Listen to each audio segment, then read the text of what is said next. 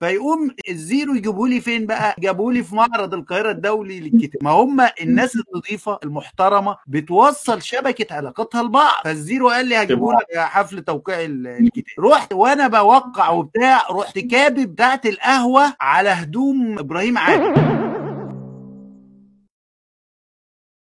وهنا يظهر وقت الغضب.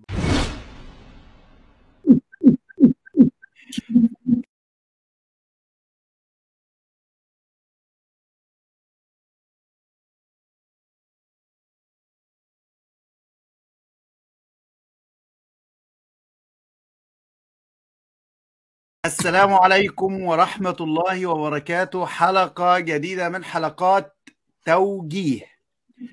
آه السلوجان بتاع توجيه هو توجيه يصنع الفارق. الحلقة دي استثنائية وأنا كاتب حتى على الديسكريبشن فوق آه لقاء السحاب. آه لأن طبعا التجميعة دي مش تجميعة من السهل إن إحنا نتفق ونطلع في بث مباشر. وطبعا أنا في البداية حابب أشكرهم جميعا. أشكر الدكتور إيهاب مسلم أشكر مستر إبراهيم عادل أخويا وصديقي وأشكر حبيبي وأخويا وصديقي الباشمهندس أسامة الزيرو وطبعا الباشمهندس حسام الدين اللي هيدير النهارده اللقاء. الفيديو النهارده دسم إحنا متفقين على ثلاث ساعات. هنتكلم كلام كتير جدا في كله توجيه. وفي نقل خبرات وفي حاجات كتيرة يعني هتطلع النهارده ما شاء الله. حسام اللي مجهز الأسئلة وتعب جدا ما شاء الله ومتابع جيد جدا جدا جدا لكل الأفاضل اللي جايين النهارده في الاستريم ده. والجميل إنه مطلع درر أنا ما تخيلتهاش فلما جاب لي الأسئلة وشفتها طبعا أنا غاشش الأسئلة فبصراحة عجبت جدا فحابب أشكر حسام. وطبعا أنا هدي فرصة طبعا للدكتور إيهاب مسلم وأسامة الزيرو ينشروا اللقاء آه وحبيبي آه إبراهيم. اليوم هو يعني شوية استثنائي فعلا زي ما إحنا اتفقنا لأن الخبرات والناس اللي موجودة أنا شخصيا بتعلم منهم ولما كنا في حدث جامعة النيل حقيقي آه الواحد ما يقدرش يبخل مجهوداتهم وأنا لما بحتاجهم في أي حاجة هم أصلا mentors ليا يعني هم موجهين ليا. فأنا بحس نوع من الأنانية إن أنا أكون بستفيد منهم وما أجيبش الناس اللي بتتابعنا ويعني وبتشوفنا ومش عارف ما نجيب لهمش المنتورز بتوعنا يعني هتبقى حاجة أنا شايفها إن حاجة مش كويسة يعني. آه لكن طبعا آه أنا حابب أقول برضو حاجة في البداية لأن في عشرة فازوا فحابب أشكر أستاذنا الحبيب الدكتور إيهاب مسلم إنه إدانا أكسس ل 10 آه كورسات لدبلومة التسويق ثلاثة في واحد ربنا يجازيه عنا كل خير وعن الطلاب اللي بيستفيدوا من الدبلومة دي لأن حقيقي مئات يعني عشرات الآلاف وصلوا فوق ال ألف بيدرسوا الدبلومة دي. الكومنتس ما شاء الله هي أصلا الأعلى مبيعا عربيا في التسويق. هو اتحرج مني طبعا بس يعني يبقى يشوفني بأي حاجة برضه. مش مشكلة. قلقت من الضرايب قلقت من الضرايب. عايز تقول يا أنا عايز تقول يا دكتور بعد اذنك وطبعا النهارده النهارده في مفاجأة كبيرة إن أصلا الزيرو وإبراهيم عادل عاملين منصة وشغالين برمجة مع نفسهم ومحدش يعرف حاجة فالنهاردة عايزين نعرف الناس تتعلم إزاي أصلا دي قصة ثانية وبعدين وبعدين إبراهيم عادل عامل لنا برنامج في رمضان وشنبات وشاي وعامل intro و promo. إحنا شغالين طبعا ما بيننا الحاجات دي. كورس اوكتو كود كورس اوكتو كود بتاع إبراهيم عادل. ف... فاحنا النهارده النهارده يعني عندنا عندنا مفاجآت النهارده. يعني ممكن ناخد خصم من الدكتور إيهاب مسلم اصبروا بس اصبروا بس. أنا عايز يوم طيب أنا أنا عايز كوبون آه. آه. ندخل على صفحتنا. أنا أنا النهارده ضيف بناء على رغبات المتابعين وحضراتكم إن أنا أكون ضيف. فكلمت حسام ربنا يجازيه خير. اتفضل يا حسام كود المسيره أنا ما عادش متكلم. طيب شكرا جدا لحضرتك يا دكتور. يعني أنا برحب جدا بحضراتكم وبشكركم جدا على اللقاء الجميل ده. وإن شاء الله يعني اللقاء ده زي ما دكتور رمزي قال إحنا كلنا بنتعلم من الأفاضل وأنا شخصيا أنا أكتر واحد هبقى مستفيد من اللقاء ده ويمكن الأسئلة دي حتى اللي هنتكلم فيها ونتناقش فيها إن شاء الله. حاجات كتير أنا بتيجي في بالي وعايز رد عليها وأظن إن شاء الله كتير من حضراتكم هيكون يعني في الأسئلة دي على باله. وبرضه إحنا النهارده فرصة اللي كان حاضر معانا في جامعة النيل وما كانش لحق يسأل أسئلة ويجاوب عليها فدي فرصتكم يا ريت تكتبوا أسئلتكم في التعليقات علشان في حد هيكون بي بي بيتابع التعليقات بحيث إن إحنا إن شاء الله نحاول إن إحنا في الآخر نتكلم عليه. دكتور إيهاب طبعا يعني غني عن التعريف كل كل الافاضل غنيه عن التعريف لكن دكتور إيهاب أي حد بيفكر كده business أو تسويق فدكتور إيهاب مسلم دايما اللي بيجي في باله. فدكتور إيهاب برحب جدا بحضرتك. أهلا بيكم وأنا أشكركم جدا على اللقاء والدعوة والحقيقة ببقى سعيد جدا خصوصا إن يعني وجودي يعني بالذات مع إبراهيم عادل طبعا مع حفظ الألقاب وأسامة الزيرو. أنا بالنسبة لي ده ببقى سعيد لأن أنا معتبرهم نموذج على قمة هرم الإلهام في الوطن العربي. بصراحة وعاملين حاجات يعني أنا أي حد بيكلمني ويقول لي الموضوع وإزاي ونعمل وصعب بقول الاسمين دول. فما شاء الله مجهودهم وعطائهم وكرمهم ويعني والعلم اللي بيعملوه ده حاجة غير مسبوقة. يعني طبعا والمضيف صاحب المنصة وصاحب العيادة التعليمية الدكتور رمزي ده يعني لوحده كده وهو ما شاء الله دايما اللي بيجمعنا. سواء عن البعد زي النهارده أو لما بيجي القاهره. فيعني ده ليه شكر و... وأنا بعتبره حد من العيله يعني. ربنا يبارك فيك ربنا يعزك يا رب. بشكركم جدا وحسام وحسام طبعا من كتر كلام الدكتور رمزي عنه أنا يعني متشوق كنت إن أنا ألتقي بيك ويعني بالتوفيق دايما إن شاء الله. ربنا يبارك في حضرتك يا دكتور. ده مش معنى برضه ده اسئله هتكون سهلة الأسئلة هتكون صعبة تمام؟ ما أعرفش طيب. أنا ما أعرفش آه... اللي ما أعرفش أقول ما أعرفش عادي يعني. طيب ربنا يبارك فيك يا رب ويزيدك من تواضع آه طيب معانا برضو باشمهندس أسامة الزيرو. آه طبعا أي حد فكر برمجة فباشمهندس أسامة الزيرو على طول آه بيجي على الخط يعني. وأنا عندي سؤالين ليك هيكونوا شخصيين شوية بس يعني إن شاء الله بإذن الله هيكون فيهم فايدة كبيرة يعني. آه طبعا أي حد فكر ربنا يبارك فيك باشمهندس اسامه حبيبي. آه أي حد بيفكر طبعا في تعلم اللغة الإنجليزية فدي امريكان انجلش مستر إبراهيم عادل هي اللي بتبوب اب كده صح كده؟ فبرحب جدا بحضرتك مستر إبراهيم. الله يخليك يا رب شكرا جدا. ربنا يبارك فيك يا رب. آه طبعا دكتور رمزي آه زي ما دكتور ايهاب مسلم يعني هو قال كل الكلام تقريبا اللي أنا كنت هقوله. فدكتور رمزي عبد العزيز آه إحنا يعني أنا المفروض أنا النهارده بقوم بدوره شوية في حتة الحوار فربنا يكرم إن شاء الله واقدر أقوم بالدور ده بشكل كويس. آه فدكتور رمزي عبد العزيز يعني آه حضرتك طبعا النهارده إن شاء الله هيكون في أسئلة صعبة بالنسبة طيب أنا في سؤال عندي يعني قبل ما نبدأ اللقاء ونخش في الأسئلة الثقيله يعني. أنا ملاحظ بين حضراتكم الأربعة ما شاء الله يعني في هارموني كده وفي يعني محبة وفي كده يعني رقي في التعامل رائع جدا وتعاونات قوية. إيه السر؟ نفسي أعرف إيه السر؟ يعني اتفضل يا دكتور إيهاب اتفضل يا دكتور إيهاب. هو ما أعرفش هو طبعا أكيد جزء كبير من السر إن إحنا ممكن في رسالة مشتركة لينا مهتمين بحاجة تعليمية أو توعية للشباب أو للعرب بشكل عام. العطاء دايما بيطلع من ناس فيهم كده إيه خير. أنا أول مرة قابلت سواء أسامة أو إبراهيم حسيت كأني أعرفهم من زمان جدا. والحقيقة أنا يعني بتباهى يعني في جلساتي الخاصة إن هم أصدقائي. يعني لأن هم مشهورين جدا جدا. فلما بيجي سيرتهم بقول على فكرة ده أصحاب. إحنا بنتقابل وبناكل مع بعض وبتاع وبيسلموا عليا وعادي. يعني دول حبايبي. يعني حقيقة شيء شيء جميل إن أنا حظي سعيد إن أنا بلتقي بيهم وبنقعد مع بعض وده حلم ملايين الناس يعني. ف... فأنا تقدر تقول هي سعادة ممزوجة بارتياح شخصي. نعم. ما شاء الله ما شاء الله. ربنا يبارك في ده. طيب مستر إبراهيم عادل لو تشارك معانا ليه ليه ليه الألفة والهارموني اللي أي حد بيبص على حضراتكم واللي بتعملوه مع بعض ما شاء الله بيقول الناس دي يعني فعلا في حاجة بتجمعهم. إيه الحاجة دي أو إيه السر ورا ده؟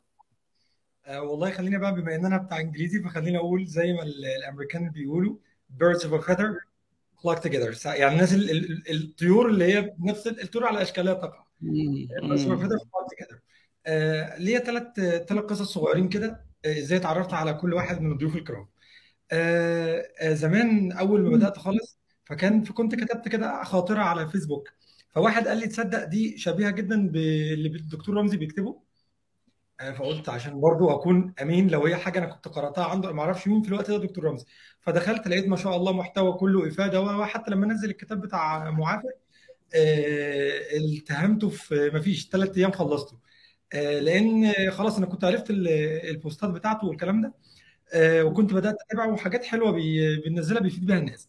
فجاء في مرة في معرض ال- الكتاب كان عنده حفلة توقيع فدعاني عن طريق أسامة. أسامة أنا عرفته إزاي؟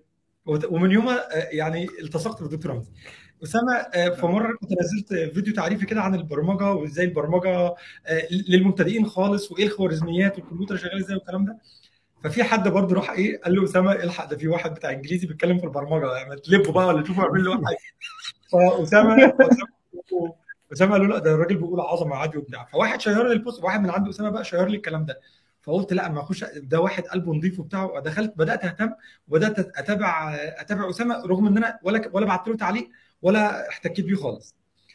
فين؟ في مرة لما أنا كنت بقى نزلت مصر وبتاع فجاء في بالي فكرة إن إحنا نعمل مشروع مع بعض. فكلمت أسامة. كنت قابلته قبل كده في في أحد اللقاءات. فكلمت أسامة آه، وعزمته عندنا في في البيت.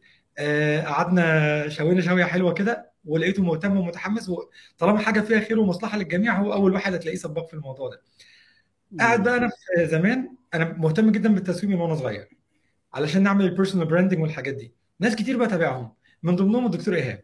الدكتور إيهاب أنا قاعد مرة بفطر الصبح والله العظيم هذا حصل كنت قاعد بفطر الصبح وبعدين في وسط الأكل أنا بسمع حلقة من حلقاته عادي زي ما أنا بشغلها ما بحبش أشغل حاجات اللي بحب استغل الوقت يعني.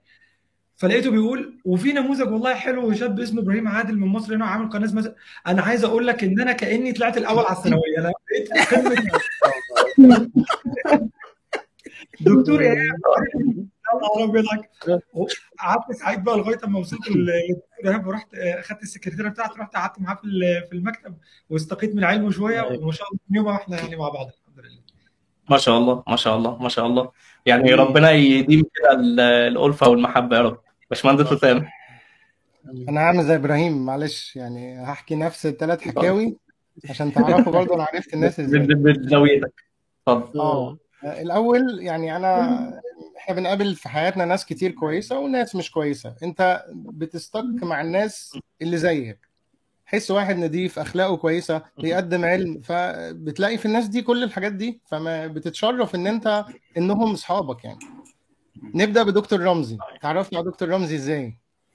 إيه لما بتلاقي ناس كتير بتشكر في حد وبتجمع على الشكر ده ساعات ده يعني أنا اتكلمت في فيديو مرة عن المبالغه في الشكر دي وحشة. ساعات ده بيخليك متحفز إنك داخل تكره الشخص ده. فسبحان الله أدخل عنده أحبه. يعني أنا كنت داخل عشان متضايق من الشكر ده بعدين تدخل تحبه. يعني الحاجات اللي بيقدمها جميلة. فبدأت أشوف حد مش بيألف كلام خيال بيقول كلام من اللي إحنا بنشوفه كل يوم. واحد عايش زيك بيقول حاجة واقعية فمش كلام هوكس أو هبد يعني. فأنت كلام بيطلع من القلب بصراحة بيدخل للقلب. تحبه فتعرفت على دكتور رمزي ودخلت اتكلمت معاه لقيته راجل متواضع واتكلم وعادي وأصحاب ومفيش تكليفات ومفيش الكلام ده كله.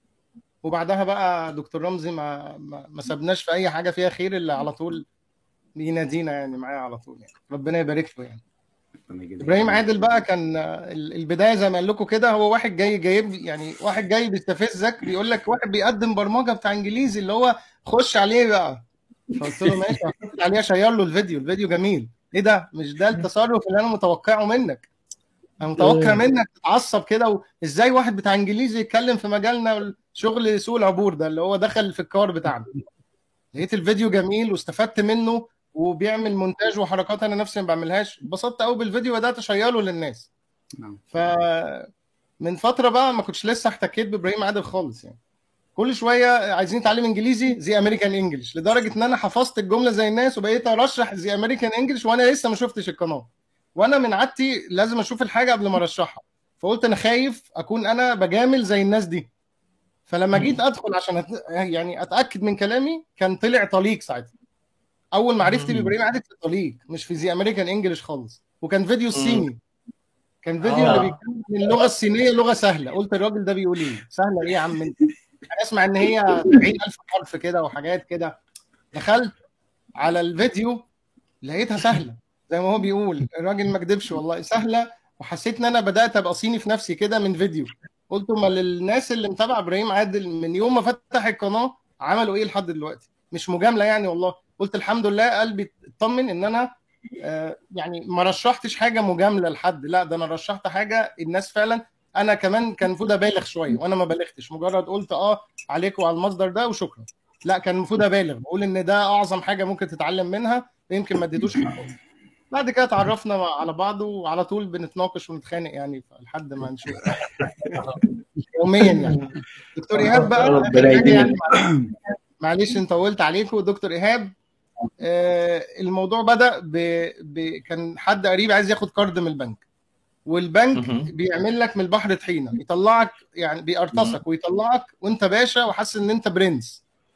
فواحد عمال يشرح لي يهديك يرضيك مفيش. قال لي طب بص انت مش نافع معاك الشرح. خد الفيديو ده واتفرج عليه. راح مديني فيديو لمين؟ لدكتور إيهاب. كان بيشرح موضوع البنوك والقصة اللي بتحصل في البنوك دي. فضلت مسكت الفيديو جاب لي بقى الحاجات اللي البنك ما قالها ليش فهمني الموضوع باحترافية. فبعدها اكتشف مع بعد فترة إن دكتور إيهاب إن أنا عارف دكتور إيهاب اللي أنا كنت بتفرج عليه واتبسطت طبعا اتشرفت بيه والله جدا. بقيت أنا بعمل زي ما هو بيقول كده. ان أقول لأخويا دكتور إيهاب اللي أنت بعته لي ده أصلا صاحبي. أنا أنت أنت أصلا بتتفرج عليه على اليوتيوب لكن هو صاحبي. يعني بقعد معاه. بس كده يعني. ربنا يكرمك. ربنا. يحفظك. تسمحوا لي بس دكتور دقيقة رامي. واحدة بس أعمل حاجة في الجهاز. نعم. أكيد اتفضل. تسمحوا لي بس. دكتور رامي آه، يعني أنا في سؤال هسيبه لقدام مش هسأله دلوقتي مش عايز أحرقه عايز عايز أسيبه للآخر يعني. بس إيه السر من وجهة نظر حضرتك؟ يعني في هذه ال- الهارموني الجميله الحاجة الأولانية هو كل واحد فعلا من حضراتهم ليه قصة بس أنا لو هشكر حد عن السبب معرفتي بالتلاتة فهو شخص اسمه مهندس أحمد عزت. آه، التقيت بيه في فنلندا من حوالي أربع سنوات. كان آه، واخد منحة إراسموس ما بين ثلاث دول وبتاع والولد ما شاء الله آه، لما كنت بكلمه فقال لي يا رمزي آه، ما شاء الله المجهود اللي أنت بتعمله وأنا من متابعينك و و و. بس أنا شايف إنك لازم يكون ليك نتورك مع ناس شبهك ناس مؤمنة بالرسالة والعطاء والحاجات اللي أنت بتقدمها دي فلازم تقرب منهم وهم يقربوا منك لأن الوطن العربي مليان بلاوي وأمراض قلوب يعني. فقلت له إزاي؟ قال لي أنت ما شاء الله عندك قوة كبيرة جدا في البابليك relation يعني بتعرف تبني علاقات كويسة وتعمل network كويس. مهما كان فقلت له والله حتة قال لي حاول تقرب منهم مش عارف إيه. المهم اذ فوجئت كان أول واحد هو الدكتور إيهاب مسلم. فطبعا إيه فالدكتور إيهاب مسلم بدأت بدأ يعني زي في تواصل كده خفيف وفيسبوك. المهم الدكتور إيهاب مسلم قال لي رمزي عبد العزيز بيتواصل معايا؟ قلت له إيه يا عم رمزي عبد العزيز؟ قال لي يا عم ده انت عندك قرايب في فنلندا بيقولوا فيك شعر والناس بتقول فيك شعر ده أنا اتشرف ان إحنا يبقى في علاقة ما بين قلت له مش ممكن. قال لي طب ومن يومها اجد من الدكتور ايهاب مسلم آه، كرم زائد كمان في في الكلام والحديث وبعدين التلقائية أنا وهو التلقائية والثلاثه بيجمعهم التلقائية والعفوية يعني أنا بشوف ناس فيك مؤثرين بتعامل معاهم. وهو two persons يعني two character يعني عنده شخصيتين. بيعيش على السوشيال ميديا بشخصية وعلى في إطار تلاقيه بقى عنده كبر عنده غرور عنده مرض قلب. هو مش حاسس نرجسي آه، عنده جنون عظمة. أنا بقول الكلام ده صراحة يعني وبدعو كتير منهم وبقدر أجيبه من ساعة ساعتين ومن اتفاقين على ميعادين. بعرف الشخصية اللي قدامي. لكن الثلاثه دول تحس كده إن في ما بيننا الأرواح جند مجندة. ما تآلف منها ائتلف وما تنفر منها اختلف. تحسها كده ماشية. المهم وبقينا أصحاب أنا والدكتور إيهاب مسلم ويمكن أنا بحضنه زي والدي بالظبط يعني وبقعد أهرج معاه. ورحت عنده البيت وقعدنا ناكل. المهم أسامة الزيرو بقى الولد ده عندي الناس في صفحاتي قالوا لي أنت لازم تدعم الناس أصحاب المحتوى الهادف نرجوك لازم الولد أحمد مهندس أحمد عزت ده ربنا يجازيه كل خير. فبدا عندي فريق الصفحة يكتب على الشخصيات فكنت أنا بخش أدخل أدور على الشخصيات دي. أنا مش بتاع برمجة ولا بتاع بيع وتسويق وتأسيس شركات أنا مالي أنا. الأولاد لما يذكر اسم الزيرو فريق الصفحة بيقولوا لي إزاي ما تعرفش؟ أقول لهم يا جماعة والله أنا عمري في حياتي ما حطيت إيدي في برمجة ولا ليا أصلا في الفيلم ده. كتبوا post قلت لهم طب ادوني ال post أقرأ وأعمل وأعدل لقيت الزيرو نازل لي تحت بقى ومن يومها بقينا بالظبط زي كده من ال post ده. نفس الموضوع عملوا على الدكتور إيهاب مسلم. كاتب الدكتور إيهاب مسلم جه علق وبقت network. من ساعتها ما الحمد لله والشكر لله من أفضل الناس اللي أنا كتبت عنهم وكتبت عن كتير طبعا. يعني عايز أقول لك ودي حتة تانية ملحوظة تانية. إبراهيم عادل كتبنا نزل علق. المهم بس بصراحة اللي جاب السبب في معرفة إبراهيم عادل وإن أنا أعرف شخص متواضع وبالعلم والخلق وال وال والجمال ده بصراحة هو الزيرو. فيقوم الزيرو يجيبوا لي فين بقى؟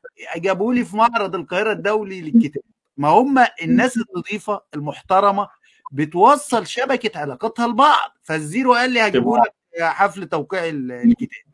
رحت وأنا بوقع وبتاع رحت كابب بتاعه القهوة على هدوم إبراهيم عادل. وهنا يظهر وقت الغضب. انت في معرض القاهرة الدولي للكتاب في قلب معرض القاهرة الكتاب وحفل توقيع والناس واقفة طوابير وإبراهيم الأمم تحت رجله عايزة تتصور معاه. تخيل بقى وتروح فنجان القهوة من إيدي جايبه من فوق لتحت.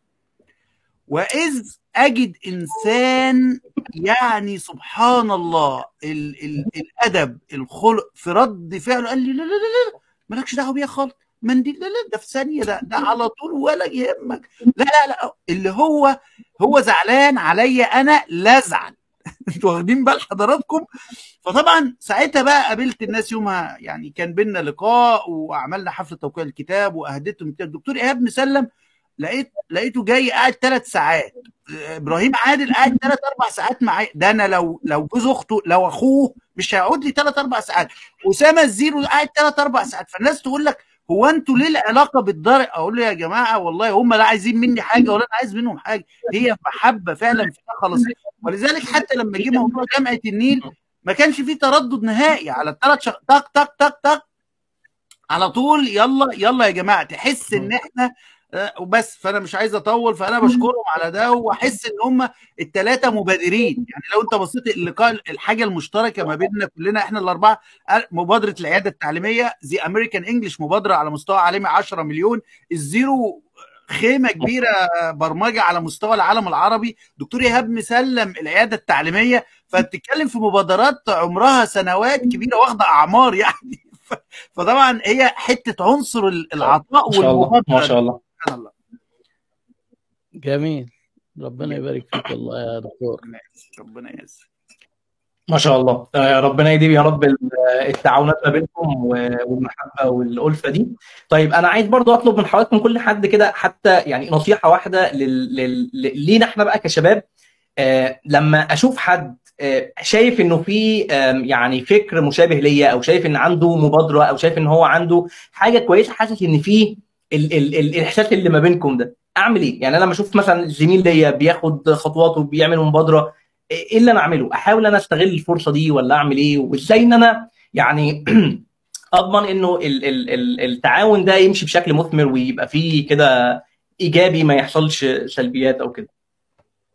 يعني نصيحة لينا إحنا كشباب في فكرة إن إحنا نتعاون مع بعض. والله لو هقول أنا حاجة على عجالة كده. هو في العلاقات الإنسانية عموما أكثر العلاقات نجاحا هي العلاقات اللي بيكون فيها توازن بين الطرفين. قد الهات على قد الخد. لو لو أنا بيتحقق لي مصلحة من العلاقة وغيري بيتحقق له مصلحة المصلحة هنا مش شرط تكون نفعية المصلحة هنا قد تكون معنوية. أنت بتحسسني إن أنت مهتم بيا فدي مصلحة. أنا بحسسك إن رأيك مهم دي مصلحة. أنت بتحسسني إن أنا إن أنا عملت حاجة كويسة وبتديني دفعة للأمام دي مصلحة. المصلحه هنا لا يقصد بيها حاجة نفعية مادية بس. فطالما أنا واخد مستفيد من العلاقة والطرف الثاني مستفيد من العلاقة هي دي العلاقة اللي اللي, اللي بتكمل. جميل. الثلاثه الكرام اللي مع حضرتك دلوقتي أنا بستفيد منهم إيه؟ كل واحد فيهم بيحسسني إن أنا لسه يا لسه قدامي كتير عايز حاجات كتير لسه عايز أعملها. ما شاء الله بتبص للطاقة اللي عندهم وعايزين يعملوا إيه وبيعمل. أنت بتيجي تخجل من نفسك دي حاجة أنت بتستفيدها. ما تركنش. لأن أنت إيه يعني النجاح سهل ولكن الأصعب هو إيه؟ الحفاظ عليه. فأنت عشان تفضل مكمل وتستمر لازم تكون محيط نفسك بناس من نفس الفئة دي. برضه مكملين في حاجتهم وبرضه مستمرين. ده أنت بتاخد النفع من الناحية دي. أنا ما أعرفش إذا كنت بديهم حاجة ولا لأ بس هم أنا باخد منهم كتير. ف... فلذلك العلاقات اللي من النوع ده هي اللي بتستمر. يا باشا ممتاز جدا ممتاز جدا. لسه عازمني على العشاء امبارح. اتفضل. اتفضل. حاجة. آه، لنا بالغلط. اتفضل يا دكتور أنا أتكلم بعديك. هو كان السؤال عن نصيحة للشباب يعني؟ في حتة التعاون من خلال خبرة حضراتكم. آه هو ال- العطاء جميل عكس ما يشاع عنه وإنك تساعد الآخرين على النجاح ده نجاح ليك عكس ما هو منتشر ولأن في للأسف عقلية سائدة إن نجاح أي شخص هو خصما من نجاحي. زي ما أنا إيه كنت برضو قلت قبل كده كأن النجاح دول شوية محدودين كده أي حد هيسحب منهم فأنا لما أروح أجيب شوية نجاح مش هلاقي. لا بالعكس كلنا ممكن ننجح وكون إن أنت تساعد حد ينجح ده مش معناه خصما منك. العطاء مش معناه إن أنت نقصت حاجة. يعني هو دي. يعني الإخلاص في مساعدة الآخرين يعني دي النصيحة اللي ماشيه مع السياق اللي هو زي ما قلنا كده ما يجمعني مع ال- الإخوة الأفاضل وال- والأحبة دول. هو رغبتنا آه، في العطاء. وإبراهيم بيقول أنا ما أعرفش آه، أنا بفيدهم ولا لأ. هو أنا أنا سعادتي في وجودي بجوار الأشخاص المعطاء الكريمة دي. هو ده- في حد ذاته عطاء وطاقة يعني هو بالعكس يعني أنا راجل عجوز بطارياتي بتنام فأنا بشوفهم كده ب- بيدوني زقة شوية بيدوني زقة شوية. ما شاء الله. ربنا يكرمك. ما شاء الله. ربنا يبارك فيك يا دكتور. شكرا جدا. آه، باشمهندس اسامه اتفضل. دكتور إيهاب دايما بياخد ال talk بتاعتي على طول حتى في ال event يعني بياخد الحاجات اللي أنا ما كان دكتور في في جامعة النيل على فكرة. خلاص اساله قبلي بعد كده. خليني أقول لك بس عشان دكتور إيهاب بيقول لك راجل عجوز إحنا أصلا بناخد الطاقة منه أصلا يعني. آه، اللي دكتور إيهاب قاله ده حصل معايا على أرض الواقع بالمسطرة يعني بالمسطرة. أنا بدأت حياتي مش عايز أساعد حد خايف ينجح وأنا ما أنجحش. كنت بدور على شغل بالشهور ما بلاقيش. لما بدأت أساعد الناس بقى فاتح قناتي وأشير قناة واحد تاني بيقدم برمجة. الناس بقت مستغربة أنت إيه إيه الجنان ده؟ بتشير قناة واحد منافس قلت له هو مش منافس هو بيقدم علم زيي فين التنافس في الموضوع؟ لما بدأت أعمل كده بفضل الله حسيت بالنجاح. ولما بدأت أدي الناس شغل بدل ما أعمله بدأ يجي لي إيميلات شغل لدرجة إن أنا مش عارف أرد عليها فقصة إنك أنت تساعد حد ينجح أنت هتنجح ويمكن أكتر من الأول كمان. ده مش كلام في الهوا ده كلام حصل معايا. ساعد الناس هتتساعد. أصل هو هيوصل هيوصل. فلو وصل بيك هتبقى أنضف وأحسن والناس هتحبك. لكن لما انت تكتم المعلومة هو أول ما ينجح هو أول واحد هيقول لك ده ما وقفش معايا وهتبقى عدو. طب ليه أصلا؟ ما هو أنا هخليك تنجح وأنا هنجح. الناس هتحترمك لما تتكلم عن حد في نفس مجالك. فمش هقول لك في مجال تاني في مجالك الناس هتحبك وتحترمك أكتر يعني. فده اللي أنا شايفه. بصراحة والعقلية اللي شايفة غير كده هتتعب وفي المستقبل هيعرفوا إنه كان غلط يعني. نعم.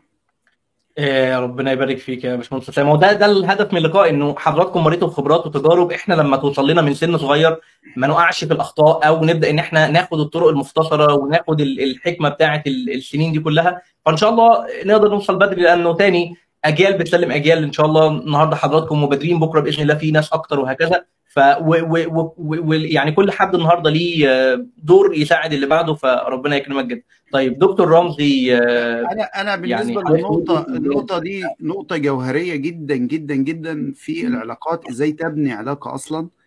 ف... فأنا بشوف إن العلاقة كنز ويجب الاستثمار فيه.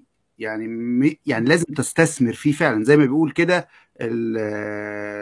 آه، مستر إبراهيم عادل بيتكلم في حتة جوهرية جدا. مفيش حاجة اسمها علاقة تسيبها كده متجمدة عينها في لما تحتاجها ترجع لها. لا لا العلاقة ليها أصول ولها احترام وليها تفاهم وليها لما بيحتاجك يلاقيك. فدي ما فيهاش كلام. يعني أنا لما برن على إبراهيم لما برن على الزيرو لما برن على إيهاب مسلم ما ينفعش قدامه مثلا أربعة. لو هو مشغول في إيه لازم يرد على رمزي عبد العزيز. فالعلاقة دي نفس القصة منهم. لازم أنا ببقى لو فين لو حتى إيه آه معلش لما أوصل هرن. لما مش عارف إيه أسامة برن عليه عشان الدخول آه قال لي أنا حالا أهو داخل. آه احترام. فدي أسس. تمام؟ عشان تبني علاقة مع ناس شبهك وناس محترمين وناس كويسين أنا أرى إنك لازم تحط نفسك في ال في الcommunity ده. لازم تتابع الناس دي ولازم ولازم ولازم. ناس كتير بتبقى فاكرة انه صعب جدا تعمل علاقة مع الدكتور إيهاب مسلم والباشا إبراهيم و... لا الموضوع بسيط جدا جدا. مجرد تعليقات و top fan وشوية shares بتلاقينا أصلا عارفين الناس دي أصلا. وبيجوا لنا في توجيهات الناس مش فاهمة ده. بس هي الفكرة إيه بقى؟ إن في حاجة اسمها المبادرة. يعني بيبقى الشخص بيبادر وحاطط في دماغه ال mindset بتاعه إنه يبادر وعايز يعمل معاك علاقة. هي دي المشكلة.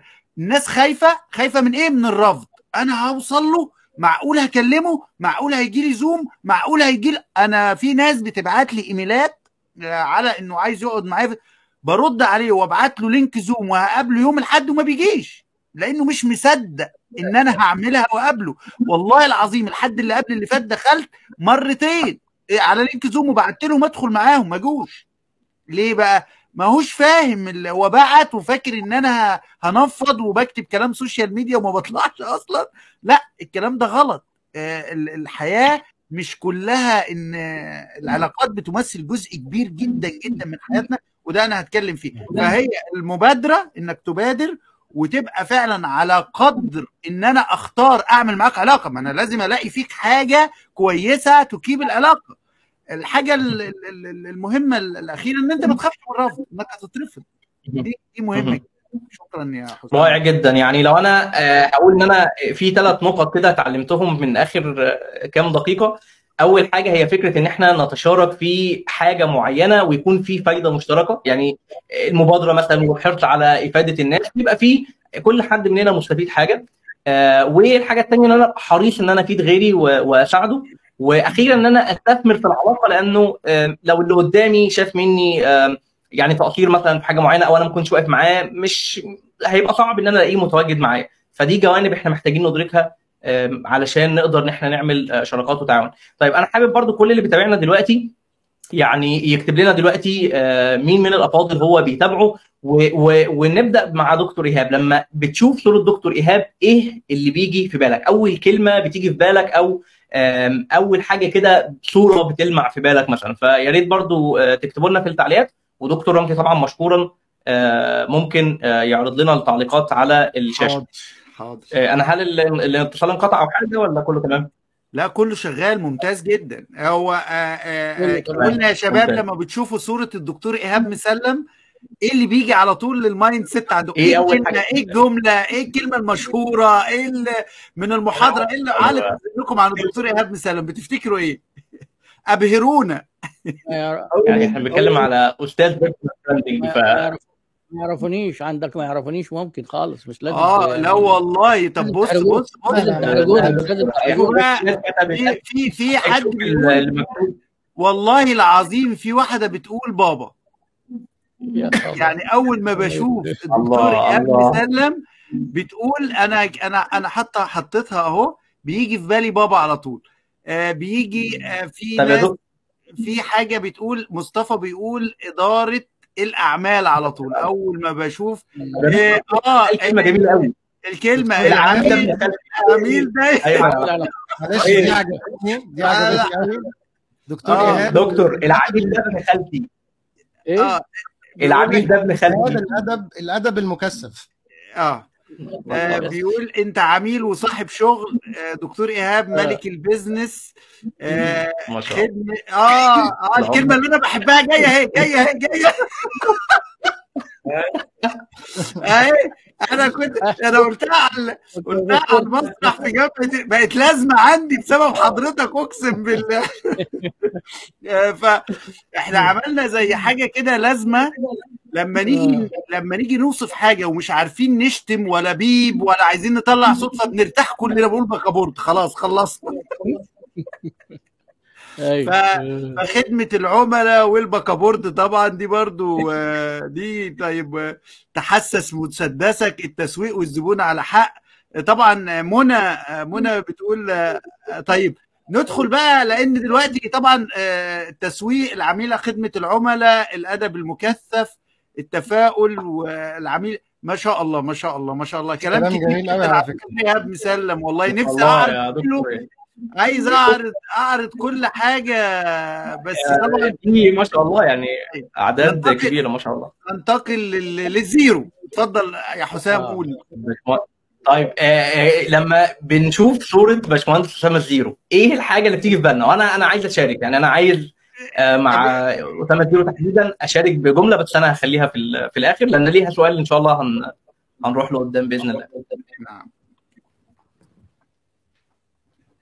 آه، أسامة الزيرو. عامل اكتبوا إيه؟ لما بتشوفوا صورة أسامة الزيرو فيديو على اليوتيوب على الفيسبوك آه، أي حاجة. في حاجة دايما بتيجي كده قبل ما تسأل. على المخ. قبل ما تسأل. آه. آه، في ناس رائع. آه، في ناس كاتبة لم أرى مثله في العطاء ما. شاء الله. آه آه لا لا دي جميلة أنا بحبها منه جدا جدا جدا. يا ربي. أحمد حسني ابحث. ده تعال. ده متمكن على فكرة بيجيب الكلمات اللي هي. آه جاب موضوع البكابورت وابحث يعني الراجل ده من المنطقة آه. متابع على فكرة. آه. الأدب والذوق الجم آه، ثواني كده. البحث البحث دائما يعني متابع الزور الزيرو يعني الطموح والأداء ما شاء الله. آه العطاء يعني أنا أنا شايف إن كل عطاء الناس كبير. واصل لهم الإخلاص والصدق والحرص على نفعهم. وده ما شاء الله الكتاب على ال- الزيرو ابحث قبل ما تجيلي بيعلمك إزاي تتعلم وتبحث المصداقية التواضع. أحمد أيوه. أنا في حد آه، آه آه آه في حتى الدخلة والصلاة والسلام على رسول الله صلى الله عليه وسلم. قال لك أول ما بشوفه يعني الدخلة دي بتيجي في باله. طبعا أنا مش قادر أنا ما بلحقش أحط ال comment قدام يعني لأنه بيجري بيجي لي 10 20 comment اكتبوا يا شباب الكومنتات. آه آه، ابحثوا يا شباب أنا عايز العطاء اللامحدود. رجل المنطق والحكمة. اتفضل اتفضل يا حسام. اتفضل يا حبيبي. هو حد قالها بصراحة فما شاء الله في حد في غالبا ناس لقطت الحتة دي. أنا هقول التواضع. ما شاء الله أنا شايف ال- الصفة دي آه، يعني آه، واضحة بشكل كبير. وليها سؤال قدام شوية هنروح له إن شاء الله. تتضح في كلامه وفي أسلوبه في التعامل بصراحة. فدي حاجة يعني فعلا آه، ليها وزن كبير جدا وبترفع قدر الإنسان. فيعني ربنا ينعم علينا بال- بالنعمة دي جميعا يعني. فربنا يبارك فيك يا رب ويزيدك من تواضع إن شاء الله يا باشمهندس اسامه okay.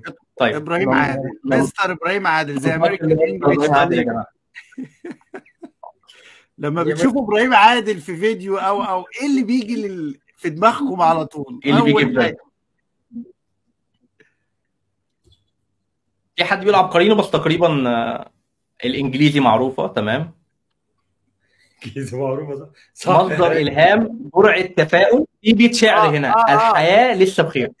في بيت شعر هنا. لا من الصفر حتى الاحتراف. أيوه. آه, في عندنا آه أحمد بيقول والله يا جماعة مش قادر لو ما ذاكرتش تبقى ما تستاهلش تاكل. آه، العلم مع الشدة. قلتها دي يا برا ما تخليش حد يضحك عليك. لا شوفوا شوفوا أحمد حسني بيقول لي عشان هو بيجيب شوية كلمات كده. كمال جسماني وعقلي. النظام آه الثقافة الأخلاق. التفاني. يعني ما ركز شاء الله. والتركيز إدارة الذات الشخصية القوية. إبراهيم ع- عندنا أس- أسماء بتقول النظام آه إبراهيم عادل الإصرار والنجاح والعزيمة ما شاء الله. يعني أنا ده ده تكرار يعني ما مثلا. خلاصة 20 كومنت ما شاء الله. ما شاء الله. ما شاء الله. هو في حد بيقول إن حضرتك بتقول كلمة معينة؟ لغات اتفضل أنا ما أعرفش ليه أنا ما ممكن ما سمعتهاش أو كده. كله بلح هل دي حاجة بتقولها في في أوقات معينة أو كده ولا؟ لا هو انت زي ما دكتور ايهاب مثلا كده بيقول لك دي كفتة. آه، إحنا آه. عندنا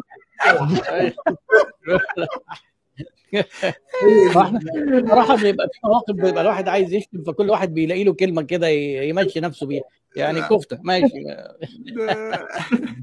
لا بس هي ما بكابورت برضه من الحاجات اللي بتأثر حتى بره والله موصل ما شاء الله ما شاء الله. ده رائع جدا يعني. طيب ننتقل لدكتور رمزي عبد العزيز يا جماعة. اللي بيشوف دكتور رمزي عبد العزيز بيقرأ له مقال بيشوف له فيديو. إيه أول حاجة بتيجي في بالك؟ يعني أنا عاجبني قوي بيوت الشعر بصراحة. آه، فمش هقول آه، يعني حاولوا تخلوا الموضوع في جملة اتكلموا براحتكم وأكيد هنشوف آه، يعني جمل هتبهرنا إن شاء الله. أنا نفسي طبعا أنا نفسي لا. أنا نفسي يعني so excited أنا عايز أشوف الناس لما بتشوف آه يعني المعافر أو بكتب مقا- مقالة أو أي شيء إيه اللي بيظهر في المعافر المعافر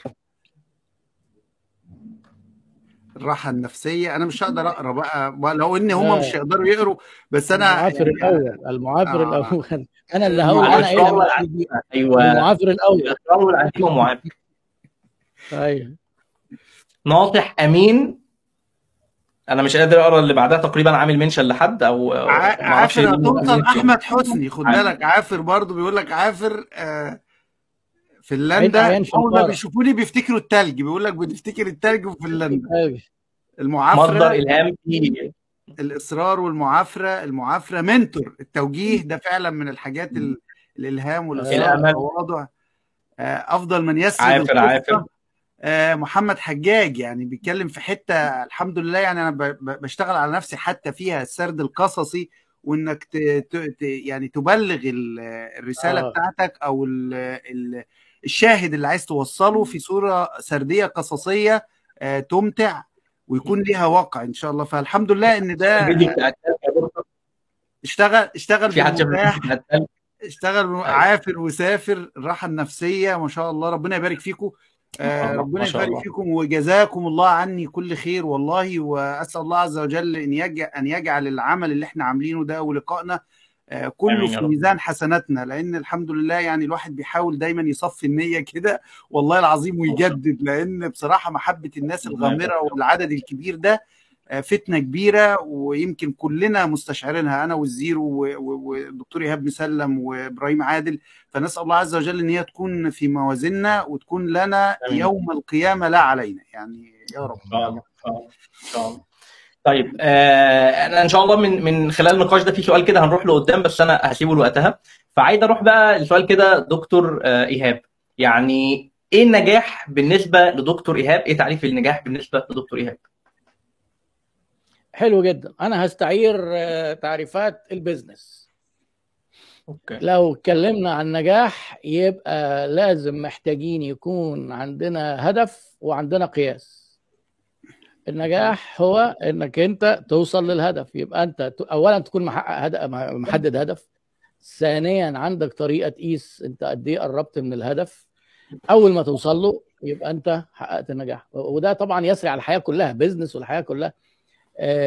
لأن إحنا لما نيجي نحط مثلا اهداف أو خطة في الشركة وعايزين نحققها النجاح ان إحنا نحققها هنقيسها إزاي؟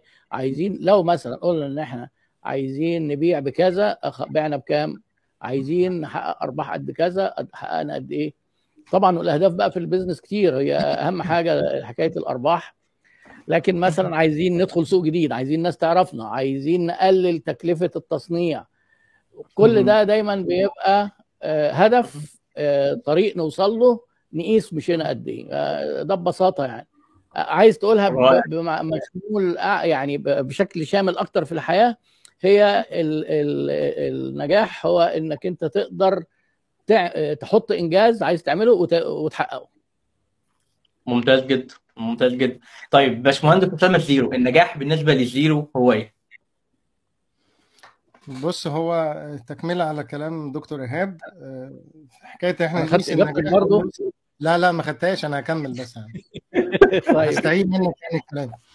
حبيبي. آه، هو في أنواع كتير يعني هو في أنواع كتير من النجاحات يعني. فأنت ممكن يبقى عندك أكتر من هدف في حياتك. في أهداف أنا لسه ما وصلتلهاش وفي أهداف م- النجاح فيها مش مرة واحدة بس. النجاح فيها زي في كده checkpoints كده في السكة. كل ما أوصل لواحد فيهم بعتبره نجاح. أنا عايز القناة بتاعتي توصل لإنها الناس اللي عايزة تتعلم مش معاها فلوس أو لسه بتتعلم إنجليزي لسه ما وصلتش إن هي تتعلم من مصدر أجنبي يلاقوا محتوى محترم بالعربي. و- وفي نفس الهدف ده في هدف جنبه إن أنا أقتل الأسطورة بتاعت إن المحتوى العربي وحش. يعني وأنا مش بعمل ده لوحدي. ناس كتير قوي دلوقتي بتعمل محتوى محترم جدا بالعربي يثبتوا فيه إنه في عرب كويسين. ولو قلت الجملة دي مش هبالغ إن في دلوقتي محتوى عربي أفضل من الأجنبي. مش محتوى واحد بس أكتر من محتوى. أفضل من الأجنبي. وأنا مش مش هتكلم عن نفسي وعلى حد. إبراهيم عادل متاح أهو موجود. بينافس قنوات أجنبية. دي لغتهم أصلا. لغتهم. يعني هو دي مش لغته. فده تحدي قوي جدا. يعني أنت خليني أنا واحد بتكلم بالعربي وأنت بتتكلم بالعربي وندخل السباق مع بعض. لا ده أنا دخلت سباق للغة مش بتاعتي وعديت في محتويات دلوقتي عظيمة جدا بالعربي بتنافس الأجنبي وبيقولوا معلومات ما اتقالتش في الكورسات الأجنبية. ده هدف من الأهداف. الهدف ده مش هتوصل له مرة وتقعد الهدف ده مستمر. فأنا بالنسبة لي كل ما ألاقي عدد أكبر استفاد وما دفعش فلوس وفي نفس الوقت هيدفع بعدين عادي لو هو يقدر بس في البداية بس تديله الانطلاقة وتدخله المجال ده بالنسبة لي نجاح. يعني أنا شايف ده بالنسبة لي النجاح اللي يخص حياتي يعني. رائع جدا رائع جدا. طيب ننتقل لمستر إبراهيم عادل. ما هو النجاح بالنسبة لإبراهيم عادل؟ هو هو أنا بيغلب عليا في الحاجات اللي زي دي التعريف بقى بحكم دراستي في الأزهر زمان وتخصصي في اللغة. فبتبقى بتحكم عليا تعريف اللي هو إيه اللغة الجامع المانع. فالنجاح في اللغة نجح أي أصاب الهدف. وفي اللغة الإنجليزية يقول لك success is the ability to achieve what, uh, your goal. Whatever your goals may be. النجاح هو انت أن تكون على قدرة أن تحقق أهدافك ايا ما كانت هذه الأهداف. فلو أخذنا إكس من الناس بقى كل ما يجي اسمه تثار اواضي البلطجة والتحرش فهو نجح. إذا كان ده هدف إن هو يوصل لده فهو نجح. ولكن اللي الناس بتخلط بينه وبين التعريف أنا بتكلم لغة النجاح والفوز. الفوز ده بيبقى الحاجات الجميلة بس ربنا سبحانه وتعالى بيقول فمن زحزح عن النار وادخل الجنة فقد فاز. فالفوز من من وجهة نظري بقى غير النجاح بقى الفوز هو أي حد يقدر ينتشل نفسه من الأوضاع الصعبة اللي كل الناس اتحطت فيها غصبا عنها المفرمة اللي بقت موجودة أي حد يقدر ينتشل نفسه ده الشطر الأول من النجاح. وشكر نعمة إن هو ينتشل نفسه ده وربنا وفقه إنه ينتشل نفسه بدأ يساعد غيره ويدل غيره ده الشق الثاني من النجاح. من الفوز في الحتة دي. ده من وجهة نظري. ما شاء الله. رائع جدا. طيب دكتور رمزي النجاح بالنسبة لحضرتك إيه تعريفه؟ والله إيه آه والله هو عايزه قبل النضج ولا بعد النضج؟ لأن أنا بالنسبة لي أنا ب... أنا بالنسبة عشان نشوف إحنا عندنا إيه برضو قبل قبل النضج كان النجاح إني أوصل لبر أبويا وأمي. كانوا هم يعني المنصة الرئيسية إن أوصل لدرجة الدكتوراه. وبوصولي لدرجة الدكتوراه أنا كده حققت أمنيتهم في الحياة ويعني رديت تعبهم واجتهادهم و... فكنت جاي بجري في الفلك ده كله عشان أوصل للخط ده وهو رضاه برهم بده. فده كان اللي في دماغي. لكن مع الوقت بدأت أنضج مع الوقت وقراءاتي وكده والسفر بره بدأت أفهم بالنسبة لي أنا شخصيا مش بحكي لأي حد يعني ده عشان السؤال شخصي كل واحد بيعرف نفسه بالنسبة للنجاح بدأت أدركت إن النجاح هو تحسين العلاقة بالله عز وجل تحقيق العبادة لله. يعني مثلا تجدها دايما اللي هي الآية دايما دايما حتى أنا بقولها كل بسم الله الرحمن الرحيم قل إن صلاتي ونسكي ومحياي ومماتي لله رب العالمين لا شريك له وبذلك أمرت وأنا أول المسلمين. أنا بحس إن هي دي ده الدستور بتاعي وهو ده اللي النجاح وبعد كده بقى نيجي بقى أخرج بقى من الأم أم زي ما قال إبراهيم عادل واتعب واجتهد وخد دورات إنجليزي خد كل حاجة. بس البوصلة الرئيسية أمامنا لأن إحنا هنغادر في أي وقت في أي ثانية نفس خارج نفس طالع. فإذا أنت حطيت البوصلة الرئيسية أمامك وعرفت إن أنت موجود في الدنيا لتحقيق العبادة لله عز وجل والله سبحانه وتعالى أقامك وحملك أمانة سواء جوه الوطن أو خارج الوطن أو في حتة في العالم فأنت مسؤول على الأمانة دي فبالتالي بقى لا هتشرب ولا هتجري ولا هتتصرمع ولا ولا وهتلاقي نفسك بتحط نفسك داخل الرسالة والقيمة اللي ربنا سبحانه وتعالى ائتمنك عليها. فأنا وجهة نظري إن هو ده الأولوية وبعد كده بقى العمل الدنيوي ده بنحفظ صحتنا النفسية وبن وبنصحح دايما نيتنا إن يكون في الاتجاه الاخروي باذن الله.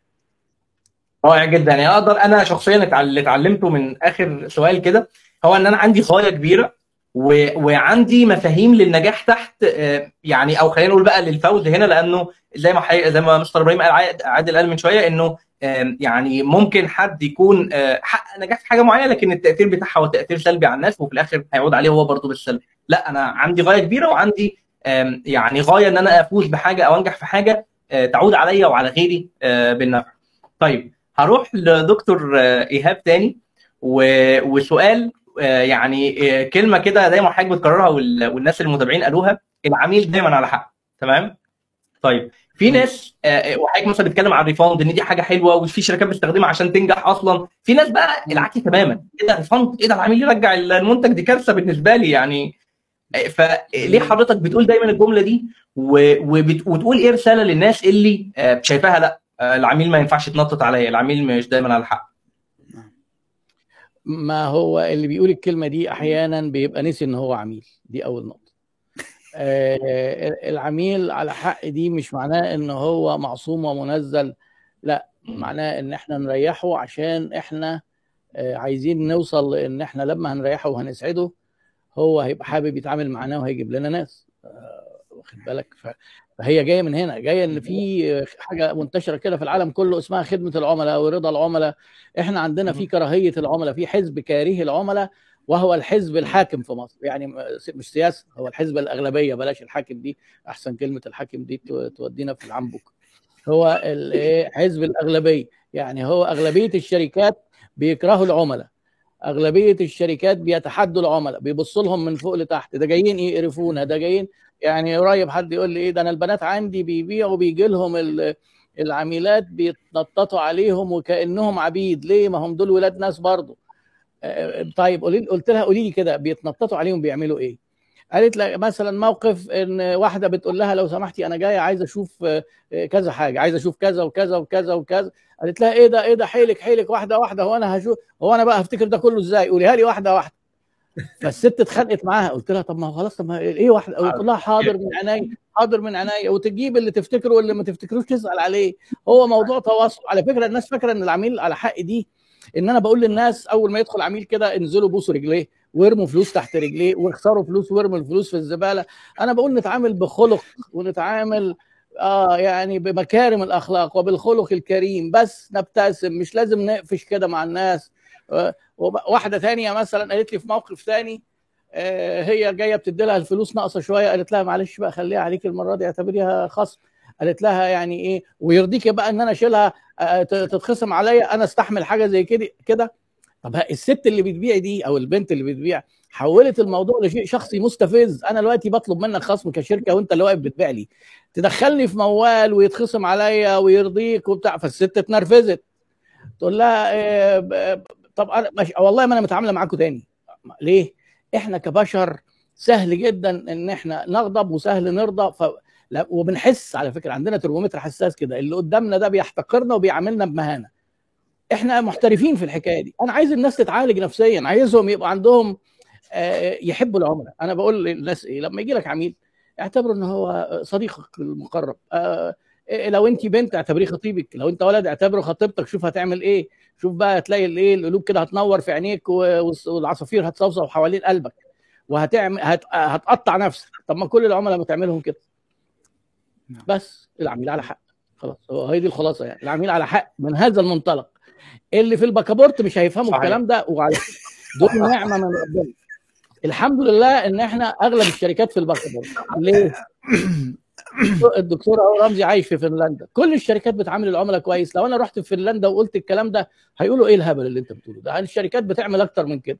ده الدكتور رمزي اشترى اشترى الشواية وأشغلها سنتين ورجعها لهم وقال لهم صلحوها لي ادوا له واحدة بدلها.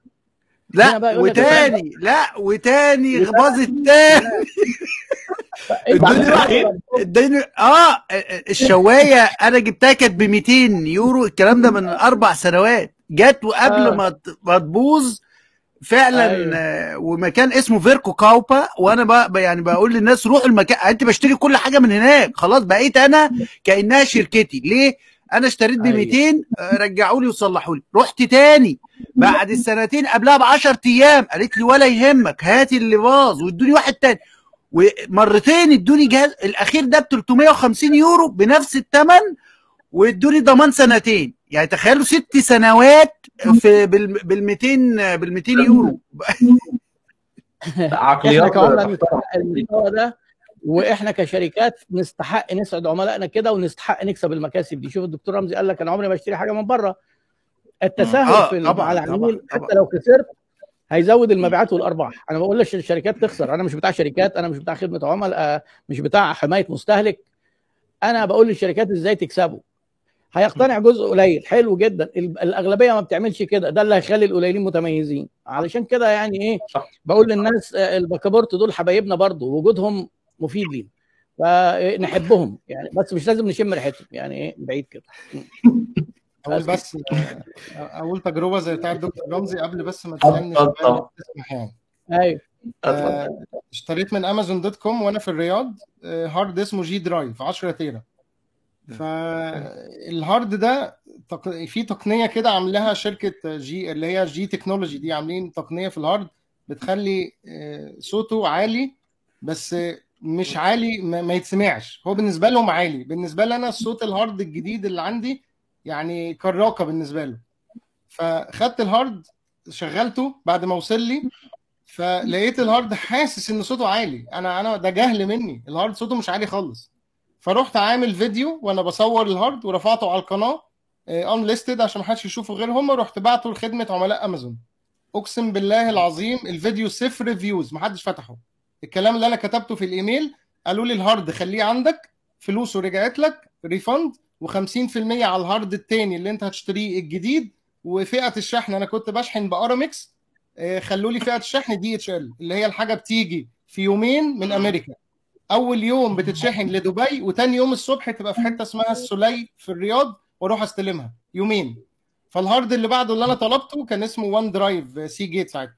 ادوني 50% خصم عليه. كان 12 تيرا. وال hard القديم بسأل أصحابي بيقول لي ده صوته عالي؟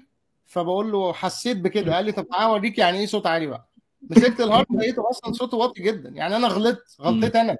أنا بعترف أنا غلطان وال hard ما فيهوش مشكله ما عندهمش نقاش ويقول لي لا نشك فيك. لا وريني بس نتأكد. مفيش. خليه عندك هدية.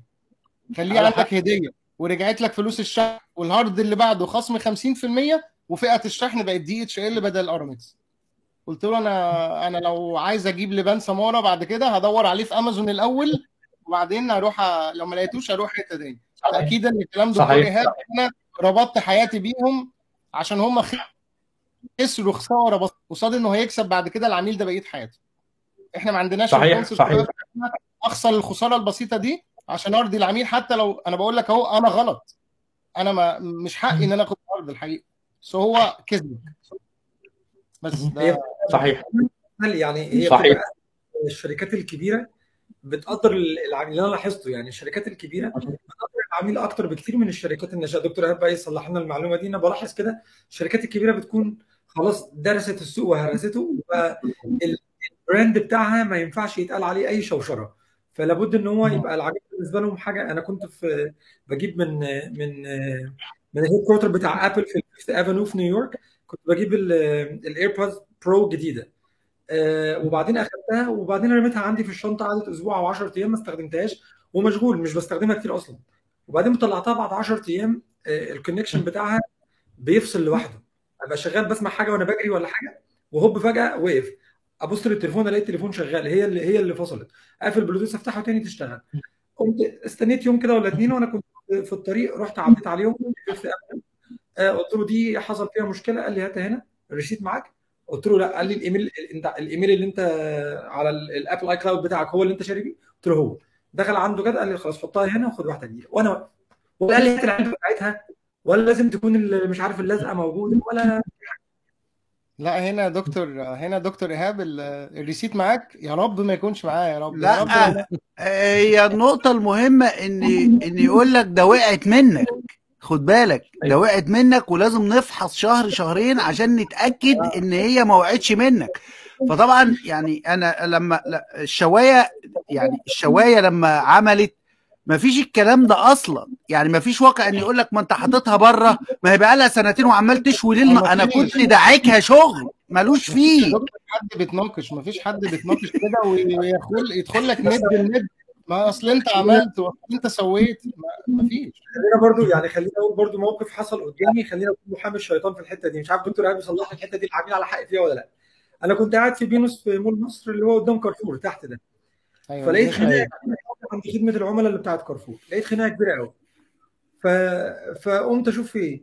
لقيت واحد ومراته جايبين تلفزيون من اللي هو كان عيد ميلاد كارفور تقريبا وجايبين تلفزيون من اللي هو الكبير ده حاجة و60 بوصة. والتلفزيون واخد بوكس في الشاشة واخد بوكس. الشاشة مكسورة. بيقول له إحنا كنا بنتفرج وقع لوحده. قالوا طب ما هو لو وقع ده ذنبنا حلال طب إحنا مش ذنب وبعدين ده مش اللي وقع ده مخبوط ده مخبوط. ومع ذلك مخبوط. مخبوط أو وقع إحنا إحنا مش ده مش عيب صناعة. فقعد يعمل لهم شوشرة و فسبتهم ومشيت فبرضه إحنا بنعمل بيحصل عندنا في السوق المصري غريبة. ما هو هي هنا بقى. تدخل تدخل بسرعة المحاور الناس تحت عم مستنيين الأسئلة. تدخل يا حسام. يلا. حاجة ممكن بس حاجة أخيرة يا دكتور معلش عشان الناس ما تحسش إن إحنا بنزيد بالشركات العالمية. أنا برضو واحد صاحبي كان شغال في أمازون وقال لي إن هم عندهم حاجة اسمها loyalty level إنه الكلام ده بيحصلش مش مع مش عميل جديد يروح يكسر حاجة ويدوها له. هو بيقول لي برضو ان هم بيقيموا على حسب العميل يعني. اللي هو يعني عشان ما تروحش تطمح في حاجة زي كده وما تحصلش. ودكتور إيهاب لو أنا صح يأكد كلامي عشان برضو الناس تبقى فاهمة إن هو صحيح. هو صحيح دايما في مستويات من إرضاء العملاء ومستويات من التكلفة ومستويات من صلاحية الموظفين خدمة العملاء في إن هم يوافقوا. على إرضاء العميل في حدود مبلغ معين. زي مثلا ما فودافون مصنفة العملاء حسب فواتيرهم كل الشركات بتعمل كده. بس عندهم الحد الأدنى المعايير مختلفة خالص عن اللي إحنا متعودين عليه. الحد الأدنى اللي هو الجديد اللي هو بن... آه بالنسبة لنا ده إيه حاجة غريبة جدا. وما بيدخلش في تحقيق لأن هو الموضوع إيه؟ الموضوع الناس فاهماه خسارة ومكسب وفلوس بنخسر فلوس. يعني مثلا لو أنا خسرت فلوس علشان الهارد المثال بتاعك ده ما هو كده في خسارة فلوس. لكن أنا قد إيه هخسر فلوس لو ما عملتش دي؟ هي دي بقى اللي غايبه على الناس. هو الخسارة طلعت من جيبك فأنت عددها. لكن لو انت جيت أنا معاك وشركة مثلا تانية مصري قالت لك لا إحنا مش ده هو ال hard كده وانت اخترته ومفيش ترجيع. كويس؟ أنا وفرت ثمن ال hard ما خسرتش الفلوس دي. بس خسرت قد إيه في المقابل؟ ليها طرق بتتقاس على فكرة يعني في حاجة اسمها strategic customer service بتقيس قد إيه مستوى رضا العملاء بتاعك لما بيقل بيقلل الإيرادات وبالتالي بيقلل الأرباح. فرق كبير جدا كفلوس بس هو ما بتبقاش متشافة. دايما يقول لك إيه, إيه العميل يروح ويجي بدل 100 الخرافات. لا ما هو بيروح وياخد 100 آه بياخد معاه 100 بس أنت مش حاسس بيهم. أنت مش حاسس بيهم. وبعدين يجي يقول لك إيه السوق واقع وقفلت. بس هي بقى يا ربنا. بالظبط. هي دي النقطة هي دي. والله الكلام ده والله الكلام ده وجود أفاضل يعني ده حضرتك يا دكتور إيهاب إن أنت بتوعي الناس لحاجة زي كده لأنه ممكن الشخص يكون بيعمل ده عن عدم وعي هو شايف فعلا ومقتنع إن هو هيخسر بسبب حاجة زي كده لكن لما يشوف وحد يوعيه هيبدأ إن هو يعني يظبط الجانب ده ويشوف فعلا ثمار آه الحمد لله تجيب نتيجة معقولة. الحمد لله. رائع جدا يا دكتور. آه في عايز أروح لسؤال يمكن آه بيجي في بال ناس كتير وعايز برضه بأكد على الناس اللي عنده سؤال يكتبه لأنه دلوقتي بنفلتر الاسئله وهنبدأ إن إحنا نحطها إن شاء الله آه في وقت الأسئلة. طيب سؤال مهم جدا أغلب حضراتكم لو أنا مش مخطئ بيشتغلوا من خلال البيت. هل أنا صحيح ولا؟ صحيح. بمعنى. يعني تمام. آه إزاي بقى؟ لما في ناس في ناس كتيرة جدا ما بتقدرش تدير ده. اللي هو مثلا بيحاول يعمل حاجة من خلال بيته فما بيقدرش يفرق ما بين إن ده مكان راحة وإن هو محتاج يشتغل ويعني ما بيحسش أو ما بيقدرش يهيئ البيئة بالشكل المناسب. فانا عايز أروح لسؤال يعني وهو إزاي حضراتكم بتقدروا من خلال البيت يعني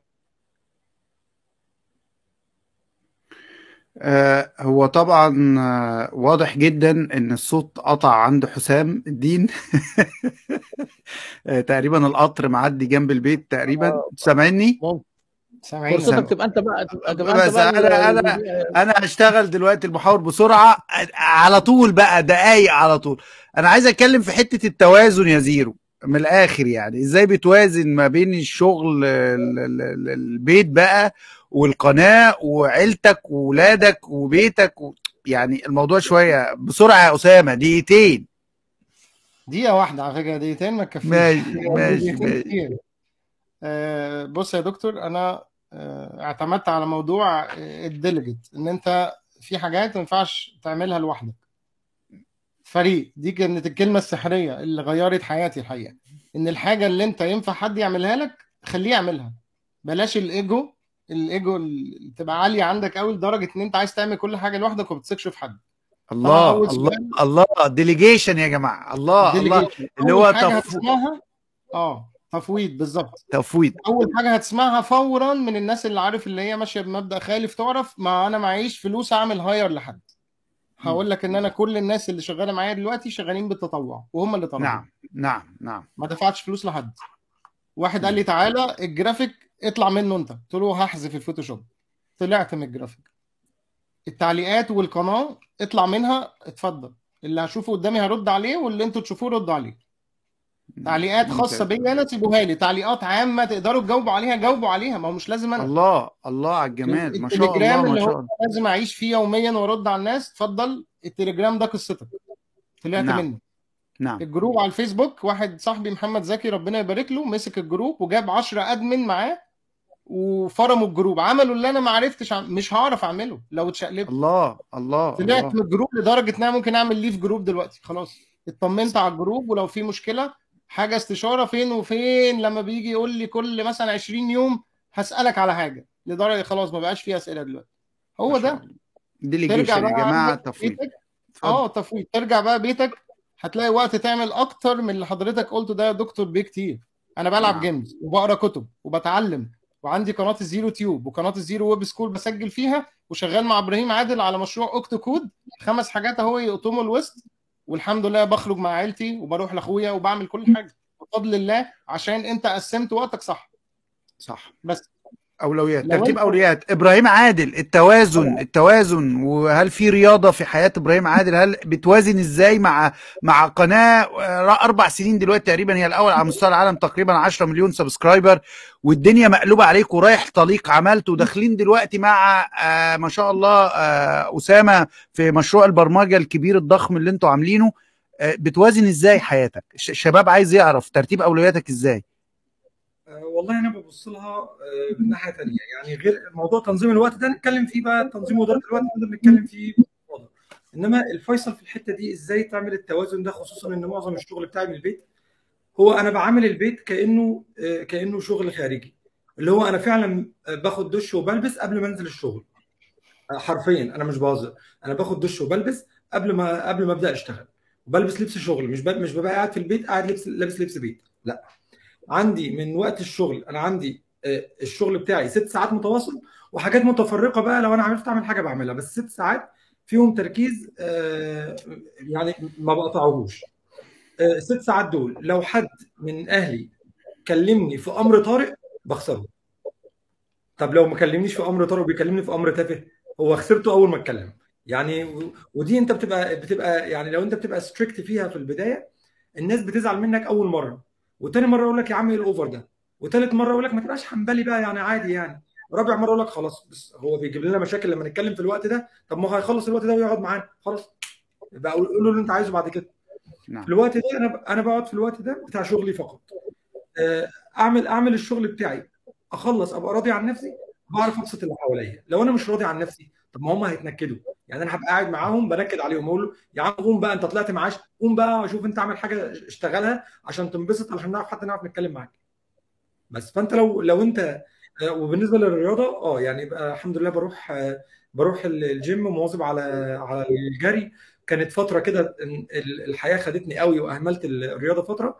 كان بدأ وزني آه، يزيد حسيت إن طاقتي بدأت تقل. حتى الأفكار اللي بقت بتجيلك بقت بتهرب بسرعة آه، قدرتك على ال- الطاقة بتاعت العبادة والحكاية دي بدأت تبقى أقل. لما رجعت انتظمت تاني الحمد لله بقى الموضوع كله هي عامل زي إيه؟ ال domino effect. بت... كل حاجة بتجيب الحاجة اللي بعديها بتلاقي الدنيا مشيت معاك كويس. ممتاز جدا. دكتور إيهاب مسلم. المرة دي بقى هم اللي جاوبوا. هم اسامه بقى قال بقى الحاجة اللي أنا كنت بقول الدنيا شوف بقى كشف ده إزاي. أيوه. آه، هو ليا. ال delegation أنا أشترك مع أخونا أسامة في ال delegation يعني أنا نعم. كنت الأول مثلا بعمل إعلانات فيسبوك لل promotion بتاعت الكورسات بتاعتي. في حد بقى بيعملها. كنت مثلا معظم التواصل مع العملاء دلوقتي ماسكه مثلا مرزوق. فبقى عندي وقت. وبعدين أنا عملت حاجة برضو غيرت غيرت ال business model يعتبر إن أنا بدل ما بدي كورسات في ال center والناس بتيجي وما بعمل استشارات في المكتب والناس بتيجي بقت الكورسات اونلاين مسجلة مسجلة فأنا بقى وفرت وقت كبير قوي. وحتى الاستشارات بقت اونلاين يعني لما بناخد عملاء جداد بنعملها اونلاين فده اداني اداني وقت إن أنا أقدر أعمل فيه حاجات. بتفيدني أكتر وبحبها أكتر. ان أنا اقعد اقرا وان أنا اخد كورسات ويمكن الناس تستغرب ان أنا باخد كورسات لحد دلوقتي وان أنا اقعد اتعلم حاجات جديدة واتابع الدنيا فيها إيه. وادي وقت برضو ال social والحاجات اللي زي دي. فيعني ده باختصار كده يعني اللي هو التفويض مهم. وان أنا عرفت adapt كنا اتكلمنا على ال adaptability اتكيف الله. من اول كورونا وانقل الشغل اونلاين ده خلاني مسيطر على وقتي أكتر بكتير الحمد لله. الحمد لله الحمد لله. آه طيب أنا أنا هسأل آه أنا هسأل أيوه. نفسي بقى يعني معايا هو الفكرة بالنسبة لي شوية أنا عامل قلق لناس كتير. يعني ناس كتير تقول لك بص أنت قاعد معانا ليل نهار على ال social media أنت لا عندك جامعة ولا عندك شغل ولا ولا أنت أصلا أنت حياتك كلها مقفولة على ال social media. ودي أصلا في حد ذاتها ناس مش مش مصدقة لما بشرح أنا إزاي بوازن يعني هم مش متخيلين الموضوع. فأول مرة أحكيها دي أول مرة أتكلم في الموضوع في الحقيقة أنا بشكر زوجتي أول حاجة على الموضوع ده طبعا وأنا ليا السبق طبعا إن أنا فربنا يجازيها عني كل خير. فأنا في حتة حتى هي لما بتعمل تقول لي delegation أنت بتعمل معايا delegation صح؟ فمثلا الأولاد لأن ما شاء الله أربع أطفال والدنيا فشوية الدنيا معانا بره صعبة يعني. هي حلوة ووحشة. هقول الميزة وهقول العيب. الميزة إن إحنا بره منعزلين تماما عن مشاكل مصر والعائلة والأسريات وتعالى وده اتجوز واتطلق وده اتخانق وتعالى افصل ما بيننا فده مدينا سبيس كده وعزلة جميلة جدا أنا مستمتع بيها. مش عايز أكسرها بصراحة. فلما بنيجي نتواصل بنتواصل في أوقات معينة. فده مدي أريحية من الناحية الجانب الاجتماعي يعني. ولما بننزل مصر طبعا بنقعد على حجرهم عادي مفيش مشكلة. آه بالنسبة لزوجتي دايما البيت لأن أنت في مجتمع طبعا مغير تماما في حاجات كتيرة. ففي متطلبات المدرسة واللقاءات الأسبوعية والشهرية والولد ده ديليجيشن البيت كله تقريبا بخلي زوجتي تتحرك فيه. بالنسبة للعبي أنا مع الاولاد أنا بدخل اللعب تلاقيني بتصرمح سبت وحد هنا عمال اسحف واحط أحط حتى الفيديوهات تلاقيني طالع على لينا المكي دي أكبر ملاهي هنا تلاقيني واخد العيال ثلاث أيام ورا بعض وطق وبعزل نفسي تماما وطبعا البوستات نازلة. فالناس تقول لك أنت بتلعب البوستات أقول يا جماعة ما هو في فريق ده في بتاع 50 واحد ده مع معافر ده الراجل ال HR يعني آخر آخر ضيف جالنا ده ثلاث شهور العضو اللي كان معانا من ناسا. الدكتوره تهاني عامر ثلاث شهور على ما جبنا approval من ناسا ونستعمل اللوجو بتاع ناسا في مع معافر. أنا أنا هقدر أبعت إيميلات وأرد وأعمل الكلام ده؟ أنا عندي حتى في في في في مصر دلوقتي عندي محامي عندي كل عامل توكيل delegation برضو صديقي ماسك لي كل الدنيا هناك عشان حتى لو حد شتمني على ال social media وأنا مش فاضيله لا بخلي المحامي يقوم ويرفع ويعمل كل حاجة بعيد عني يتحرك. فالفكرة ال delegation دي أنا بقول مش ممكن. موضوع الفريق وإن شايل الصفحة لناس واتمنهم بس بتعب معاهم جدا جدا جدا في ال mentorship بتعب جدا أول شهر شهرين. وطالما ال cream of the cream فوق ال top يعني عندي محمود الضماس اللهم صل على النبي. حاجة يعني رمز نسخة. عندنا السنهوري ربنا يجازيه كل خير على مع معافر وتوجيه. المهندس خالد ال graphics مش متطوعين. أنا دلوقتي والله العظيم ناس بتيجي تتخانق عشان عايزين يتطوعوا وعايزين يشيلوا معايا. محبة وصدق وعايزين يعملوا أي حاجة عشان خاطر الرسالة بتاعتنا توصل وتكبر فدي من الناحية دي. بروح الجامعة بلاش أقول لكم بتوع الجامعة ولا يعرفوا إن رمزي عبد العزيز ده أصلا موجود على ال social media غير لما عملت LinkedIn فلما شافوا LinkedIn بالعربي وجه 20000 رمزي we are seeing you hello you are making podcast بس it's in عربي كويس إيه يا جدعان في إيه اللي حصل؟ لقيت نفسي الخوتة جات لي في الجامعة كل اللي يقابلني إحنا شفناك مش عارف إيه إحنا مش عارف فساعتها بقى هي لينكد إن اللي فضحني بصراحة. كنت مرتاح بس بقول بالعربي ما حدش فاهم حاجة والبودكاست ما حدش بيتابعها لأن أنا طالع جمهوري بحدد الشريحة بتاعتي آه إن إن الموضوع. بالنسبة بقى للرياضة ما فيش نقاش. أنا بحط نفسي إن الرياضة جزء من يوم يعني بروح الجامعة برضاش بالعربية. باخد قطر وعشان أوصل للقطر بمشي نفسي. يعني قدامي مواصلة. بمشيها ربع ساعة في التالت. لازم أمشي الربع ساعة. وانزل من القطر أروح للمترو امشي كمان سبع ثمان دقايق وبعد المترو انزل امشي لي. أنا باخد المسافة البعيدة بس طبعا الجو هنا والدنيا مختلفة تمام. أنا بستمتع وبسمع بودكاست وأنا ماشي وبرد بعمل شغل ال social media كله وأنا ماشي في طريقي تقريبا يعني. بوصل ببدأ أشتغل في الجامعة بعزل نفسي تماما أه تدريس بشتغل أبحاث مع ناس بعمل لهم R and D research and development الحاجات دي كلها بيبقى دماغي ده كله لحد الساعة 4 ده ويمكن بقعد ل 10 أحيانا بالليل و7 بالليل 8 واحيانا بروح ال weekend أشتغل. بس دول ما يعرفوش إن أنا كأن رمزي بس معاهم ودول يعرفوا كأن حتى أولادي لما بروح بفصل الموبايلات. حياتي دماغي لعب معاهم التهريج الجري الفسح ده مهم جدا إنك تقدر تعمل ده. ولو قدرت تنظمه حتى أصدقاء يعني علاقاتي بالدكتور إيهاب مسلم ده جزء مهم جدا لازم أديره في حياتي باحترافية. لأن الحمد لله أنا ليا علاقات تقريبا من كل جامعات العالم ومن أفضل المعاهد على مستوى العالم. فده كان لازم ديليجيشنز لازم أعمل الموضوع التفويض ده. وكل ما ألاقي حاجة بتكبر أروح أفكر على طول مين اللي هيشيل دي. والحمد لله الراجل المناسب بيجي في المكان المناسب دي مهمة جدا والحياة بتمشي. بس. ما شاء الله. ممتاز جدا. يعني خبرات رائعة. أنا عارف إن في جزء كده راح مني بس فبعتذر جدا عن ده. في حاجة برضو حضراتكم يعني آه لاحظتها ومستر إبراهيم عادل اتكلم عنها وأنا شخصيا بستراجل معاها وهي فكرة إنه أفهم البيت إنه يا جماعة والله أنا فعلا مش قاعد بلعب أنا قاعد شغال دلوقتي. ف, ف... كتير ما بيتفهمش ده وبيبقى أنا محتاج الحاجة دي أنا عايزك تروح تعملها على طول. طب أنا يعني أنا سايب ميتنج أو بعمل حاجة. إزاي إن أنا وأغلب الوقت الموضوع بيبقى إيه ده؟ أنت مش مدي أولوية للبيت أنت مش مدي اهتمام أو ايا كان اللي بيتقال يعني. فإزاي إن أنا أوصل لهم إنه يا جماعة فعلا أنا ده دون شغل ماشي؟ وفي نفس الوقت ما أخسرهمش أو ما أضايقهمش. ولا طبيعي إن هم يتضايقوا مثلا في البداية ولا؟ يعني إيه اللي ممكن الواحد يعمله طيب من خلال خبرات؟ عايز أقول تجربة لو تسمحوا لي. اتفضل. آه هو كلام إبراهيم عادل سليم بس أنا مختلف معاه في حتة كده بسيطة. كان في فيديو كده بيتكلم عن شركة كبيرة وكان واحد في meeting وابنه تقريبا دخل عمل صوت أو حاجة زي كده. أكيد شفتوا أنتوا الفيديو ده. والراجل ساعتها اتعصب واتضايق. ف... فكت... فواحد على تويتر شاير ساعتها قال له we are humans يعني عادي على فكرة. ما فيهاش مشكلة وده حصل. هو إبراهيم ليه؟ أنا متفق مع إبراهيم في إيه؟ في إن هو ما حدش يقطع حبل افكاره لأن ده شغل حقيقي.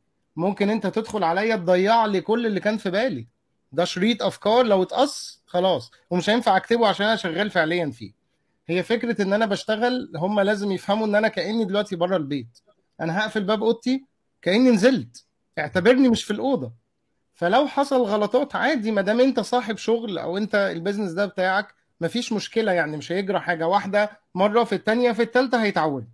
لكن لو أنت واحد شغال عند حد ودي ممكن تسبب لك مشاكل إحنا كنا بنشتغل مع ناس في البيت كان الشغل في البيت عايز أقول لك انه كان دقيق أكتر من الشركات. في الشركة كان بيلعب عنده فرصة يلعب وينزل ويشرب شاي. في البيت بقى كان في Time Doctor.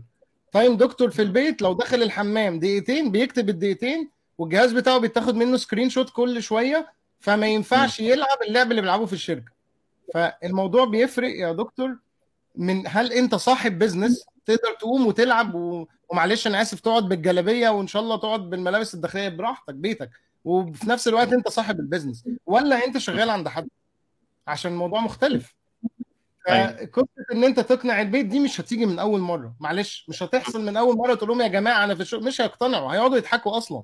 مش هيصدقوا فكرة إنك أنت شغال. ده في ناس ما بتقتنعش إن حد بيجيب فلوس من البيت. ممكن تسأل حتى لو شافوها والله يعني حتى لو شافوها. أحمد أبو زيد أول ما فتح القناة حكى القصة دي ممكن برضه أبقى اخليه يحكيها لكم إن والده مش مقتنع جهاز إيه ده اللي بتجيبه منه فلوس وتلاقي أب بيقول له أنت قاعد بتلعب على الكيبورد دي وتجيب فلوس إزاي؟ فالناس ما عندهاش القناعة دي لازم تطلع القناعة دي واحدة واحدة مش من أول يوم. هتلاقي حتى إبراهيم عادل لما بدأ يعمل ده كان بيعاني في الأول أنا متأكد. مش من أول مرة هيقول يلا بقت قانون. هتلاقيها مرة في الثانية في الثالثه صح ولا مش صح؟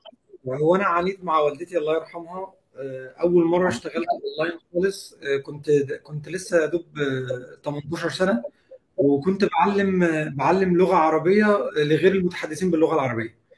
وكان علشان فرق التوقيت كان بيبقى البيت كله نايم. في الوقت ده أنا كنت بشتغل في الطابونة آه، وكان أنا كنت حابب شغل الطابونة قوي لأن أنا كنت بروح الساعة 4 الفجر وأخلص 7 الصبح. ف 7 الصبح دي بجيب آه، بجنيه عيش اللي هو هدية ليا. بجيب بجنيه عيش وعدي أجيب طعمية وفول ويكونوا هم في البيت صحي ونفطر. وأنا أخش انام أصحى أصحى يعني على العصر كده آه، أصلي وأقعد شوية وأطلع مع أصحابي وبعد. على الساعة 10 كده أبدأ أشتغل بقى من 10 ل 4 الفجر. فكنت بقضيها بشتغل بالليل. وهي كانت متخيلة إن أنا قاعد بالليل بلعب games خلاص هو هو هو بالنسبة له بقى هو مفكر إن هو الشغل بتاع أبو ثلاث ساعات بتاع الطابونه ده شغل ومريح عليه وقاعد يلعب games طول الليل. فأنا فاكر مرة كنت جعان قوي بالليل أنا مش يعني هي مش هاخد من وقت حضراتكم بقى. خلينا نقولها بعدين القصة دي. كمل يا طيب، إبراهيم آه، كمل. حلوة حلوة. بالنسبة لي عادي اتفضل. احكي. كنت قاعد كنت قاعد في مرة بالليل قاعد كنت كنت بشتغل آه، زمان كنت لسه بتعلم برمجة بقى على فيجوال بيزك وكان الكود واقف معايا ومش عارف مش عارف أحله آه، ومن كتر الدعك بتاع عقلي آه، بطني جاعت فقمت أدور في المطبخ على حاجة. قعدت عك كده وبتاع وعملت نص صينية كده وليمة. وقعدت داخل على ال- ال- الكمبيوتر. لقيت امي خارجه من أوضة أنا شفتها. وقعت أوتوماتيك لوحدها وجريت جوه على الكمبيوتر وقفلت. أول مرة قبضت بقى كنت قبضت بما يعادل بالمصري 350 و 350 جنيه ده وقتها كان رقم آه، ف... فهي شافتهم من هنا فكرتني سارقهم فخلت يروح قدر خالي. أنا والدي متوفي وعمامي في بلد تانية خالص. إخوالي اللي جنبنا. فخلت اخويا قدر خالي. وقالت شوف إبراهيم سرق الفلوس هو عامل عيلة. اشرب واحد واحد هو الصوت الصوت بيقطع يا شباب. أنا حاسس إن في صدى صوت كبير. في صوت جاي هو حد آه ممكن نعمل في ميوت حد كلنا؟ عنده يا ريت نعمل كلنا ميوت. آه يا ريت نعمل كلنا ميوت. أنا نفسي هعمل ميوت دلوقتي. طيب بصوا أنا بتكلم أهو فكده مش من عندي. ممكن واحد واحد بقى يفتح المايك ويشوف. أنا عموما خلصت. يعني كنت بقول هي فعلا بتعاني في البدايه دكتور كده ما عندوش. دكتور إيهاب برضو مش من عنده. أنا واحد اتنين تلاتة أربعة خمسة ألو. تمام جدا. أنا كده الصوت تمام؟ تمام. شوف دكتور رمزي كده. ألو دكتور رمزي. بالنسبة لي أنا أظن كله تمام يعني آه، عيب تمام. جدا والله ما نغلط في فنلندا والله عيب قوي يعني. لا لا طبعا بس ما فيش زي النت في مصر معلش يعني. معلش. طيب. آه طيب اللي أنا آه استشفيته من الجانب ده هو حاجتين. أول حاجة إن أنا أحاول أحط آم، يعني واحاول آه، أوضح لهم ده وأصبر عليهم في إن هم يتفهموا ويتقبلوا الموضوع. صح كده؟ في حاجة مهمة إن تطلع فلوس عشان ت- ت- ده الختم اللي هو هي... هيختم على والله والله. الحته موجود يعني ما زال برضه. أول 100 مازال دولار برضه. هتلاقي هتلاقي زوجتك حاطة كلب على الباب عشان ما حدش يدخل يعني طلع بس الفلوس يعني. صحيح. ممتاز جدا. طيب أنا عايز أروح آه، لحاجة. عايز كل حد من حضراتكم يقول لي مهارة شايف إنه الشباب النهارده لازم المهارة دي آه، يتعلمها. تمام؟ ممكن نبدأ بدكتور إيهاب. إيه مهارة؟ أنا عارف ان حضرتك اتكلمت في ده في جامعة النيل بس السؤال بقى لابد منه يعني. مهارة شايف الشباب لازم يتعلمها النهارده.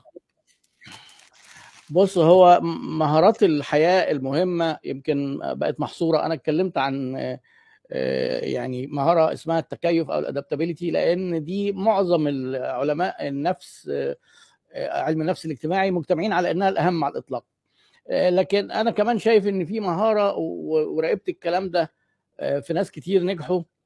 آه، أهم من المهارات الفنية يمكن وأهم من اللغة وأهم من حاجات كتير قوي ومحدش بياخد باله منها مهارات التواصل. إزاي أنا أعبر عن نفسي آه، حتى في وسط أصحابي؟ وبعدين في الشغل إزاي أنا أتكلم مع الناس واقناع التواصل ده؟ طبعا فيه حاجات كتير. ال- الإقناع تواصل البيع من أصعب مهارات التواصل. الكلام في التليفون والإقناع عن طريق التليفون اللي هو زي زي خدمة العملاء أو البيع بالتليفون. ده مهارات تواصل ودي ودي صعبة جدا. التواصل عن طريق إنك أنت تعبر عن نفسك في الإيميل بالنصوص بس. دي كمان أصعب لأن مفيش صوت حتى باين. التواصل إنك أنت تعرف تعبر بصوتك إنك تعبر بلغة الجسد إن إنك أنت ما تخافش لما تكون بتتكلم وقاعد قدامك 30 50 300 واحد يعني هي التواصل فيه مجموعة من المهارات كلها. إزاي تستخدم النصوص إزاي طبعا تجيد اللغة وده بالتالي وإزاي تعبر بصوتك وبحركات إيدك بتعبيرات وشك بلغة الجسد. وطبعا معروف إن أعلى درجة من إتقان مهارات التواصل بيبقى موجوده عند الممثلين. وكان الله يرحمه الدكتور زهير ثابت كان بيعلمنا في التسعينات إن البياع الناجح ممثل ناجح. البياع ممثل. وإحنا كلنا على فكرة حياتنا بنبيع. محتاجين يبقى عندنا مهارة التمثيل دي شوية. يعني مش التمثيل اللي هو إن إحنا مثلا نضحك على الناس ونزور حاجات. لا يعني أنت عايز تبين اللي قدامك إن أنت مهتم فتبين له إنك مهتم. عايز تبين له إنك أنت متعاطف معاه. عايز تبين له إنك أنت متضايق وهو بيحكي لك حاجة. يعني ده شكل من أشكال التواصل اللي بيسهل الحياة جدا. فإذا كنا عايزين نتكلم أنا معلش خدت مهارتين التكيف يليها التواصل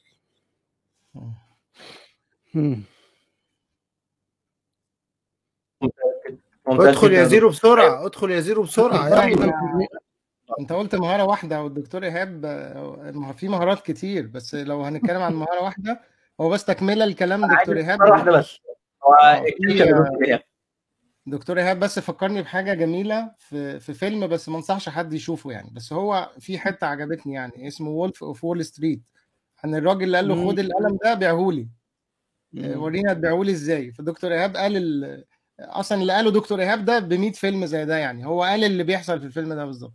هو فكرني بالحتة دي بجد مهارة البيع أصلا تواصل وذكاء وشوية مهارات كده مع بعض. لو اجتمعت هتقدر إن أنت تعمل الكلام بالنسبة لي طبعا هقول البرمجة أكيد مش هقول الإنجليزي. لأن كده إبراهيم هيخش يقول البرمجة. في صوت طالع فخلاص. كل واحد يخليه في مهارته كل واحد يخليه في الكار بتاعه عشان ما نقطعش بص هو ليه البرمجة؟ يعني هو أي حد يقول لك اتعلم برمجة بس ليه ليه تتعلم البرمجة؟ البرمجة علمتني أظبط حياتي. بجد يعني مش كلام يعني. أظبط حياتي منطق أه تخيل انت وزوجتك في مول بتشتروا حاجات وهي عماله تنقي حاجات من على الرف وأنا شغال بال Python script في بالي عمال احسب. ونروح عند الكاشير مثلا أقول لها 1850 ريال. فتبص إيه ده؟ 1850 وكسور. إيه ده؟ بتاع إزاي الكلام ده؟ أنا قاعد بحسب. كل واحد في العالم بتاع البرمجة بتعلمك المنطق تعلمك عمال تفكر كل شوية. بتعلمك تنظم حياتك. الأول كنت تعال شوف التعليقات بتاعتي على الفيسبوك وتعال شوف دلوقتي. التعليق منظم. التعليق بيفكرني بالكود اللي أنا بكتبه. بكتب التعليق وفاصلة تحته خطين وأكمل وأنظم التعليق.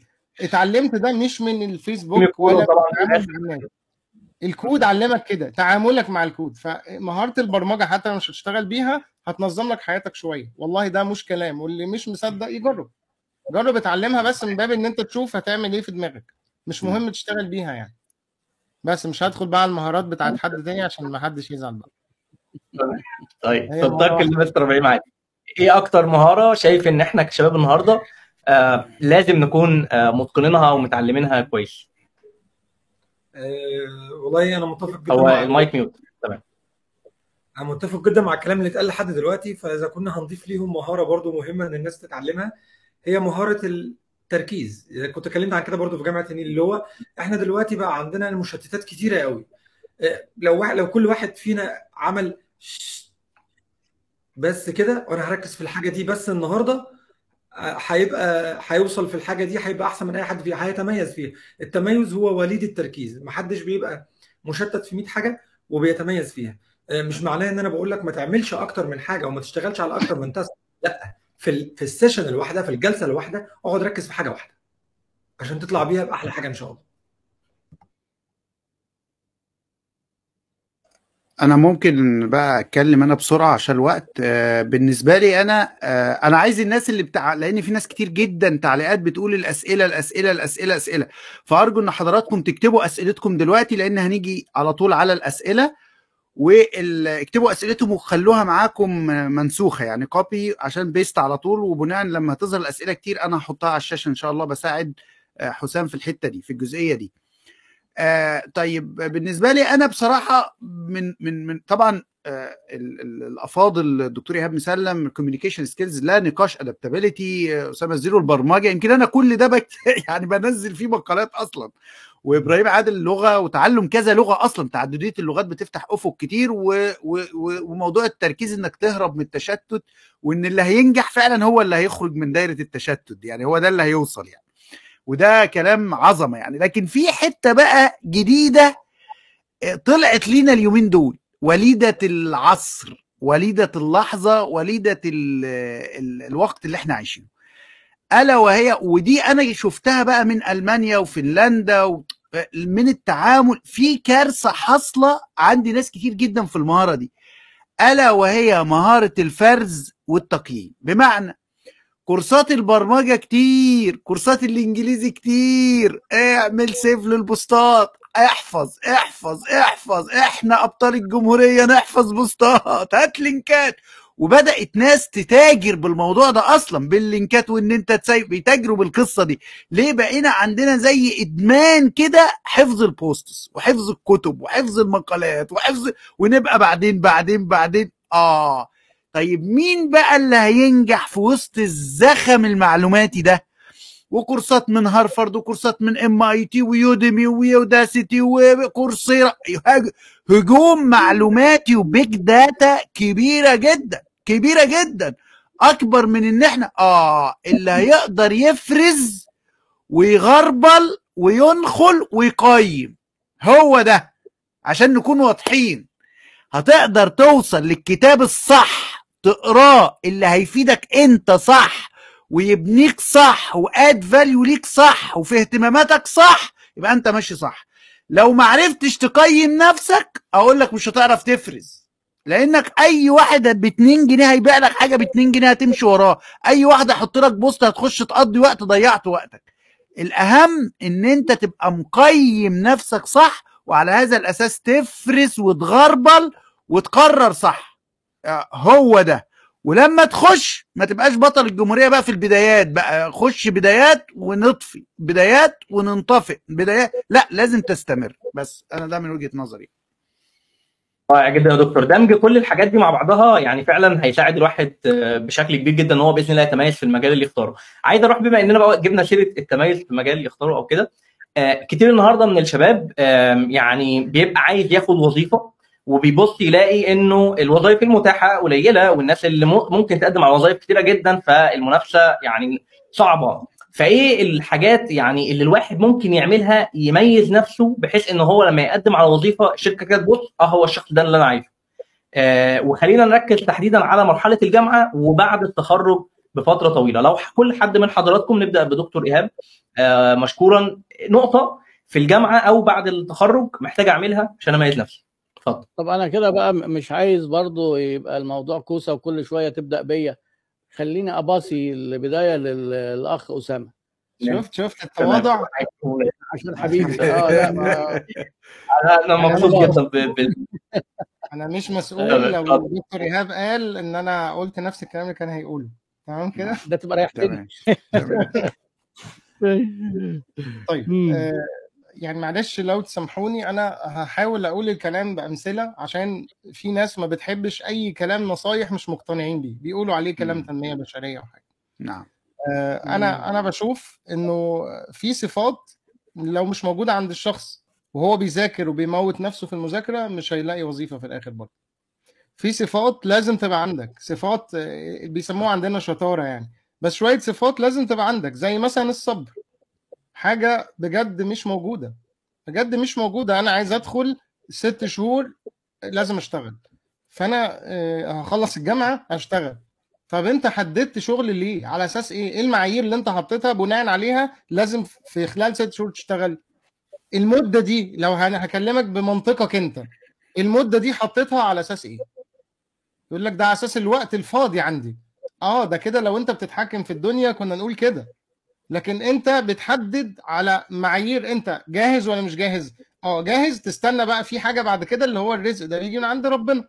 طيب أنا لو الرزق جالي وأنا مش جاهز يعني ربنا رزقني بوظيفة لقيت حد من اصحابي جاب لي آه، وظيفة في مكان محترم وأنا مش جاهز للوظيفة فخلاص راحت عليك. لكن أنا بفضل اتعامل مع ال- المناهج التعليمية والحاجات اللي بتعلم منها عشان ابقى جاهز. بقيت جاهز ادور بقى على الفرصة. لكن آه، الناس مش عايزة تصبر. تيجي تقول للواحد في منهج تعليمي خمس سنين أهو ال Open Source Society University إيه خمس سنين؟ ده أنت بتعقد الأمور. خمس سنين أنت بتهزر. طب لو أنا قلت لك إن أنا من الألفينات بدرس برمجة ولحد النهارده هستعير جملة دكتور إيهاب عندي كتب لسه بقرأ فيها لحد النهارده ولو ربنا إداني عمر 20 سنة تاني هتلاقيني بقرأ برضه في كتب تاني وبتعلم. هو في إيه؟ هو إيه المشكلة لما أفضل أتعلم؟ يعني أنا مش قادر أفهم هو أنت كده بتقلل من نفسك؟ يقولوا عليك طالب يعني؟ هو اللي بيتعلم مش معناها كلمة طالب معناها طالب علم مش معناها طفل أو شاب صغير. اسمه طالب علم. ممكن على فكرة يبقى عندك 80 سنة واسمك طالب علم.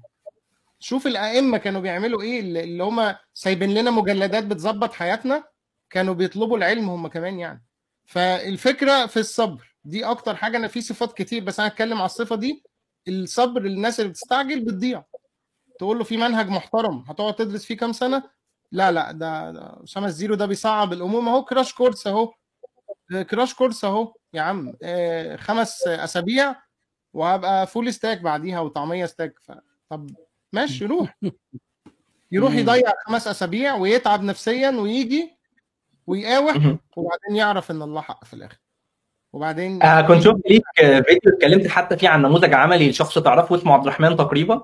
كنت انت بتتكلم عن ال- الجانب ده وهو قد إيه الشخص ده اشتغل على نفسه وخد وظيفة رضي بيها في الأول أو أو حاجة معينة مش مش اللي هو عايزه بعد كده كان تقريبا راح ال UK وراح على وظيفة ما شاء الله ممتازه جدا. يا يا يا, يا جماعة يا جماعة الموضوع بسيط جدا. الدكتور إيهاب مسلم عيادة الشركات بقى لها كام سنة والشغل اللي بيعمله بقى له كام سنة؟ آه، أسامة على ما وصل المليون. كام سنة عمال يتعلم ويقرأ ويطور وي... إبراهيم عادل كام سنة؟ عشر سنين ولا أكتر شغل؟ أنا أنا من 2011 أول ما عملت فيسبوك كنت بكتب مقالات صغيرة كده كل يوم. بقالي لما ببص دلوقتي بتكب... أنت بتتكلم 12 سنة كل يوم برغم نفسي أكتب فال... فالصبر آه، إن أنت بتستمتع بالرحلة اللي أنت بتعملها وصبور جدا على التعلم كل يوم بتتعلم حاجة جديدة وكمان مش بس في تخصصك لا ده بره كمان. فهي الفكرة ال long life learner دي بقت حاجة أساسية مهارة أساسية إنك تبقى long life learner يعني متعلم مدى الحياة حتى الجامعات يعني. حتى الجامعات دلوقتي الهدف بتاعها إنه يطلع long life learner يعني. حد بيتعلم مواصل التعلم. إذا أنت قدرت تبني شخص كده خلاص هو هيقدر يعلم نفسه بنفسه ويعرف يفلتر ويفرز ويقيم الدنيا هتمشي معاه حلو. معايا؟ بس بص هو دكتور. رمزي دكتور رمزي بي آه، بيقول لك على الحاجة المرحلة اللي بعد كده إن أنت هتفضل تكمل ده سليم. إحنا مشكلتنا في الناس اللي لسه ما دخلتش التعليم أصلا. نعم. اللي هو بيسأل مثلا عن المرتب قبل ما يبدأ. هو أنا هاخد كام عشان أدخل أتعلم كورس HT تاخد كام في إيه؟ هو أنت اشتغلت إيه؟ أنت اتعلمت إيه؟ خلي بالك العيب مش في الناس دي عشان ما حدش يزعل مننا. الناس دي مش هي العيب فيهم. الناس دي بتشوف بيع كلام كتير فهو ده اللي بيحولهم. بياعين الكلام اللي هو آه، إحنا في خلال ست شهور هنأهلك لسوق العمل وهنشغلك وفي خلال نص مم. الدورة هتكون شغال في شركات معانا. يا ابني طب ما لو أنت بتشغل الناس بتشغلني أنا معاك طيب. فهم بيسمعوا. كلام الكلام ده هو اللي بيخليهم يحطوا الأمال الزائفة دي.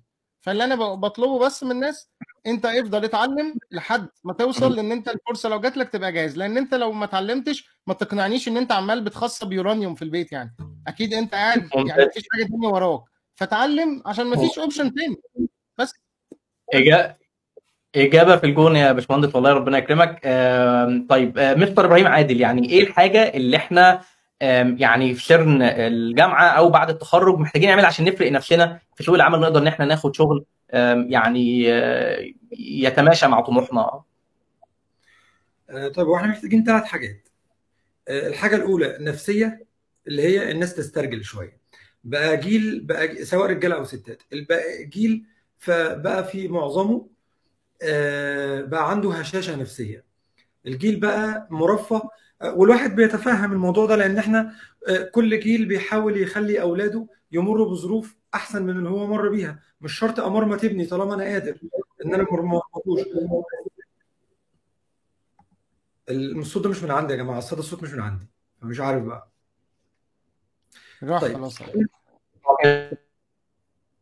طيب ف... فكل واحد بيحاول ما يمرمطش ابنه آه، فابنه بيطلع عامل زي اللي لو واحد بيروح جيم كل يوم بيطلع له عضلة هنا وعضلة هنا وعضلة هنا ويبقى قادر إن هو يشيل أتقل وهو طيب لو هو قاعد على السرير بقاله حتى لو هو كان بيلعب جيم قبل كده وقاعد على السرير بقاله ثلاث شهور ممكن يحصل له ضمور عضلات. وكذلك الجيل اللي موجود حاليا في معظمه وإحنا مش بنعمم التعميم دايما غلط ولكن في معظمه من من المشاهد اللي بنشوفها الجيل آه، ما اتمرمطش آه، ما أخدش خبرات آه، ما تعرضش لمصاعب. فبالتالي عنده ضمور في مهارات التواصل عنده ضمور في بياخد الحاجة المسائل بأمور شخصية. لما تطلع لما تطلع بعد كده تخش سوق العمل انت هتتفرم. مش انت بس ده انت واللي خلفوك واللي جيرانك واللي عرفوك في حياتك كلكم هتتفرموا. مفرمة سوق العمل ما بترحمش حد. انت كشخص انت بالنسبة للشركة آه، الدكتور إيهاب دايما بيقول إن الشركة ممكن تقف على حد. فعلا. حاول تكون الحد ده. لأنك لو مش الحد ده صدقني أول واحد هيتكنس هو أنت. لأن زي ما دكتور ايهاب بيقول الكفته اللي بتقول قطع الأرزاق حرام والأرزاق مش بإيدينا. آه، ف فأنت حاول ما تبقاش آه، من الناس اللي أول ما نيجي نكنس هنكنسهم. حاول تكون مميز. ليه؟ علشان نقول إلا ده مش عايز أخسره. إلا ده الشركة فعلا هتقف عليه. لأن ده مكسب إن أنا مو- موجود معايا في الشركة. تعرف تعمل ده إزاي وأنت في الجامعة؟ تعرف تعمل ده إزاي وأنت في الجامعة؟ شوف سوق العمل حرفيا محتاج مهارات إيه؟ في التخصص اللي انت عايزه وابدأ اتعلمها من دلوقتي. وخد انترنشيب في كل حتة. انت لما تجيلي وتقول لي أنا عارف إن انت محتاج الوظيفة الفلانية أنا هعملها لك مجانا. هل أنا أهبل إن أنا أجيب واحد هياخد لي 6000 جنيه ويعملها وأنت هتعملها ومجانا وما أقولكش لأ واقول لك لأ؟ أكيد هديها لك. طب لو هو هياخد 6 وأنت تاخد 1000 أكيد هديها لك أنت. لو هو هياخد 6 وأنت تاخد 5 أكيد هديها لك أنت. ليه؟ لأن أنا أكيد ك business عندي مصاريف كتير محتاج أوفر. وانت هتاخد مكسب كبير انت بتحتك ببيئه عمل حقيقية وهيبقى عندك مكاسب. بعد كده تتحط في ال CV بتاعك إلى جانب التخصص بتاعك انت واخد internship في الشركة الفلانية والشركة الفلانية والشركة الفلانية هتلاقي السي في بتاعك لوحده منور. وانت من كتر الاحتكاك بقيت فاهم السياسة بتاعت الشركات وبقيت فاهم إيه المهارات اللي انت محتاج تركز عليها علشان تعملها. ممتاز جدا. أنا في حاجة برضو جت في بالي آه وده كان سؤال أنا كنت سايبه لدكتور إيهاب وبرضو دكتور رمزي. فأنا هنتقل من السؤال الأخير ده للسؤال ده. آه دكتور إيهاب أنت حضرتك من شوية كنت قلت إنه آه كريم في خبر معين كده سعيد فربنا يوفقه إن شاء الله. فأنا كان عندي سؤال لحضرتك. إيه حاجات يعني دور حضرتك معاه كاب إنك تخليه فعلا يعني مؤهل إن هو يشتغل في مجالات ما شاء الله رائعة يشتغل في شركة كبيرة هو يعمل كونتنت يبقى شخص مبادر وطبعا دكتور رمزي عنده باع كبير جدا في الجانب ده. فعايز حضرتك كده تدينا يعني الخلاصة في في تجربتك دي عشان برضو أولياء أمورنا يتعلموا ده وإحنا نفسنا مستقبلا إن شاء الله. طيب جميل. بس أنا اسمح لي هعمل تعديل صغير لأن يعني مش معنى إن أنا سبت السؤال لأسامة إن أنا ما جاوبش عليه. لا ما خلي بالك أنا عايز أجاوب على السؤال برضه ماشي ماشي أكيد أنا ما أنا ما سبتش حقي في إن أنا أجاوب. أنا بس خليت أسامة يجاوب الأول. أنا عايز أجاوب لو سمحت. ما تبوظليش دماغي ماشي آه خلاص قاعد بحث في الإجابة. بقى لي نص ساعة قاعد بجهز. أقول إيه وتيجي تقول لي هنسأل سؤال تاني؟ ليه؟ يعني بنلعب لا وأنا كمان لا وأنا كمان وراك. يعني أنا عمال دماغي جابت الإجابة بقى النموذجية اللي هخطفها بقى. وايه لا خش بقى العيال.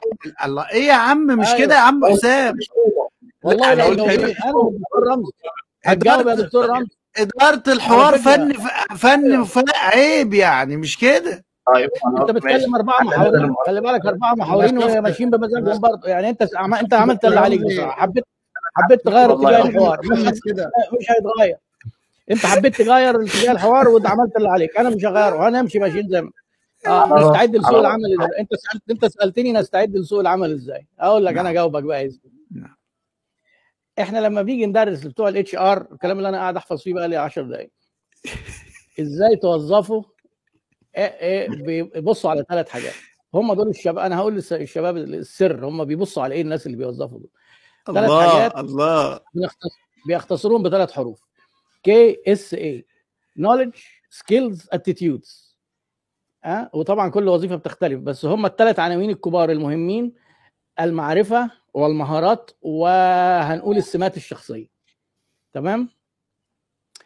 المعرفة. إنك أنت مثلا لو programmer هتبقى عارف programming عارف HTML عارف مثلا هتتكلم في إيه JavaScript عارف Python full stack هتشتغل graphic designer تبقى عارف الأدوات اللي في ال Photoshop. حسب بقى المعرفة بتاعتك. كل وظيفة لازم المعرفة اللي هي بيسموها ال hard skills أو اللي هو ال basic ال theory بتاعت الحاجة اللي هتشتغلها. ال knowledge يعني هتشتغل مثلا في شؤون قانونية تبقى دارس حقوق وفي ساعات بتبقى محتاجين شهادة. هتشتغل في صيدلية أو بتاع يبقى أنت معاك صيدلة. دي ال knowledge ال skills بقى هي دي الايه المهمة جدا. لأن ال skills دي مثلا فيها مجموعات من المهارات. المهارات اللي محتاجها سوق العمل عاده هتلاقيها مجموعات معروفة. الكمبيوتر ودي بتختلف بس في basics يعني تبقى عارف مثلا المايكروسوفت أوفيس الوورد والإكسل. والإكسل مهم لأي وظائف تقريبا دلوقتي. تبقى عارف English طبعا كل ما تحسن مستواك في ال English كل ما فرصك في الشغل في أماكن محترمة هتزيد. هنفتكر بقى مهارات التواصل والتركيز وكل الكلام اللي إحنا قلناه دي جوه ال skills وبعدين الكلام ده تعمله وأنت في الكلية لأن دلوقتي الكليات مثلا ممكن ما تكونش مهتمة بال Office ما تبقاش مهتمة باللغات بصرف النظر أنت في إيه تهتم بيها. ال attitudes بقى يمكن دي أصعب حاجة لأن دي صعب اكتسابها. لأن مثلا من ضمن ال attitudes مثلا ان واحد يبقى بيحب الناس. أنا أنا عايز مثلا واحد يشتغل بياع أو خدمة عملاء عايزه يبقى بيحب يخدم الناس. دي ال attitudes دي سمات كل واحد ممكن عشان كده في ساعات بيعملوا حاجة اسمها personality test كده عشان يعرفوا الواحد ال personality test عشان تحدد ال attitudes دي. أنا أوصف يعني سماتي الشخصية إيه؟ أنا بحب الناس أنا انطوائي أنا راجل بركز على التفكير أنا بيهمني المنطق أنا بتاع تحليل أنا عاطفي. حاول تفهم نفسك وتشوف أنت لو ليك وظيفة معينة هل السمات الشخصية دي ماشية ولا لأ؟ أو تمشيها بالعكس أنت سماتك الشخصية تنفع لوظائف أك... إيه وظائف أكتر يعني؟ فده كده إيه باختصار. وبعدين خلي بقى إيه الدكتور رمزي بقى يجاوب وبعدين نرجع بقى نشوف الكلام الجميل اللي أنت كنت بتسأل عليه ده. أنا كمان بيرسوناليتي دي أنا رجع لها طيب طيب طيب طيب. أنا أنا بسرعة برضو هحاول أختصر جدا. إحنا كل اللي حضراتكم قلتوه رائع رائع وعلى راسي لكن في كارثة الشباب دايما واقفة قدامهم زي كده حجر. حجر ضخم جبل مش قادرين يعملوه. ألا وهو إيه؟ أجيب خبرة منين وأنا لسه متخرج؟ الله أمال أنت طول طول الجامعة فاكر إن هي الشهادة بس؟ طب ما هو إبراهيم عادل قال يا جماعة ابنوا مهارات يا جماعة جهزوا نفسكم يا جماعة تطوعوا يعني اعمل تطوع.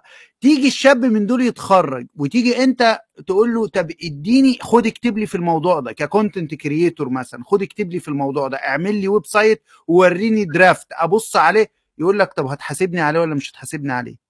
الله الله الله الله, الله. يا ابني ده أنا عايز أساعدك تلاقيه حتى مش عايز يشتغل تطوع عايز بسرعة يقفش على طول أول مرتب والعداد بيعد. يا ابني هو أنا كنت شفتك عشان أحدد المرتب بتاعك هو أنت أصلا كنت عملت حاجة في الحياة غير إن أنت درست وجبت شهادة في الآخر؟ هو أنا هشغل الشهادة ولا هشغل حضرتك بمهاراتك بال... بال... بال... أصلا بالذكاء الاجتماعي بتاعك ب... ب... ب... إن أفقك واسع؟ كل ده عوامل بتحسب. طيب إذا قلنا إنه تطوع واشتغل تلاقيه على طول قلوق. يا ابني خش بقلب ورب واجتهد وبين نفسك وحط بصمتك. أنا لما رحت شركات الأدوية الكلام ده في 2002 ومحتاج فلوس. ما قعدتش استنى أبقى معيد واستنى أبقى والوظيفه وجايب امتياز. وقلت ارمي كل الشهادات دي إيه اللي موجود قدامي يجيب لي فلوس؟ شركات الأدوية والدعاية. دخلت اتعلمت تسويق اتعلمت بيع اتعلمت كل حاجة اتعلمتها. ودخلت بالظبط سنة في التاني بقيت مدير فلوس مرتب. بقيت أدير ناس وأعمل ناس. اللي بينجح بيدخل ينجح بينجح في أي حاجة. دي ما فيش فيها نقاش يعني. دي بديهيات. إنك هتتعب وتعرق في مجال هتتعلمه. طالما عندك احتياجات بتجري تأمنها. إنما شغل رفاهية الاختيار الوظيفة لما بتتخرج وما جاتلكش ونقعد ننحنح ونعيط أصل الواقع أصل إحنا مولودين في بيئة صعبة. أنتوا كنتوا أيام زمان لا يا حبيبي ما كناش أيام زمان. إحنا كنا طلعان عين أبونا كلهم اللي قاعدين قدام حضرتك. كل اللي أنت لازم تعمله كل اللي انت لازم تعمله انك تشتغل بالمتاح. الشغلانة اللي موجودة قدامك تطوع اشتغل. شهر اتنين تلاته شبكة. واحد هيوصلك لواحد. معلومة هتجيب معلومة. هتلاقي نفسك دخلت ترس الشغل. هي دي دي, دي اللي لازم ال mentality بتاعتها. وبعد فترة لو انت ال CV بتاعك كويس جدا في مشكلة كبيرة. خدت شهادة وخدت خبرة وخدت مهارات. ما بتعرفش تكتب وتعبر وتبيع نفسك وتسوق لنفسك دي كارثة قومية. مفيش communication skills ضيعت كل اللي انت عملته. سيبك انت عملت CV كويس وحطيت فيه مهاراتك وعندك ميزات تنافسية. دي مهمة جدا إنك توريني أنت إيه فرق بينك وبين غيرك إيه. الشركات عايزة تشوف ال contrast ده عايزين يشوفوه. إذا هم شافوه أنت خدت الوظيفة لازم تبينه في الكتابه. طب بينته في الكتابه وظبطه. وجه قعدك في interview قدامه بالصلاة على النبي هيعريك. هيعريك وأنت قاعد. لو ما عرفتش تعمل branding لنفسك وأنت قاعد في ال interview وبطريقة مع بذكاء مش تقعد أنا وأنا. لا لا لا مش كده خالص. أنا لما عملت ال project الفلاني وانطلب مني كانت مطلوب مني واحد اتنين تلاتة أربعة أنا جبت فكرة والله ما كانت تخطر على البال خالص. رحت شفت مش عارف تبني قصة تبني قصة وتمسك قصه وتعمل branding لنفسك وأنت قاعد. الناس وهي قاعدة أصلا بتقول لك أنت اتقبلت.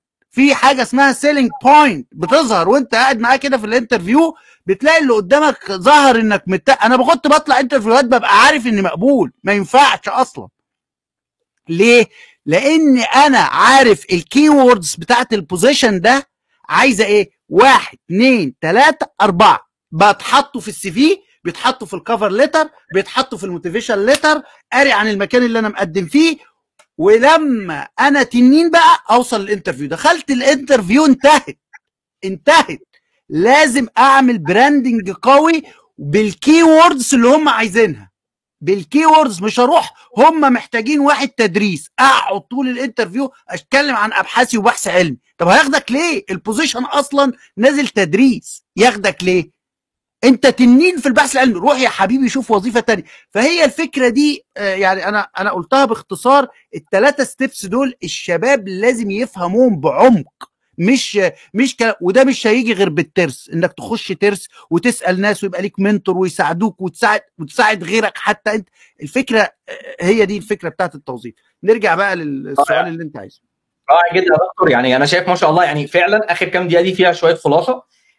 عافر ابني مهاراتك يعني ظبط ال skills أو يعني المهارات الأساسية اللي ليها علاقة بالشغل وفي نفس الوقت ال attitude بتاعك اللي يخلي الشركة لأنه أنت كشخص هتتعامل مع موظفين تانيين وكده فمحتاجين هم برضو يبقوا عارفين إن الشخص ده هيضيف للشركة. ونقطة قوية جدا عايز أقول لك إنك بتيجي وقت بتيجي وقت عليك بعد سنة واثنين وثلاثه أنا بعمل interview للناس أنا قاعد معاهم أنا ليه أجي معاكم أصلا؟ إذا أنت عندك ال skill إنك تقلب الترابيزة بال HR بالليلة اللي قاعدة دي كلها إنك أنت تحسسهم بأدب إنك بتعمل لهم interview انتهت أنت خدت ال position أنت خدته. مش تقعد بقى مسمع وحافظ ومش عارف إيه. لا هو عايز يطلع technicality هو عايز يطلع أنت شخصك الحقيقة عامل إزاي. فدي فدي مهمة قوي إنك حتى تعلي عليه تقول له لا ده ال salary أنا جالي أنا في عرض ك... وفعلا بيبقى في عروض بس أنت ممكن تخجل وخايف تقول لا لا ما تخافش اترفض. إذا أنت دخلت بعقلية إنك رافض الوظيفة هيعرفوا ده بيروح لهم. ده عدوى بتتنقل. لو حس كده هتلاقيه بيمسك فيك. فأتمنى يعني أكون لخصت الحتة دي. ربنا يكرمك يا دكتور نقطة. كان مستر إبراهيم عادل قال عليها قوية جدا وحضراتكم كلكم تشاركتم فيها وهي حتة الميزة التنافسية، الشخص أو الشركة أنا فعلا محتاج الشخص ده يكون معايا. ونقطة قوية جدا إنه في البداية إيه المشكلة إن الواحد يعمل حاجة for free لما أنا أروح أشوف شركة معينة نفسي أشتغل فيها شايف إن هم بيقدموا حاجة كويسة وأروح أنا أكلمهم وأعرض عليهم إن أنا ممكن أعمل لهم الحاجة دي بدون أي مقابل. هبني ال CV بتاعي وهبني ال portfolio بتاعي وهيشوفوني بشكل عملي وهيشوفوا المبادرة مني فهيبقى عندي قدرة إن أشتغل معاهم بعد كده. ليه؟ ما فيش مشكلة من ده خالص. مش لازم أول ما أتخرج على طول أشتغل بال salary اللي أنا عايزه صح كده؟ محتاجين صبر شوية. طيب أرجع للسؤال يا دكتور إيهاب ودكتور رمزي بتاع هل حابب أعيده ولا حضرتك متذكره؟ اتفضل اتفضل أنا فاكره أنت اتكلمت عن كريم وإن هو خبر كويس أيوه. آه هو الحمد لله كريم النهارده كان بيعمل رابع interview في شركة أمريكية طبعا جايين له عن طريق Upwork اللي هو الموقع اللي هو بتاع ال freelancing اللي هو دايما بيتكلم عنه. بس طبعا في ناس متخيلة إن freelancing ده إن مثلا واحد يدخل يدور على حد يعمل له شغلانة مثلا ثلاث أربع أيام أسبوع هو كريم ما بيقبلش الشغل زي ده هو بيدخل في في حاجات long term وأقل شغلانة خدها مع عميل كانت سنة. والشغل ده contract أطول من كده. وبرده عن طريق Upwork فالحاجة الجميلة اللي حصلت إن هو آخر interview النهارده ده كان مع ال CEO بتاع الشركة وال founder والراجل ده بروفيسور في MIT عامل شركة من سنتين بيعملوا researches وعاملين شغل جامد جدا في ال AI فأنا الحقيقة أنا مبسوط مبسوط يمكن أكتر من كريم. لأن كريم هيبقى في مطبخ صناعة ال AI في العالم مش في مكان مقاومة ال AI وهنقعد نلطم ده ال AI جاي لنا وال AI هنعمل فيه إيه؟ يعني ودي يعني كنت أنا قابلت اثنين شباب برضو الفضل الدكتور رمزي عرفني عليهم بيطوروا ال AI في إنجلترا علشان ياخد قرارات في البورصة ويشتري ويبيع. عشان كده لما كنت أنا حتى بتكلم مع الناس عن التكيف مع التغيير أفضل نوع من التكيف أن تصنع أنت التغيير بنفسك.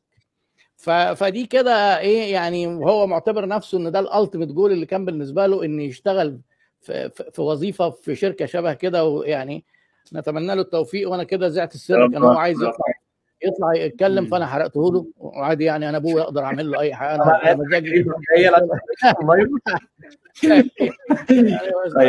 صلاحية ما شاء الله يعني. أنا برضه جميل أنا فرحان ومبسوط وعايز الناس تبقى مبسوطة وتدعي له وربنا يوفقه يعني. لا ربنا يبارك فيه يا رب ربنا يبارك فيه البدايات وهو كان عنده خمس سنين. كان بيكتب الكود بتاع الدوس عشان يدخل يلعب جيم على ال DOS A CD Aladdin Aladdin dot EXE فبدأ يتعامل مع الكمبيوتر وهو الشاشة سوداء بتاعت ال DOS دي مفيش ماوس ومفيش Windows ومفيش أي حاجة. وبعد كده خد كورسات programming وهو في ستة ابتدائي. أنا كنت مهتم جدا بالقصة دي.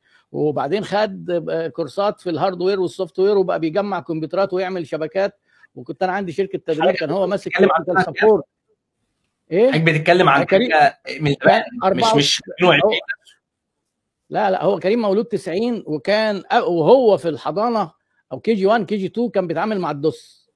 94 93 حاجات زي كده. وبعدين ال DOS نزل بقى نزل بعد كده ال Windows 3 11 استمر بقى هو وانطلق وتعلم programming وأنا فاكر وهو في ستة ابتدائي تقريبا خد Visual Basic وعمل calculator كده بنفسه كان فرحان جدا بيها. طبعا ده إنجاز وهو في ستة ابتدائي يعني ما حدش بيعمله.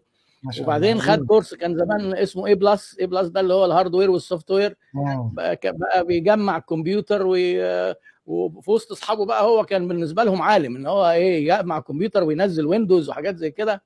برضه ده كان وقتها ما كانش منتشر الكمبيوترات قوي. لا هو عالم فعلا كده. في التوقيت ده دكتور الكلام ده مش مبالغة. في التوقيت ده عالم كده.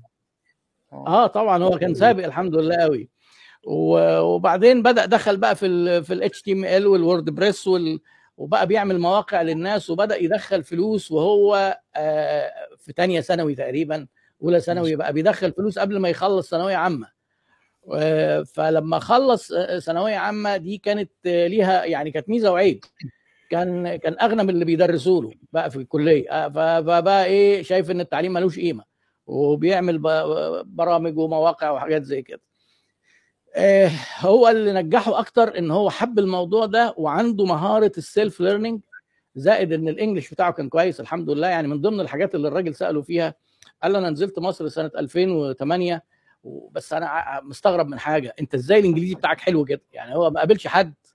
هو بيتعاملوا بقى طبعا مع مرشدين سياحيين والمفروض بيتعاملوا مع ناس عارفين إنجليزي.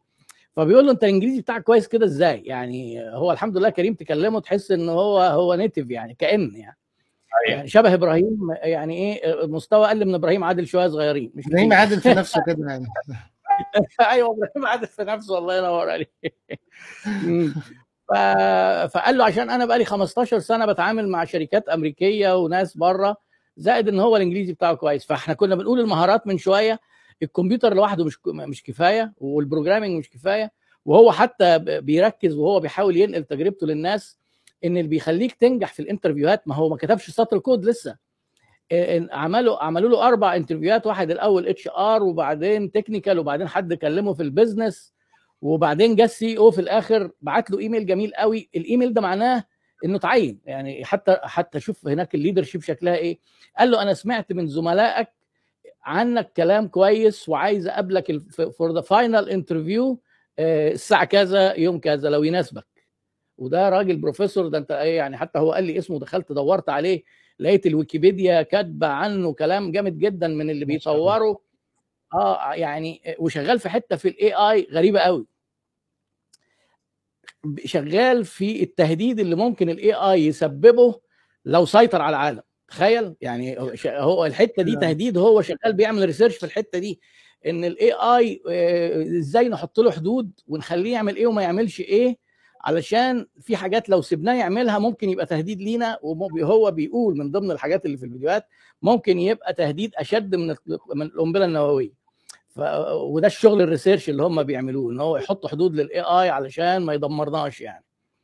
فالمهم الراجل علق اولا علقه مثلا على ال setup إن هو طالع فيديو بشكل محترف محترف علقه على اللغة بتاعته والكود من ضمن الحاجات اللي اتسأل فيها بس ما خدتش مساحة كبيرة يعني. فهو دي هي رحلة حياة من ال self learning لحد دلوقتي هو لسه بيتعلم. لأن هو حتى لما درس الشركة قال لي لقيتهم شغالين على platform وحاجات أنا ما اشتغلتش عليها قمت واخد أجازة أسبوع قعدت أقراها علشان لو حد كلمني فيها أبقى فاهم يعني إيه. فهي هو هي نفس المهارات اللغة والبروجرام ممتاز جدا ممتاز جدا. أنا برضو عشان بسرعة لأن لأن الناس عمالة تحط أسئلتها فأنا مش عايز نقطع وقتهم بالله عليكم.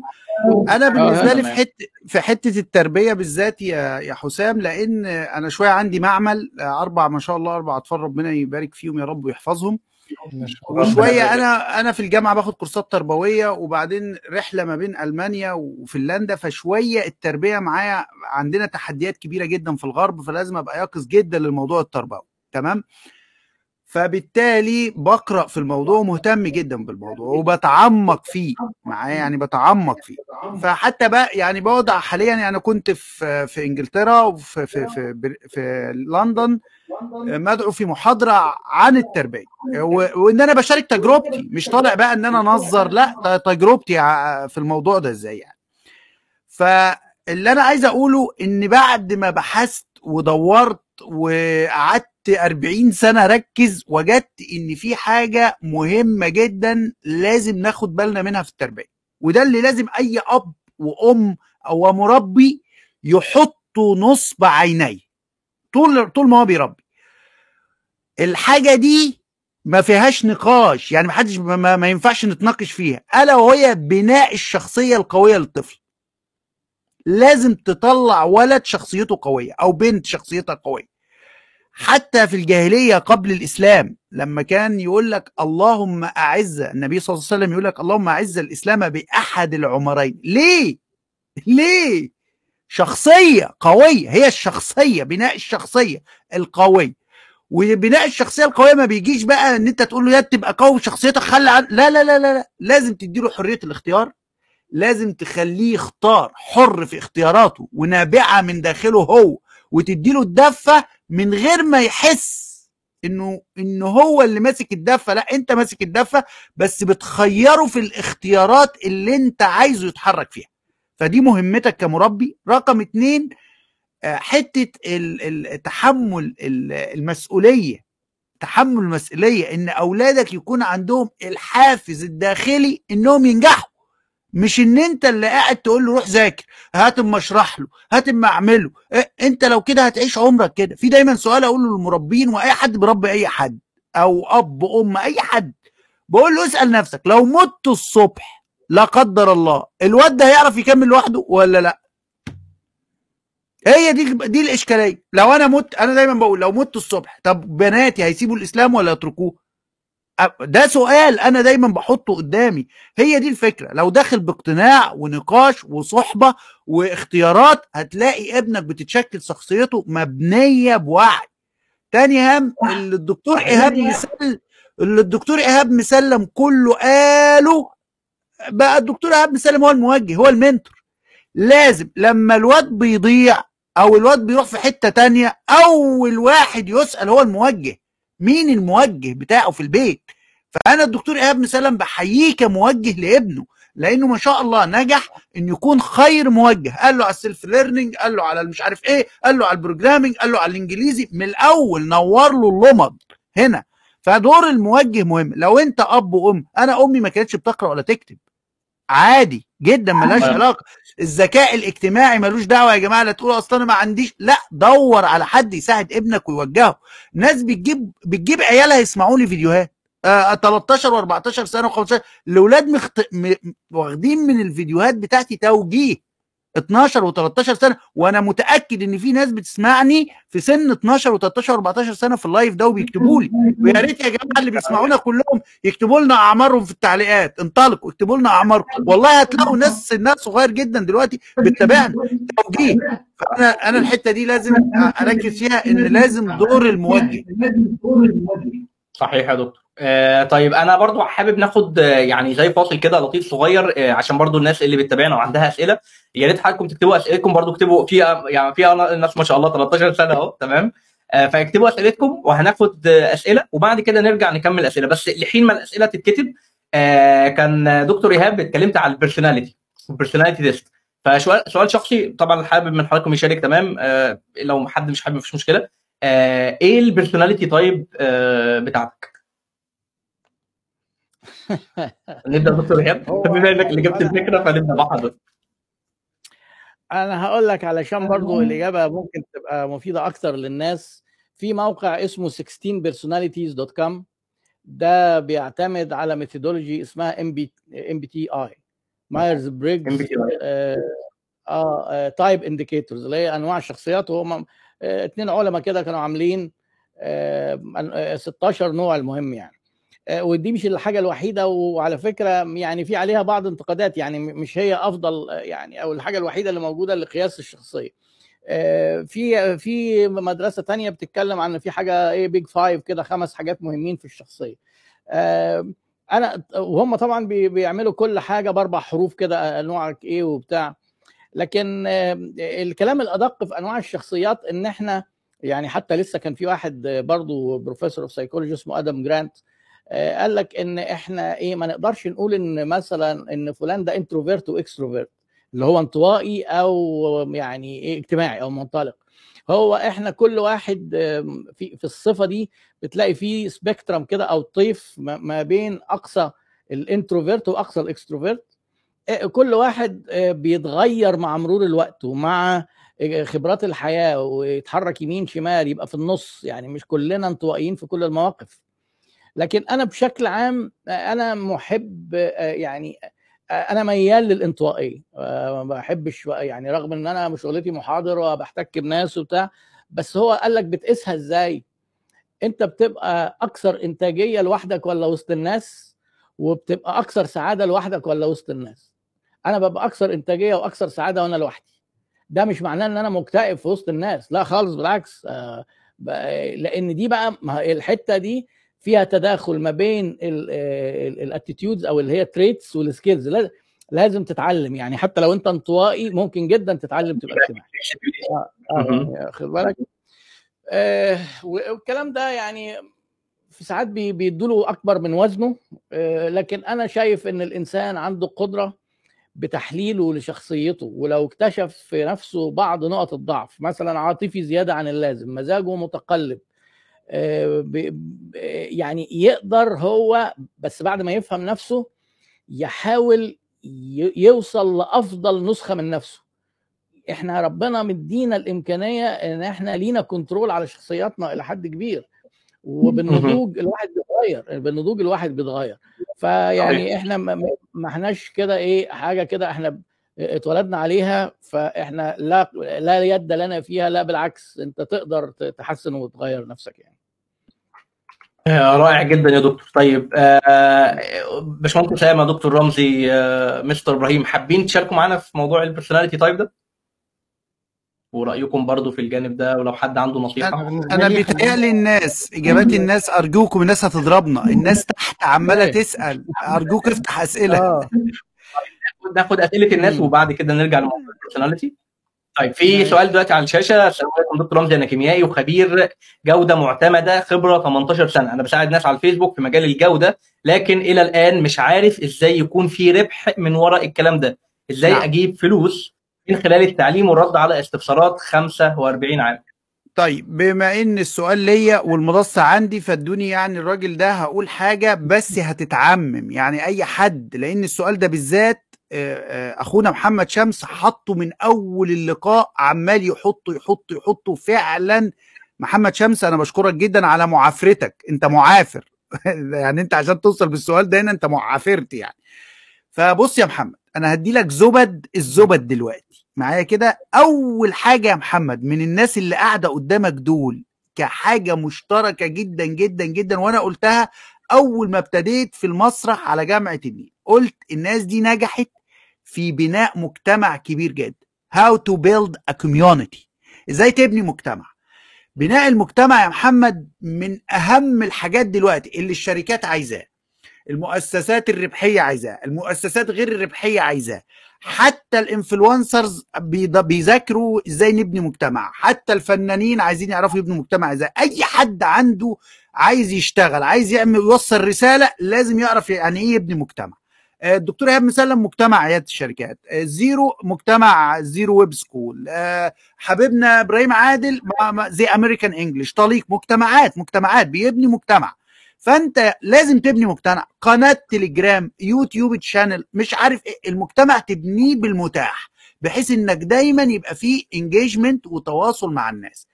لازم ده تمشي كده من البداية طول ما انت شغال. أي حد بيسمعني النصيحة مش لمحمد لاي حد بيسمعني لازم تقروا في بناء المجتمع how to build a community. ده مهم جدا. لو حضرتك بنيت مجتمع وبتشارك فيه خبراتك انت بتثبت عندك المعلومات بتشك بتزود النولج بتاعتك بتقرأ عشان المجتمع. يعني أنا ليه بقرأ في تخصصات كتيرة ومختلفة وعارف الزيرو بتاع البرمجة وعارف الدكتور حفظ الألقاب؟ طبعا ليه ليه ليه ليه؟ لأن أنا عندي مجتمع المجتمع محتاج يتع... يتعلم وأفيده في نقاط كتيرة جدا وأربطها ببعض. فأنا لازم أقرأ ولازم يبقى ليا تواصل. فأنا خرجت بره ال comfort zone بتاعتي. المجتمع عايزني أعمل ده. فبالتالي ده بالنسبة لي أنا حافز إن أنا أتعلم وأقرأ وأذاكر وأضغط على نفسي. دي مهمة قوي الحاجة المهمة التانية لما تبني مجتمع بيفضل يكبر سنة بسنة بسنة. خد وقت مش فارق معاك ما تنتظرش منه حاجة.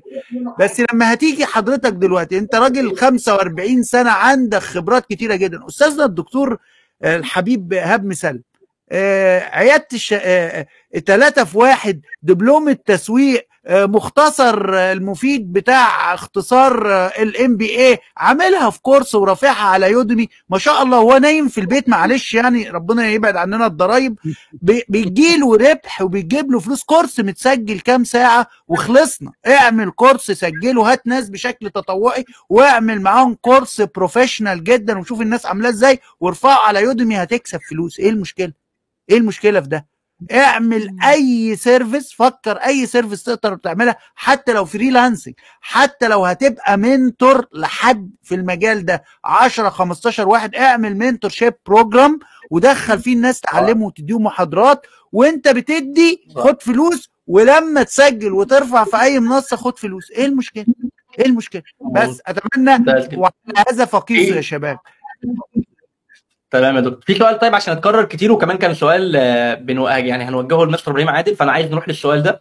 آه، حد بيسأل إنه إزاي يفرز ويقيم المحتوى ويبعد عن المشتتات؟ فهربطه برضه بالسؤال الثاني بعد إذنكم يعني وهو إنه آه، محتوى التعلم مثلا اللغة الإنجليزية أو البرمجة المحتوى أو أو في أي مجال تقريبا موجود بشكل كبير جدا. ومع ذلك في ناس كتير جدا ما ما بتعرفش تختار وتبدأ إنها تمشي في في المحتوى ده وتستفيد منه وتوصل لل- لل- للهدف اللي عندها.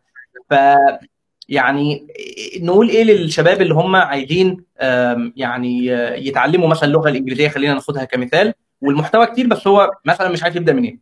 يعمل إيه أو؟ طيب هو خلينا نقول إن هو لا هو كلام يمشي يمشي على أي مجال. آه، أنا جديد على المجال ده تماما ومطلوب مني إن أنا أميز الغث من السمين في المعروض وأنا آه، مستوايا لا يؤهلني لأن أنا جديد في المجال لا يؤهلني إن أنا أعرف إن ده بيقول كلام كويس ولا بلح. أنا أعرف إزاي وأقيم بناء على إيه بيبقى في عندك حاجتين زائد الالتزام الشخصي بتاعك. الحاجة الأولانية هي آراء من سبقوك. في ناس اخذوا الحاجة دي. لو هو كتاب والله Goodreads موجود. لو هي رحلة في TripAdvisor موجود. لو هو كورس على اليوتيوب في تعليقات تحت اليوتيوب موجودة. على Udemy ال reviews موجودة. لو application له reviews وهكذا. شوف الناس شوف الناس اللي مدية أربع نجوم وخمس نجوم تمام؟ إيه المميز في في الحاجة دي؟ على Goodreads لو هو كتاب أو هو ريفيوهات أو إيه شوف الناس اللي مديها ثلاث نجوم ونجمتين. ليه؟ ابعد عن أبو نجمة واحدة. أبو نجمة واحدة زي أبو خمس نجوم. أبو ن... معظم أبو خمس نجوم هو بيحبك و... وخلاص هو بالنسبة له أنت أحسن حد في الدنيا ومعظم أبو نجمة واحدة هو مش قابلك وهو الحاجات اللي في النص دي بتبقى تعليقات في معظمها إيجابية معظمها حقيقية. اثنين وثلاثه وأربعة. هتلاقي واحد بيشكر جدا ومدي لك ثلاثة أنت ما تفهمش بس ما تقسش على ده. هو أنت كورس أنت ما حصل ما حصلش في الدنيا. أنا شفت ده عند الدكتور إيهاب. الدكتور إيهاب واحد كاتب له شعر حقيقي شعر. الكورس ده مش عارف عمل معايا إيه وحاطط ثلاث نجوم. ماشي خلاص. هو هو امكانيات هو الكيس معاه بيتفك لحد ثلاث نجوم. هو شخصيته كده. خلاص. انت تشوف الناس اللي, اللي اخذت الحاجة قبل كده معاك قبل كده مع الراجل ده أو الكتاب ده اللي قروه قبل كده ورأيهم في إيه؟ الرأي اللي هو ولا هو الكاره ولا هو المحب اللي هو بنسميه بعد كده الإيه؟ ال evangelist أدي أول إيه؟ أدي أول علامة. تاني علامة أنت شوف الكتاب ده لو هو لو أنت كتاب هتشتريه أو كورس هتاخده حتى Udemy عاملين الحتة دي؟ بذكاء جدا. بيدي لك ثلاث أربع حاجات كده sample بتشوفهم من الكورس قبل ما تشوفه. لو هو فيديو لو هو فيديو على اليوتيوب تقدر تشوف المقدم. شوف الانستراكتور ده أو اقرأ التلخيص بتاع الكتاب أو أو وشوف هل طريقة أسلوب الكاتب عجبك هل أسلوب المقدم بتاع الفيديو عجبك؟ هل هل, هل الكلام ده؟ قد يكون الكورس ده أحلى حاجة في الدنيا بس الراجل بيستخدم أسلوب في التدريس مش الأسلوب اللي أنت ماشي بيه. الناس الناس أربع أربع أساليب مختلفة في التعلم. قد يكون مش أحسن حاجة مع مع إنه أحسن حد ثاني جدا ثالث حاجة آخر حاجة بدا يعمل صدى يعمل صدى آخر حاجة شوف الحاجة دي. ماشية معاك بخطة. ولا هي يا, يا جماعة يا جماعة اقفلوا الصوت عندكم كلكم ما عدا اللي بيتكلم لو سمحتوا. آخر حاجة بتشوفها هل الكورس ده اللي أنت بتاخده ده أو الكتاب ده متدرج معاك ياخدك من الصفر ويتدرج معاك ولا هو من كل فيلم أغنية؟ يعني حتى لما بنيجي نقول للناس أنت عايز تنمي مهارة القراءة باللغة الإنجليزية؟ في حاجة اسمها graded readers. كل ال publishers بيعملوها. Penguins Blue Ocean كله بيعمل حاجة اسمها كامبريدج بيعمل حاجة اسمها ال graded readers بياخدك من grade 1 اللي هي بقى إيه يجيب لك صورة كبيرة وتحتها ثلاث كلمات بس. والقصة كلها عبارة عن صورة وثلاث كلمات صورة وثلاث كلمات. ويتدرج معاك لحد ما يناقش مشكلة الانبعاثات الحرارية والتغير المناخي و ده اسمه ال graded readers كذلك الكورس اللي أنت داخله ده هل بادي معاك مستويات وماشي معاك بالراحة ولا بيقول لك لا ده ده الكورس رقم ثلاثة في سلسلة وهكذا. الثلاث حاجات دول تعليقات الناس أسلوبه في التدريس هو اللي يمشي معاك عنده خطة ماشي عليها واضحه تقدر تلتزم بيها ولا لا. الثلاثه دول يقدروا يقدروا يعملوا لك التوقعات اللي, اللي انت بقى لازم يكون عندك الالتزام الداخلي ان انت تلتزم بيه. بس. ممتاز جدا. شكرا جدا ليك. طيب في سؤال نروح بقى ناحية البرمجة. كنت بسأل باشمهندس أسامة زيرو البرمجة اتفضل. معلش بس اسمح لي آه يعني بص في ناس بتعمل spamming كتير جدا وفي أسئلة جميلة بيتغطى عليها. فمعلش ما تاخدش السؤال عشان هو اتكرر كتير لأن ده spamming مش مش الناس اللي بتكرره على فكرة. يعني نفس الشخص بيعيد السؤال 100 مرة وفي أسئلة جميلة جدا فوق الوصف اتدفنت في النص. فيعني ننصح بس الناس بلاش الاسئله الجميله نحطها في ال private chat هنا. ونتكلمها عشان ال... اي أسئلة ما اتكررتش واختفت مثلا تبقى موجودة معانا برضه.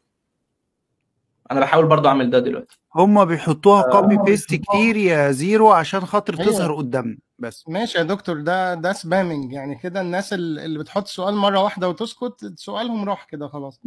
لا ما هم يستحقوا. لا لا يستحقوا. اللي حطوا مرة وراح ده يستحق عادي جدا. لا ما إحنا عايزين معافرين برضو عايزين عضلة الصبر والمعافرة. طلع ناس بتعمل سبام كده كده مش مشكلة يعمل سبام واسأله يطلع بس اللي مش معافر ده ما, ما, ما ده مش مبادر. هنقعد بقى مرة واحدة هنعمل إيه بس؟ ده طريقة فرز. هنعمل إيه بس؟ أنا مش هتكلم يا جماعة يعني خلاص. عارفوا في الكومنتات تمام. طيب آه كنت بسأل باشمهندس اسامه زيرو اللي عافر. قولوا سؤاله وأسامة ما يجاوبوش. عادي يبقى إحنا ماشيين الرأي الاثنين يعني. صح. طيب ماشي خلاص. طيب ناخد السؤال ده عشان اديله شوية على الشاشة برضه. كنت بسأل باشمهندس اسامه زيرو البرمجه هتفيدني في الدراسة؟ plus هتأثر على وقت الدراسة plus ممكن اشتغل في الدراسة في نفس الوقت وأكيد الخبرة. أنا بتعلم Python وبعدها هتعلم Django Django وهشتغل هشتغل في ال back وفي slash تقريبا. طيب هو ما دام بيقول البرمجة هتفيدني في الدراسة يبقى معنى كلامه إن هو أكيد في ثانوية عامة مثلا أو بيدرس حاجة غير البرمجة غير حاسبات وكده. فهو ده معنى السؤال أكيد يعني. لو إحنا مشينا بمبدأ مستر إبراهيم اللي أنا مقتنع بيه 500% ال focus. أنت دلوقتي عايز ت... في ثانوية عامة وعايز توصل إن أنت تدخل حاسبات أو هندسة أو اي اي مثلا. طيب أنت لو ذاكرت برمجة في في وقت الدراسة ده اولا أنت مش هتعرف تركز في الحاجتين في وقت واحد. ما هو يا تبقى مبرمج جامد يا تخلص الدراسة وتطلع متفوق عشان تدخل الكلية اللي هتوفر عليك تعمل القصة دي. فلو انت ناوي من دلوقتي انك تقع وما تخشش الكلية دي ذاكر. لكن أنا لو عايز نصيحتي ما تذاكرش دلوقتي. ركز في الدراسة اتفوق فيها. ربنا يكرمك. تدخل كلية من كليات ال computer science تتعلم فيها البرمجة وتكمل معلوماتك من بره. وتفهم نقطة ناس كتير قوي مش فاهماها لدرجة إن أنا صوتي اتنبح فيها. الجامعة مش مكان يعلمك سوق العمل. الجامعة مكان للتعليم الأكاديمي. بيعلموك science مش بيعلموك how work هتعمل فيه إيه؟ مش بيدولك تطبيق إن أنت تصنع e-commerce في الجامعة.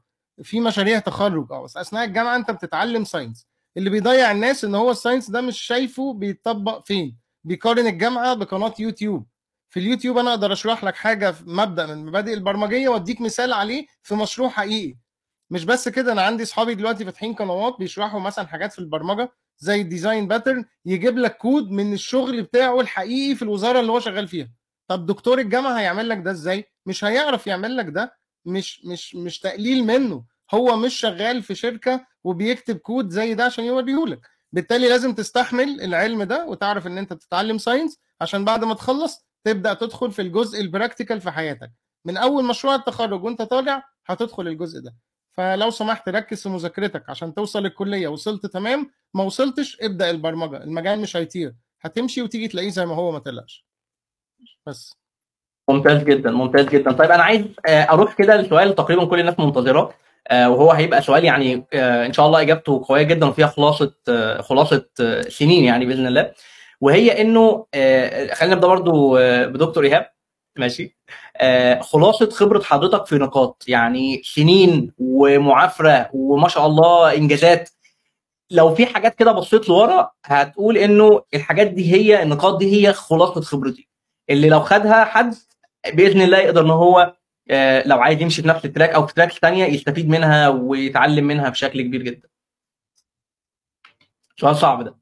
بس طيب طبعا حضرتك يعني أنا ولا حد تاني عشان اديتني سؤالين ورا بعض كده سؤالين ورا بعض كده. آه هو ممكن دكتور إيهاب يبدأ؟ لو حابب وبعد كده ننتقل أنا عادي. أنا ما ننقل السؤال ما ننقل السؤال للأخ إبراهيم عادل برضه علشان تمام. نوع من نوع من العدالة على ما أنا على ما أنا أفكر بالمرة برضه. خبيث لا لو على العدالة على فكرة على لو على العدالة دكتور رمزي جاوب على خمس أسئلة دلوقتي. لو على العدالة بقى. صاحب المحل يا عم ما هو صاحب المحل. آه ماشي اتفضل مستر إبراهيم. إحنا خبره يعني؟ طيب هي هي هي الخبرة هي عبارة عن تراكم للتجارب. فمستحيل هتاخد خبرة من غير ما تاخد التجربة. هي عاملة زي حاجة في الإنجليزي كده بنسميها كاتش 22 كاتش 22 زي اللي هي إيه زي البيضة ولا الفرخة. أنا مش هشغلها لك لما يبقى عندك خبرة. ومش هيبقى عندك خبرة إلا لما تشتغل. عارف إزاي؟ هي بتبقى كده. دي اسمها كاتش 22 ف... فلو انت عايز تقول ملخص اللي أنا مريت بيه وتعلمته هي ولا هي دروشة ولا هي تواضع ولكن هي توفيق الله. بس انت لما تبص لها كده تيجي تقول أنا إيه اللي خلاني حط جوايا الرغبة إن أنا أتعلم الله؟ طب وحط جوايا الرغبة إن أتعلم الحاجة دي بالذات ليه؟ ما أنا أنا في يوم من الأيام كان عندي الإيطالي اللي أنا بدأت بيه هو والعبري والإنجليزي والبرمجة دول كلهم بالنسبة لي سيان. يستووا شغفي بالنسبة لهم وحبي ليهم يستووا. إيه اللي خلاني أقول لا أنا هركز الأول في الإنجليزي اركن البرمجة دي على جنب شوية على ما أخش في الإنجليزي وأبدأ وأدرس فيه. واركن لي بقى الإيطالي والعبري على جنب على ما أخلص الإنجليزي. هو الله سبحانه وتعالى أنا كنت بشوف من نفسي تركيز غير معهود من نفسي. يعني أنا يعني ما أسهل إن أنا أنسب الفضل وأقول ده أنا ده أنا من يومي لا أنا كنت من يومي دحيح. أنا كنت دحيح الدفعة. بس النظام الدحيح اللي أنا كنت ماشي بيه ده في في مذاكرة المذاكرة الأكاديمية كان حاجة والليفل اللي أنا كنت بذاكر بيه إنجليزي كان حاجة ثانية خالص. كان تدخل إلهي. ما كانش بتاعنا آه ربنا سبحانه وتعالى بيقول قل لله شفاعة جميعا. الشفاعة جميعا مع إن في شفاعة للأنبياء وشفاعة للصالحين وشفاعة للشهداء وشفاعة لحامل القرآن وشفاعة للملائكة وشفاعة وربنا سبحانه وتعالى يجي في النهاية يقول لك قل لله شفاعة جميعا. ليه؟ لأن ما فيش حد يقدر لا يتكلمون إلا بإذنه ما فيش حد ولا يشفعون إلا لمن ارتضى لأن هو في النهاية اللي عمل كل حاجة الكل منه وله فلو أنا هاجي أقول الملخص هو ربنا سبحانه وتعالى حط جوايا رغبة لحاجة ادالي الطاقة ليها أه وصلها للناس فتح قلوب الناس ليها بقت هي كده. أنا ده ال... والله ولا تواضع ولا حاجة وغير كده يبقى هو اجحافا للحق. ما شاء الله. ربنا يبارك يا رب في خبراتك وعلمك وينفع بيك دايما يا رب. إن شاء الله ويتقبل. طيب آه ننتقل لدكتور إيهاب. لا يا دكتور المايك مقفول بس. ال اتفضل. أنا شايف إن من الحاجات المهمة في محتاجينها في في الوقت اللي إحنا فيه مع توفر الريسورسز دي التعلم الذاتي إن الواحد يعرف يعلم نفسه بنفسه أي حاجة وما يتحججش خالص إن أنا ما بعرفش وإن دي صعبة بالنسبة لي. ده ده باختصار. طبعا الموضوع بقى محتاج إصرار ومحتاج لو أنت هتتعلم حاجة من مثلا مصادر أجنبية تبقى لغتك كويسة لو ما عرفتش محتاج مساعدة من حد فاهم تشوف حد يساعدك لكن يبقى انت الاساس بتاع العملية التعليمية انت اللي بتختار منهجك انت اللي بتختار الوقت اللي هتتعلم فيه وهتتعلم إيه وهكذا. دي أنا شايف ان دي دلوقتي بقت في غاية الأهمية. رائع جدا يا دكتور. آه طيب ننتقل لباشمهندس أسامة وأنا واثق إنه هنا في شوية نقاط كده بإذن الله قوية هتطلع يعني بإذن الله. هما يعني قالوا والله كل حاجة إحنا عايزين بس نجاوب على الأسئلة عشان أنا خايف الناس تزعل مننا في أسئلة كتير قوي أوكي فيفضل بس تمام. تدي سؤال لكل واحد فينا عشان هي ال... ال... ماشي. الأفكار على فكرة شبهة يعني. تمام ناخد أسئلة المتابعين طيب آه، أنا بس عشان ما عنديش access إن أنا أعرض الأسئلة على على طيب الشاشة أنا فنستاذن أنا ممكن آه، أنا. ممكن آه، ثانوي طب ماشي. أو يا ريت الكل يقفل. آه يا ريت الكل يقفل ما عدا أنا صاحب المحل.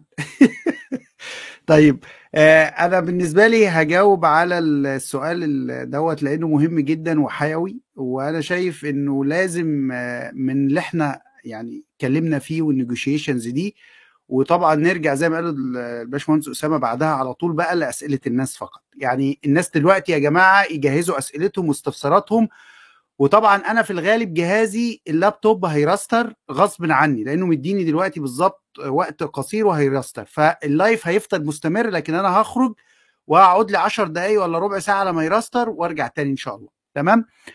طيب أنا بالنسبة لي لو ه... لو هلخص أهم خمس نقاط لازم الشباب ياخدوها في حساباتهم ويبقوا مهتمين بيها جدا.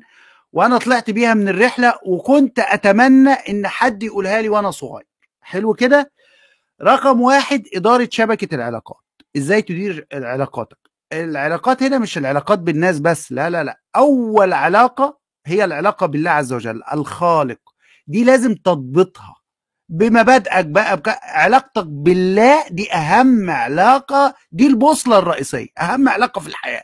لازم تنضبط مش ممكن تبقى عمال تجري تصلح في ده وتصالح ده وتخاصم ده وتجري تطبطب على ده وسايب علاقتك الرئيسية. اللي انت مخلوق عشانها سايبها مش منضبط أو حتى ما بتسعاش إن انت تبقى تعملها بشكل جيد. وده إبراهيم عادل قالها على طول. الله سبحانه وتعالى هو أساس التوفيق في اللي أنا وصلت له فدي لازم نبقى صراحة فيها وكل واحد يقولها تقول درويش تقول بنخلط علم بدين قول اللي انت عايز تقوله بس هي دي الحقيقة تمام؟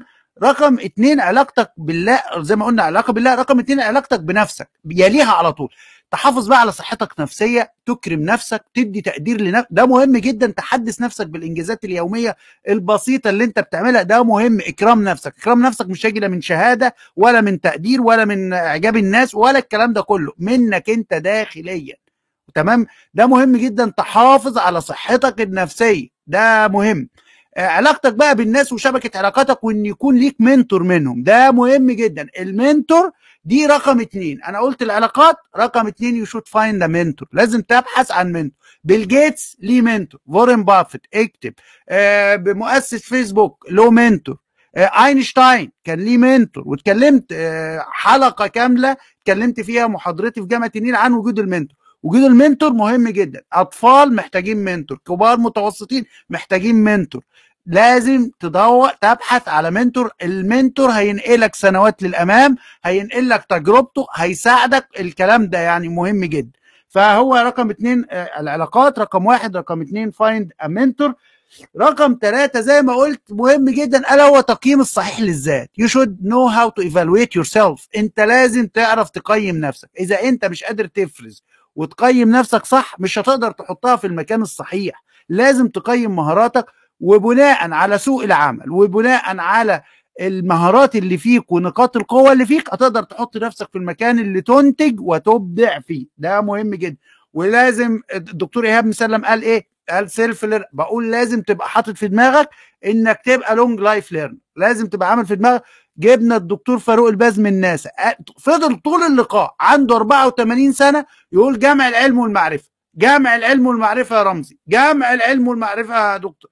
مفيش. لازم تبقى على يقين إن مش وقت هت... والزيرو قال مش هنوقف مذاكرة مش هنوقف. بس لازم تبقى عارف أنت هتفهم عن طريق إيه. كل واحد ليه دماغ تقيم نفسك صح. وبناء على التقييم الصحيح هتعرف توصل للأداة اللي هتتعلم من خلالها بصفة مستمرة وتمتلك الحافز الداخلي. الحاجة الخامسة والأخيرة وهم تقريبا خمسة ميمز أنا ب... يعني خمسة ميمز ألا وهي إنك تبقى معافر ولما بنقول معافر ليه الناس أنا stuck لمعافر؟ ليه أنا stuck الكلمة دي وماسك فيها قوي؟ وبأول ميم بقول مهم جدا إنك تبقى معافر. fighter دي ما فيش فيها نقاش. fighter عشان ما نبتديش ونقف. لازم فايتر يبقى هتواصل. فلما نيجي نقول معافر يعني إيه؟ معافر يعني مصارع ومثابر. ليه؟ عشان تبلغ أمر بعينه لازم توصل هو ده كلمة المعافر معناها. معافر يعني إيه معافر في اللغة برضو؟ هو اللي بيمشي مع الرفاق عشان يتعلم منهم. هي دي كلمة معافر. ليه أنا استق لكلمة معافر؟ روحوا لتعريفها اللغوي. مش مش كلام بيتقال وخلاص. طيب رقم اتنين لازم تبقى مبادر. معافر مبادر مبادر تشوف حلول ما تبقاش قبي مش كل واحد بيعمل حاجة تبقى زيها. زي دي هيستغنوا عنك في وقت ما. لازم بصمتك. ودي أشار ليها آه مستر إبراهيم عادل وأكدنا عليها مرارا وتكرارا. لازم تبحث عن حلول بناء على احتياجاتك. فدي عنصر المبادرة مهم جدا. وتتحمل المسؤولية في ذلك. وتجيب حلول جديدة. لازم تفكر تجيب حلول جديدة. آه معافر مبادر ومرن. إنك تغير. مش ماشي على شريط قطر ما ممكن اللي انت بتذاكره وبتقراه ما بيؤديش فلازم تكون مرن. تشات جي بي تي دلوقتي لما أجي اتكلم مع أي حد من الأفاضل الموجودين قدامي دخلوا في تشات جي بي تي عملوا بودكاست على تشات جي بي تي اللي بيكتبوا content راحوا استفادوا من تشات جي بي تي. graphic designers راحوا لتشات جي بي تي. video editors راحوا لتشات جي بي تي. حتى بنعمل presentation دلوقتي plan ل business بنروح ل ChatGPT. خلاص. الموضوع دخلنا نستخدمه ك tool ونمرن. اللي هيقعد يقول ChatGPT هياخد وظايفنا ChatGPT هيبقى دمر البشرية ChatGPT خلاص هيسيب مش هيبقى مرن في مش هيتنقل لل... للجديد مش هيطور من نفسه. وإنه نبقى مشتغلين بالمتاح لازم نشتغل بالمتاح اللي موجود عندنا. ما نقعدش نستنى المثالية. وبكده أنا خلصت الخمسة الحاجات المهمين اللي أنا شايفهم بيلرز بيلرز لازم نركز فيهم دايما أمام الشباب. خشوا بقى على الأسئلة ولو أنا خرجت راستار طيب ماشي ممتاز جدا. آه طبعا أنا برضو ما زال في أسئلة بتتكرر قدامي فيعني إن شاء الله أقدر إن أنا أجيب الأسئلة اللي يعني ما ردناش عليها أو كده. طب بص أنا عايز بس أقول حاجة عشان الناس بتقول لي عندك صوت صوت كده. من عندك أنت يا حسين. عندك انت طيب وأنا بتكلم هعمل هعمل mute تمام؟ okay. وأنا مش بتكلم على شغل طيب في حد آه، اسمه زياد؟ أنا زياد عندي 13 سنة أنا اتعلمت برمجة من الباشمهندس أسامة. هل ممكن أشتغل freelance دلوقتي ولا آه لأ؟ آه لو ممكن هل في أي نصايح؟ طيب أنا بس علقت على النقطة دي عشان حد بيقول لي صدى الصوت من عندك. ده أنا جايب المايك بتاع إمينيم يعني معلش يعني ما ينفعش يعني ما ينفعش يعني لو قلت المايك ده بكام هنزعل كلنا. المهم النقطة أيوه عظيم كده. بص يا زياد باشا اولا ربنا يكرمك إن أنت في السن ده وعايز تشتغل freelance ده أول خطوة من خطوات النجاح التفكير في سن 13 سنة في التفكير ده. في ناس في ال 13 سنة دي لو قلت لك بيفكروا في إيه هتعرف إن أنت عظيم يعني. ربنا يكرمك. اولا أنت تقدر تشتغل freelancer بغض النظر عن إن أنت ذكر أنثى راجل عجوز طفل شاب سنك كام مش هتفرق. أنت بتتعامل مع شخص عايز منك كود ملوش دعوة انت بتعمل إيه ولا إيه اللي في حياتك ولا قاعد فين. إن شاء الله تكون قاعد في الغيط بتديله الكود بتاعه. كل ده ما يخصوش في حاجة. تمام؟ السؤال بتاعك ممكن يبقى فيه مشاكل لما تيجي تروح شركة. ممكن تحتاج تروح شركة والشركة محتاجة بطاقة والقصص دي مش هتعرف تشتغل معاها. لكن ك freelancer طبعا تقدر. إزاي؟ آه، النصايح اللي انت عايزها هي نصيحة واحدة بلخص فيها كل حاجة. انك آه، لما تيجي تدخل عالم ال freelancer ابعد عن الفهلوة الموجودة عندنا. الفهلوة مشكلة مصيبة. انت داخل تبني profile محترم زي ما دكتور إيهاب قال على كريم ابنه ربنا يبارك له يا رب ويزيده. من أول يوم هتلاقيه ماشي على system محترم ومفيش فهلوة مفيش إن أنا أقول على حاجة هاخد هاخدها أعملها وأنا مش عارفها هتعلم فيها. أي تعليم هيتحط نقط سوداء في ال profile بتاعك. حاجة بتعرف تعملها go on توكل على الله ويلا بينا. ما بتعرفش تعملها ما تاخدهاش. ما تاخدهاش من باب أنا هتعلم فيها. سيبني بس وأنا هفوت في الحديد. كل ده كلام فاضي وفي الآخر بتبني profile أسود في الآخر. وفي الآخر هتضطر تحذفه وتعمل واحد تاني من جديد وتبدأ تتعلم فيه بقى اللي أنت آه، غير أو تبدأ ت... أو تبدأ أو ممكن تحبطه أصلا وتخليه ما يكملش في المجال. بالظبط. فالأفضل إن أنت تعرف الحاجات دي من دلوقتي وتمشي على ال system ده. تمشي ب system محترم كده من البداية. أخد الحاجة اللي أنا بفهم فيها مش بفهم فيها خلاص. أتعلمها أخدها صفة إن أنا أتعلمها عشان لو جات لي في شغل بعد كده. بس كده. ممتاز جدا. طيب آه، كان في برضه سؤال إحنا مجهزينه في في ال track ده وهو إنه يعني بالذات في الحتة بتاعت ال freelancing آه، ناس كتير جدا بتشتكي إنه أنا دخلت وحاولت مرة واثنين وثلاثه وما جاليش شغل. آه، أقف كده خلاص شكرا. ما ما فيش ما فيش رجا مني زي ما بيقولوا. ولا هو فعلا طبيعي إنه في البداية فكرة إن أنا آخد أول بروجكت أو كده بتكون صعبة؟ يعني برضه دي تساؤل عند بعض الناس. آه، من فترة كلمت دكتور إيهاب عن أخويا. أخويا ال- القصة البسيطة دي بتجاوب على السؤال ده. أخويا كان بيتناقش معايا في حاجة تافهة جدا الحقيقة وأي حد في العالم هيجمع عليها إن هو غلط فيها. بيقول لي أي حد يفتح business وبعد شهر ما يجيلوش فلوس يبقى في حاجة غلط ولازم يقفل ال business فقلت له بص أنا هجيب لك ال- البابا يجا البعبع بتاع هجيب لك ال- البابا المجال زي ما بيقولوا يكلمك. وبعد ما الدكتور إيهاب سجل له voice وقال له ما اقتنعش. هل المنطقي إن أنا أبدأ أعمل بيزنس وبعد شهر أكسب؟ لازم أكسب؟ طب افرض ما كسبتش.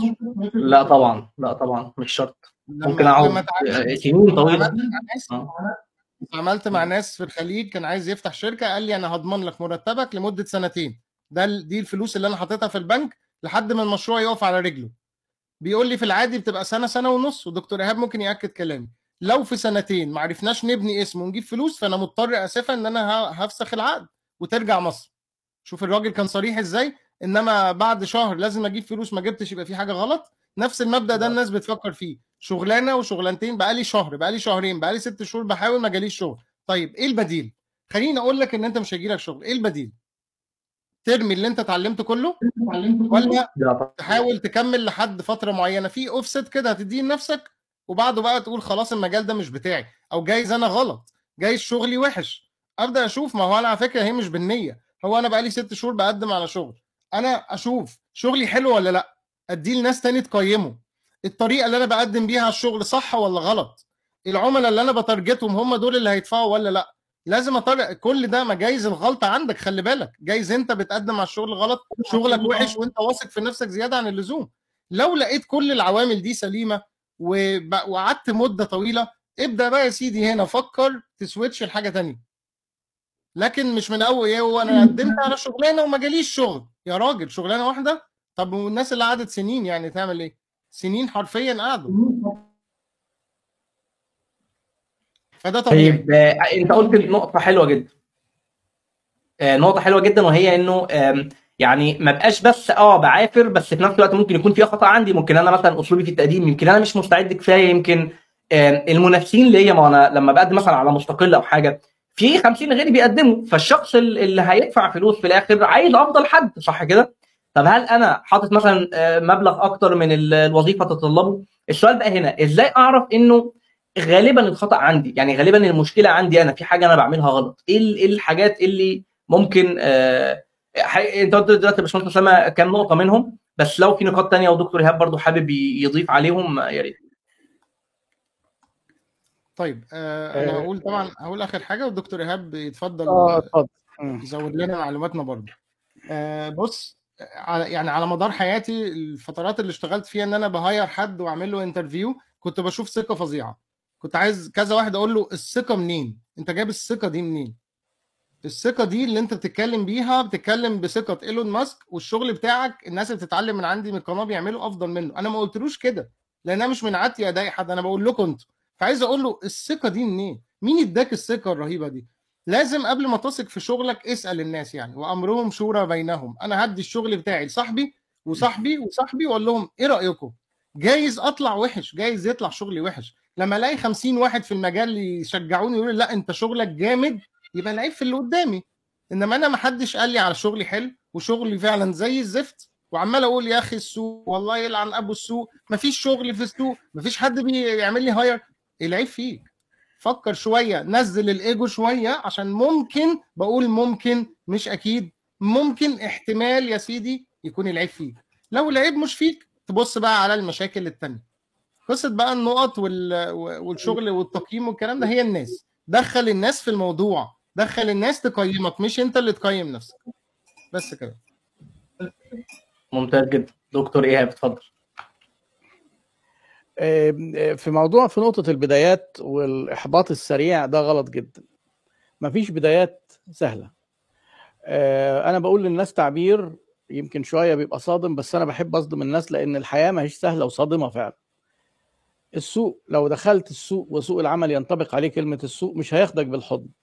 أول حاجة السوق هياخدك بيها هياخدك بالقلم. هيلطش لك لازم تلطشتين ثلاثة مش معنى كده إنك تفقد ثقتك في نفسك. وفي كان في بروفيسور أمريكاني ظريف كده كان كاتب إيه مقالة بعنوان إيه the tale of two syndromes قصة مرضين. مرض اللي جاب الأخ أسامة جاب سيرة واحد منهم. إن واحد ما عندوش فكرة خالص. وفاكر نفسه أبو العريف ودايما الجاهل جريء مرض اللي هو إيه الجهل والجرأة. وفي مرض تاني برضه نحذر منه صاحب المهارة اللي هو خايف ينزل يعرض نفسه لا يكون هو لسه ما استواش أو لسه ما يعرفش لا. لازم يكون عندك ثقة وتبقى عارف بشكل موضوعي عندك self awareness تقيم نفسك بشكل موضوعي. وثقتك في نفسك ما يبقاش مبالغ فيها وأنت عديم الخبرة وما تبقاش ضعيفة وانت حصلت على قدر من الخبرة لأن الاثنين هيضيعوك. يعني الاثنين هتلاقي نفسك إيه لا تتقدم ولا تحجم ولا تعافر وانت حاسس انت أنا هروح فين وهعمل إيه وابورك إيه يا عم ده ده الناس هناك وحوش وأنا هروح فين في وسط الوحوش؟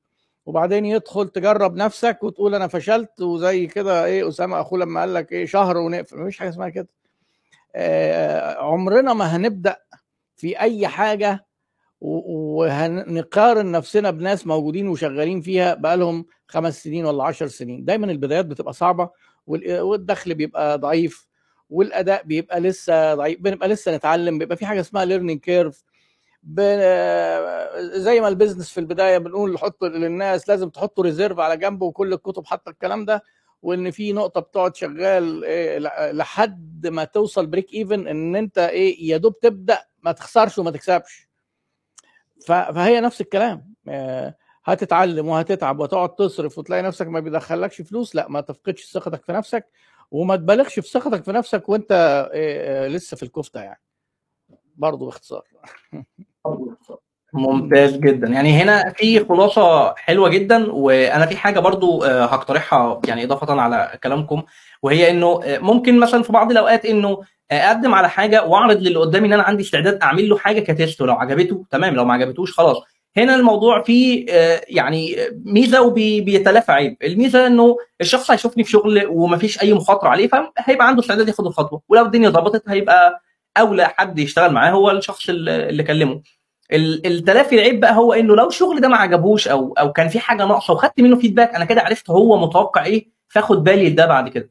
فدي برضو ممكن نقطة تفيد البعض اللي حابب يبدأ. طيب إحنا برضو يعني أنا زلت بحاول والله آخد الأسئلة اللي جاية على على الصفحة بس في أسئلة عمالة تتكرر كتير فأنا يعني خليني أتكلم خليني أتكلم طيب عن في حد اتفضل اتفضل. لو في سؤال اتفضل. أكيد اتفضل طبعا. خليني أقول لك الحاجة اللي أنت اتكلمت عنها دي. لا لا طيب آه أنا عملت فيديو اسمه أول فكرة جابت لي فلوس في عالم البرمجة والحقيقة أول مرة أشوف ناس تجتمع عجبها الفيديو كلهم يعني. اللي أنت قلته ده أكتر مكسب في الحياة. يعني اللي أنت قلته ده أكتر مكسب ده اللي أنا بدأت بيه حياتي. أنا دلوقتي ما اشتغلتش عند حد ولا أحرجت نفسي ولا وثقت في نفسي ثقة عمياء ورحت للناس وأحرجوني. وأنا استاهل الإحراج. يعني الناس اللي أنا بحكي لك عليهم اللي كنت بعمل لهم هاير أنا اتعاملت معاهم بكل أدب واحترام في الدنيا. واقسم بالله لو حد مكاني كان مسح بكرامتهم الأرض بسبب انهم داخلين واثقين في نفسهم وتناكة رهيبة وشغلهم معفن. أنا عملته بما يرضي الله وبالراحه جدا وبهدوء قلت له إن شاء الله يبقى ليك فرصة في مكان تاني وكده. دي مش المعاملة اللي هو يستاهلها والله بس أنا عملته معاملة الإسلام يعني. أنا بقى لما بدأت حياتي ما ما حطيتش رجلي تحت حد إن أنا يتحط عليا. أنا عملت فكرة لشركة بعيد عنها أصلا. يعني أنا ما اشتغلتش معاهم. أنا لقيت موقعهم وحش. عملت لهم موقع بنظام إدارة محتوى اسمه DataLife Engine وظبطته وحطيت أفكار من عندي هم نفسهم يعملوها أو هيفكروا فيها. ورحت قلت لهم سلام عليكم أنا عندي المنتج ده. نفس الفكرة اللي حكيت عليها في الفيلم بتاع Wolf of Wall Street اللي هو خد القلم ده بيعهولي اللي هو دكتور إيهاب اللي قلت للدكتور إيهاب عليه. بس والله الشغل عجبكم أنا مش عايز فلوس أنا عايز يبقى ليا اسم في السوق بس. وبعد كده بقى بص أنا كان طموحاتي فين؟ إن الشركة بعد كده تخليني support للموقع بس أو content إن أنا edit ال content واخد مرتب شهري. لو قالوا لي الشغل وحش أنا ما اتأذيتش في حاجة. ما تحطليش تقييم في profile على Upwork يخليني أدمر ال profile وارميه لأن أنا ما عرضتش ما ما خدتش فلوس منك. فالشركة ادوني ثمن الجه... الموقع عفوا ادوني ثمن الموقع. وعملت معاهم عقد شهري ال content أعملها لهم. وكل أفكار خاصة بالموقع كنت أنا المسؤول عنها. الاستضافة وتغيير الموقع ل server كان الليلة كلها تحت إيدي. ليه؟ عشان البداية. بدأت معاهم. على فكرة اللي أنا عملته ده اسمه تطوع. وفي كل الحالات التطوع بيكسبك. التطوع أكتر حاجة في الكون بيكسبك. القناة بتاعتي اللي أنا بدأتها دي تطوع على فكرة. والتطوع ده الناس اللي فاهمة أنت ضيعت وقتك؟ لا جالي بعدها فلوس بالهبل من القناة. وجالي شغل بالهبل وبرفضه. يجي لي شغل على امسح الإيميل. ده ده مش تطوع. فالشركة وثقت فيك عشان انت ما طلبتش فلوس. طب افرض قالوا لي الشغل وحش. هيقولوا لي وحش عشان واحد اتنين تلاتة. وكسبت ال feedback صح. هو ده ال feedback. ما أنا كسبت اهو. اسأل كم واحد راح interview والشركة ما ادتوش ال feedback. رفضوه بدون feedback. قول له استفدت إيه هيقول لك ضيعت وقتي الشركة. والسلام عليكم. لكن لو الشركة اتصلوا بيه قالوا له على فكرة انت عندك lack of knowledge مثلا في في نقطة ال framework عندك مشكلة في التخاطب عندك كذا عندك كذا أنا كسبت. ربنا يبارك لك. هرجع البيت أدعي لك وأنا بصلي عشان أنت عرفتني عيوبي عشان أروح أعالجها. إنما أنت قلت لي رفضناك ومعلش مش مش فاضيين نقول السبب. وهم على فكرة مش مطالبين عشان ما حدش يزعل مننا برضو. الشركة مش مطالبة تقول لك الفيدباك لأن في 500 واحد متقدم مش حضرتك لوحدك. لو قالوا لك الفيدباك ادعي لهم. وخصوصا لو كان صح. ف التطور. رائع جدا. آه يعني الوقت ما شاء الله معاكم يعني فعلا حرفيا بيطير. آه بس أنا حابب برضو يعني آه يعني في الآخر قبل ما نبقى خلصنا أو كده إن شاء الله آه حاجة كده آه بتجمع حضراتكم كلكم زي ما قلت في بداية اللقاء إنه أنا شايف ما شاء الله في هارموني جميلة ما بينكم وتعاونات رائعة. فحابب أروح ل... ل... لحتة و... وبرضو الموضوع بتاع خبر كبير كريم ده برضو هيجي في ال... في النص. وهو إنه إحنا عمالين بنسمع ChatGPT مثلا تمام؟ آه بنشوف شركات أو software service أو حاجات آه أغلبها جاية أجنبية. آه ناجحة وحاجات كتيرة جدا وإحنا عمالين حتى إحنا كصناع محتوى دي حاجة أنا شخصيا واقع فيها. إيه ده يا جماعة عشان GPT طلع وال GPT 4 طلع ومش عارف إيه عمال بروج لاستهلاك التكنولوجي. آه ماشي ده مش مش سيء قوي بس في نفس الوقت طب ليه إحنا ما نبقاش بننتج ده كمان؟ يعني ليه ما نبقاش إحنا لينا بصمة في ال AI وال development بتاعته؟ ليه ما يبقاش عندنا software as service عربية؟ يعني مثال مثلا مشهور أغلب صناع محتوى عدى بيه ما أعرفش حضرتك برضه باشمهندس أسامة لو مريت بيه في وقت من ولا لأ. اشتراك أدوبي. النهارده الدولار 30 جنيه أو أكتر شوية مع ال 10% اشتراك أدوبي في الشهر بريمير لوحده مش عارف 600 700 900 جنيه. طيب أنا كواحد بيبدا مش هعرف أدفع مبلغ زي ده. طب ليه ما نشوفش شركات عربية بتعمل هذه البرامج والخدمات ونشوفها بأسعار مناسبة لينا. فعايز تعليق حضراتكم على الحتة دي وعندي طلب كده في الآخر بعد تعليقكم يعني. طيب أنا ف... عايز أنا هسيب التعليق للدكتور إيهاب والدكتور رمزي لأن الموضوع تمام. مش تقني مش تقني يعني إيه؟ يعني إحنا لما تيجي تقول مشاكل العرب إيه في إن إحنا ننافس في أي حاجة مش في التقنية. المشكلة مش مشكلة تقنية. لو المشكلة تقنية إن أنت تقول عند ما عندناش حد عبقري زيهم لأ إحنا عندنا ناس عباقرة أكتر منهم. مشكلة حاجات تاني مشكلة مجتمعية يعني. ممكن دكتور رمزي ودكتور إيهاب يتكلموا فيها أفضل مني. إحنا في حاجات ما بتجمعناش في team إحنا في حاجات ساعات تدخل واحد في ال team تعالى معانا عشان نعمل مشروع ينافس الفيسبوك يدخل بالإيجو بتاعته يقول لك أنا أنا ال leader أنا أجمد واحد فيكم أنا ليه أغامر وأعمل ليه أنزل للناس تحتي ليه؟ هتسمع بقى كلام كتير قوي في العالم ده. قبل ما أفتح قناة الزيرو عملت الفكرة بتاعتك دي. قلت للناس يا جماعة اتحاد القنوات. هنجيب الناس اللي بتعرف تشرح ونعمل اتحاد القنوات. كلنا. كل واحد كان عايز يسمي القناة بحاجة مرتبطة بيه هو. وأنا ليه ما أعملهاش لوحدي؟ وأنا ليه أنا أكتر واحد هسجل أنا أكتر واحد خبرة فيك وأنا إيه ده؟ إحنا لسه انت بتوزع التورتة أو بتبيع فراء الدب قبل صيده زي ما إحنا لسه لسه يا باشا ما وصلناش المرحلة دي. عملت إيه؟ عملت قناة ووصلت المليون وحاجة مشترك وهو قناته كانت تقريبا 13000 لحد النهارده. طب لو كان لو أنا أنا كسبت أهو بس أنا كان نفسي نبقى كلنا مع بعض. إحنا ما عندناش المبدأ بتاع ان إحنا نتعاون كده وننسى العظمة كده نركنها على جنب. إلا من رحم ربي. لما بتكلم أنا مش بعمم التعميم جهل. لما بتكلم بتكلم على صفة الناس اللي أنا قابلتها. فالموضوع مش تقني هسيب دكتور إيهاب ودكتور رمزي بقى إيه يكملوا. لو موافقين يعني أصلا على الكلام اتفضل يا دكتور رمزي. ربنا يبارك فيك يا دكتور إيهاب. أنا حاسس إن أنتوا افتقدتوني لما طلعت ودخلت و... وأنا عايز أسأل بس عن حبيبي إبراهيم عادل. هو راح فين؟ يعني هو في حاجة حصلت؟ حد؟ خلي بالك هو... إبراهيم بينام الساعة 9 ففكرة آه تمام كده. ده حاجة كويس. كويس قوي كويس قوي ربنا ي... ربنا يجازيه عنا كل خير. آه الحتة اللي أنت آه أسامة أسامة ربنا يبارك فيك. أنت أثرت نقطة يعني نقطة مهمة جدا جدا جدا. آه ألا وهي إن إزاي إن إحنا نشتغل آه في عمل آه مجتمعي أو مش عمل مجتمعي لأ نشتغل آه كعمل جماعي. نشتغل مع بعض. بيئة العمل اللي بنشتغل فيها. هي اقولها لك المشكلة ثقافية. بمعنى أيام زمان كان اللي بيعدي عليه المية ففي واحد ياخد الدكتور إيهاب مسلم حكى لي الموضوع ده وقال لك إن اللي, اللي ياخد المية الأول فهو كده كسب فيقطع المية عن اللي جاي بعده فأنا آخد وأعمل وأسيب للي بعدي فما ما عنديش مثلا فكرة إيه آخد شوية على قدي عشان اللي بعدي ياخد وأدي فرصة للي بعدي وهكذا. أنا ليا تجربة يعني شوية عمري ما اتكلمت فيها في الحتة دي بالذات. لما جيت عملت البلاتفورمز اتعملت وأنا بكتب كرمزي عبد العزيز ما عملتش بقى إيه اسم أم أشتغل تحته ما عملتش مؤسسة أشتغل من تحتها وأبقى أنا متداري وبشتغل وبكتب وكده ومش عارف إيه. لأ أنا طلعت كرمزي بكتب مقالات لأني مش في دماغي إن ده هيكبر أو الكلام ده. لما الموضوع كبر وبقى وصلنا الملايين وابص الاقي 15 مليون في الشهر و10 ملايين reach في الشهر engagement و reach ده رقم كبير جدا ومشاهدات مش عارف بالملايين. هنا بدأت أقول للناس يا جماعة الخير تعالوا اشتغلوا معايا. فالمشكلة إيه بقى في النفسية اللي حضرتك بتتكلم فيها يا أسامة؟ إن أنا هشتغل مع رمزي عبد العزيز. طب وأنا الإيجو بتاعي واسمي؟ طب ما أنا بنشر تحت اسمه. طب ما أنا لما أطلع على اليوتيوب أعمل له كورس هيبقى تحت اسمه وأنا أحسن منه أسب... سبحان الله العظيم. أنا افتكرت لأني بقالي بره 14 سنة فما خدتش دي في بالي.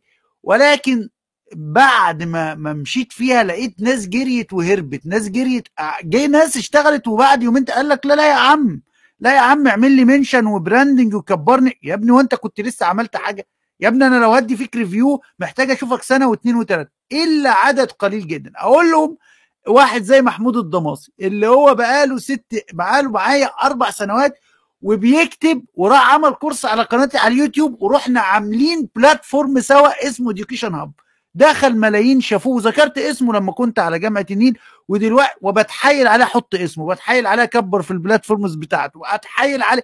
هي دي الفكرة. شوفوا هو لما دخل بعقلية إن ده عمل جماعي يا رمزي وبنشتغلوا مع بعض أنا كراجل بقالي 14 سنة بره أنا شايف الناس دي بتتعامل إزاي وبتدي ال credit للناس التانية إزاي وبيشتغلوا مع بعض. الحمد لله بفضل الله عز وجل نجحنا نعمل education clinic عمل جماعي.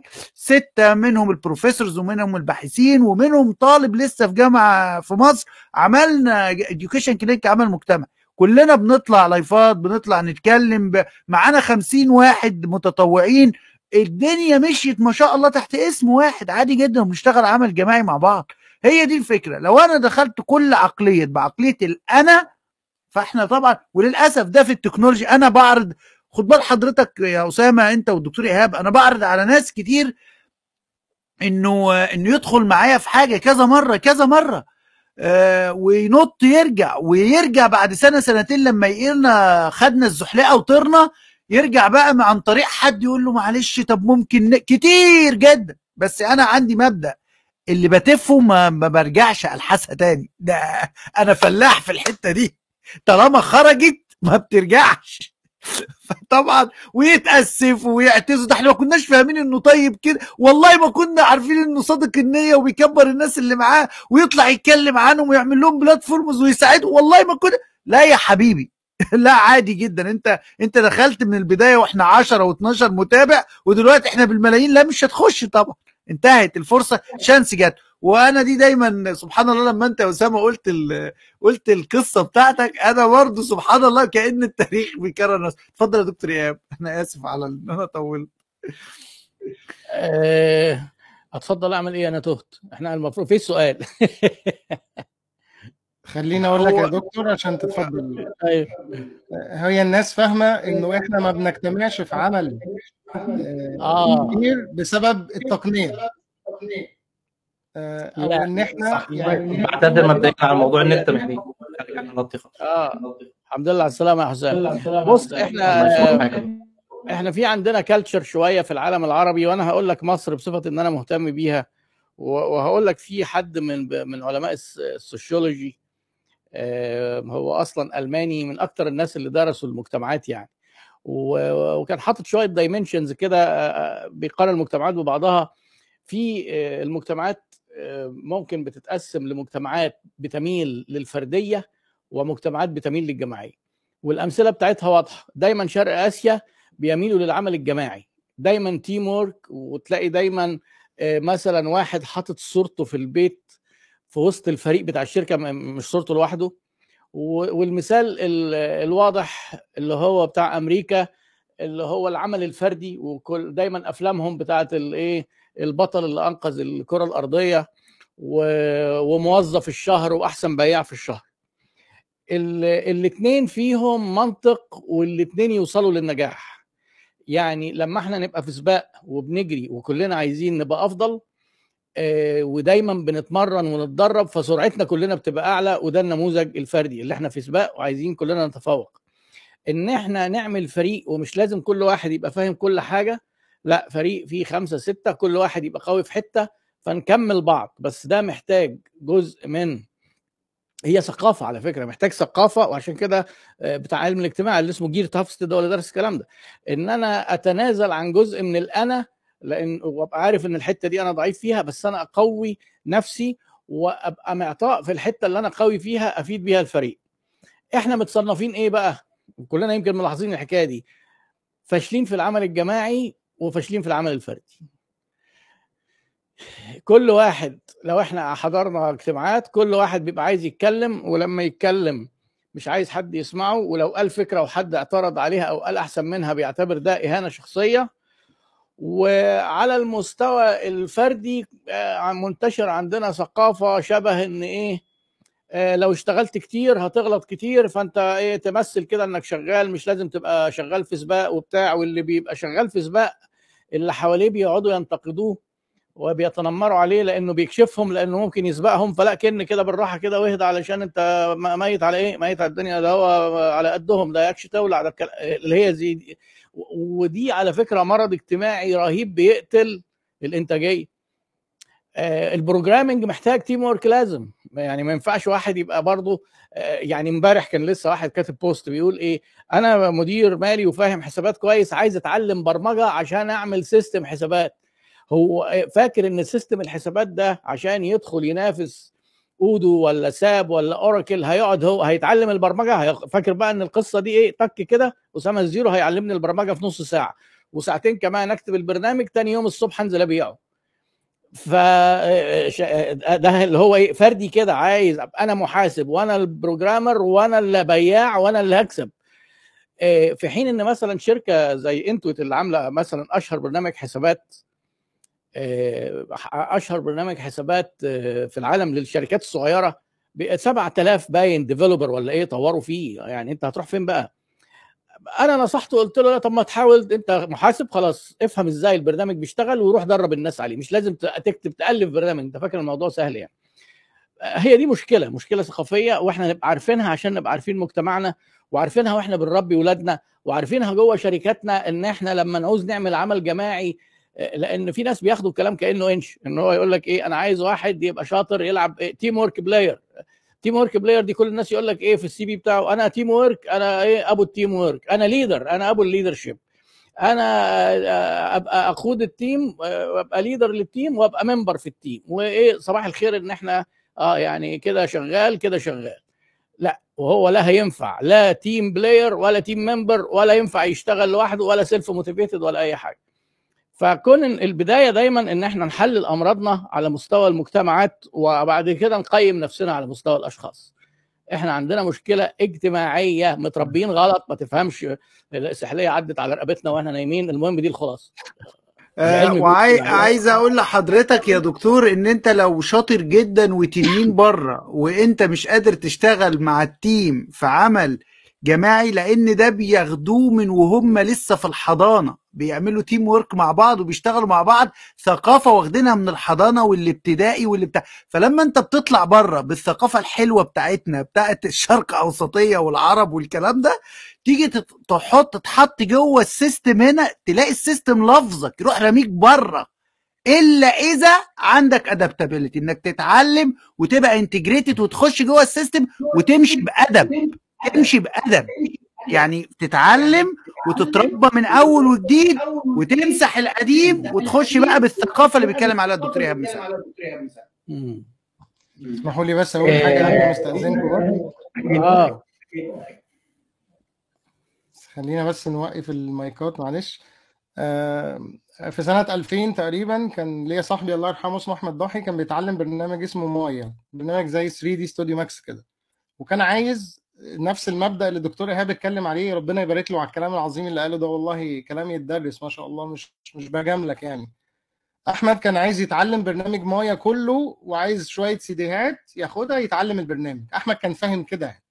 مايا ده كان في حاجة كده اسمها Softimage ساعتها بتطلع صورة كان كانوا عاملين بيه فيلم Final Fantasy ده زمان اللي هو كان طفرة في زمنه يعني. كان animation وحاجة صورة كده ما ما تخيلناهاش إن في حد يعرف يعمل حاجة زي كده.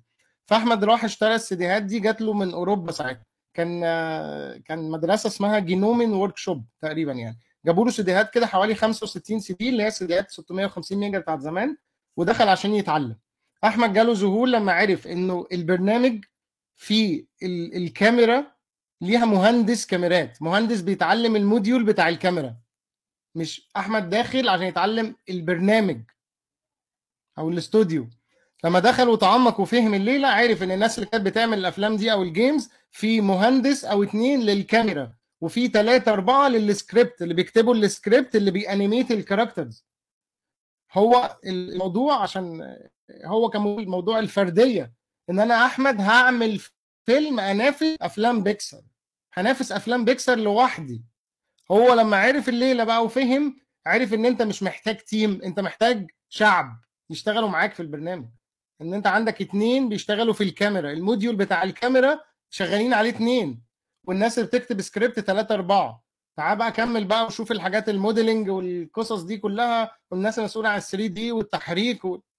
ف قيس بقى على كده كل حاجة في حياتنا إن أنت عايز تعمل كل حاجة لوحدك وتبقى جوكر jack of all trades ده فشل. ال multitasking فشل.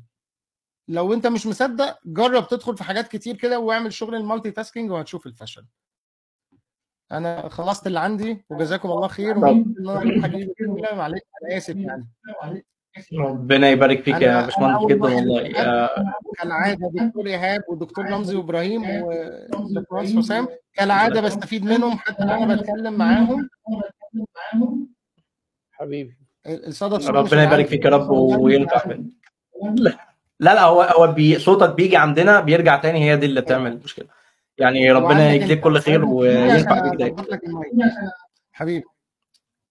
حبيب. ربنا يبارك فيك يا رب. ويعني إن شاء الله لو اللقاء ده اتكرر تاني هيكون رائع جدا. يعني بجد أنا شخصيا عمال بستفيد وعندي يعني عايز أستفيد أكتر. فربنا يبارك فيك يا باشمهندس. شكرا جدا ليك ولوقتك يا رب. شكرا جدا ليك. ربنا يبارك فيك ألف ألف شكر لك يا زيرو. وربنا يبارك في عمرك يا زيرو. ربنا يبارك فيك. ربنا يبارك فيك ونشوفكم إن شاء الله على خير. والسلام عليكم. مع ألف ألف سلام. مع السلامة. سلام طيب. طيب دكتور إيهاب؟ دكتور اتفضل. يلا نروح بقى. إيه طيب خلاص عشان الدكتور إيهاب ما ما نتعبوش معانا. آه ممكن لا لو في حاجة هو يعني لو لو في أي شيء تاني أو سؤال أو حاجة ماشي. آه يعني إحنا برضو مش حابين نطول على حضراتكم أكتر من كده. يعني فعلا قاعدة معاكم ما, ما يتشبعش منها ابدا وقمة يعني معرفة وحاجة روعة بصراحة. آه النقطة الأخيرة طبعا حضرتك اتكلمت فيها فعلا ابرزت نقطة مهمة جدا فعلا إحنا محتاجين نلور الايجو عندنا شوية ونحط ويبقى عندنا استعداد إن إحنا نتعاون مع ناس ثانية ونعلم نفسنا ونتدرب على ده. آه وده مش هيجي من يوم وليلة أكيد. آه ويعني حضرتك ودكتور رمزي ومبادرات باقي الأفاضل بيدونا نموذج إنه يا جماعة زي ما أنت قلت دلوقتي أنا ما بخش أعمل إعلانات فيسبوك بتاعتي أنا بخلي حد يعمل ده.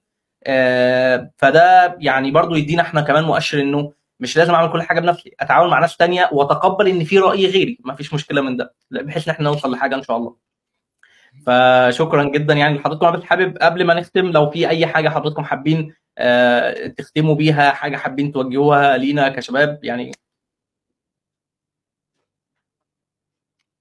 آه طب دكتور اتفضل. لا أنا بس طبعا لازم يعني حابب أشكرك يا حسام جدا لإدارة اللقاء والدكتور رمزي طبعا صاحب المحل على إن هو دايما فاتح المحل بتاعه للشباب العربي وللعطاء وإن هو يحاول يفيدهم بكل الطرق في مجالات التعليم والتربية والمنح اللي بينشرها يعني حاجة بصراحة روعة جدا. ودايما ربنا يبارك فيه وفي وقته وفي علمه وفي عمله ويعني الواحد بيحس بال يعني قد إيه إن هو مهما يعمل مش ممكن يجاري هذا العطاء والروعة يعني. ودايما فاكر يا دكتور وانت عارف أنا قد إيه بحبك جدا ويعني نفسي يعني أكون أول من تلتقي بيه لما تيجي مصر. يعني ده بيكون شرف يعني. ربنا يبارك في عمرك. والله كلام يسطر في سيرتنا الذاتية وأسأل الله عز وجل يعني أنه يديم المحبة في الله عز وجل ثم في العطاء. لأن إحنا شوية إحنا شوية يعني متفاهمين جدا لدرجة إن إحنا فاهمين إحنا رايحين رايحين فين وجايين منين. وده اللي بيشترك حتى بشكر الباشمهندس الزيرو وإبراهيم عادل مع حفظ الألقاب. إحنا الحمد لله الجميل لما حد يعني يمكن ليا مواقف كتيرة جدا مع الدكتور إيهاب مسلم آه إن أنا فعلا بقول الوالد والمربي يعني أنا قلما أطلع الكلمتين دول على حد قلما أقولهم لحد. إن أنا أقول والد ومربي فالكلمتين دول عشان أخرجهم لحد فعلا لأن كتير جدا بنقابل الوالد بنقابل يعني كتير كتير كتير بس ما بنقابلش المربي. يعني ده أو نقابل يعني دي بتبقى صعبة. يعني الميكس ده حقيقي مش أي حد بيقدر يعمله. فإحنا ماشيين على الخطى والحمد لله إن ربنا سبحانه وتعالى بيجمعنا. وأنا عايز أقول لحضرتك إن أنا أكتر واحد النهارده عشان بس فايدة المجتمع على عيني وعلى راسي والله بس أنا أكتر واحد مستفيد من اللقاء أنا وحسام. جدا والله يعني أنا والله.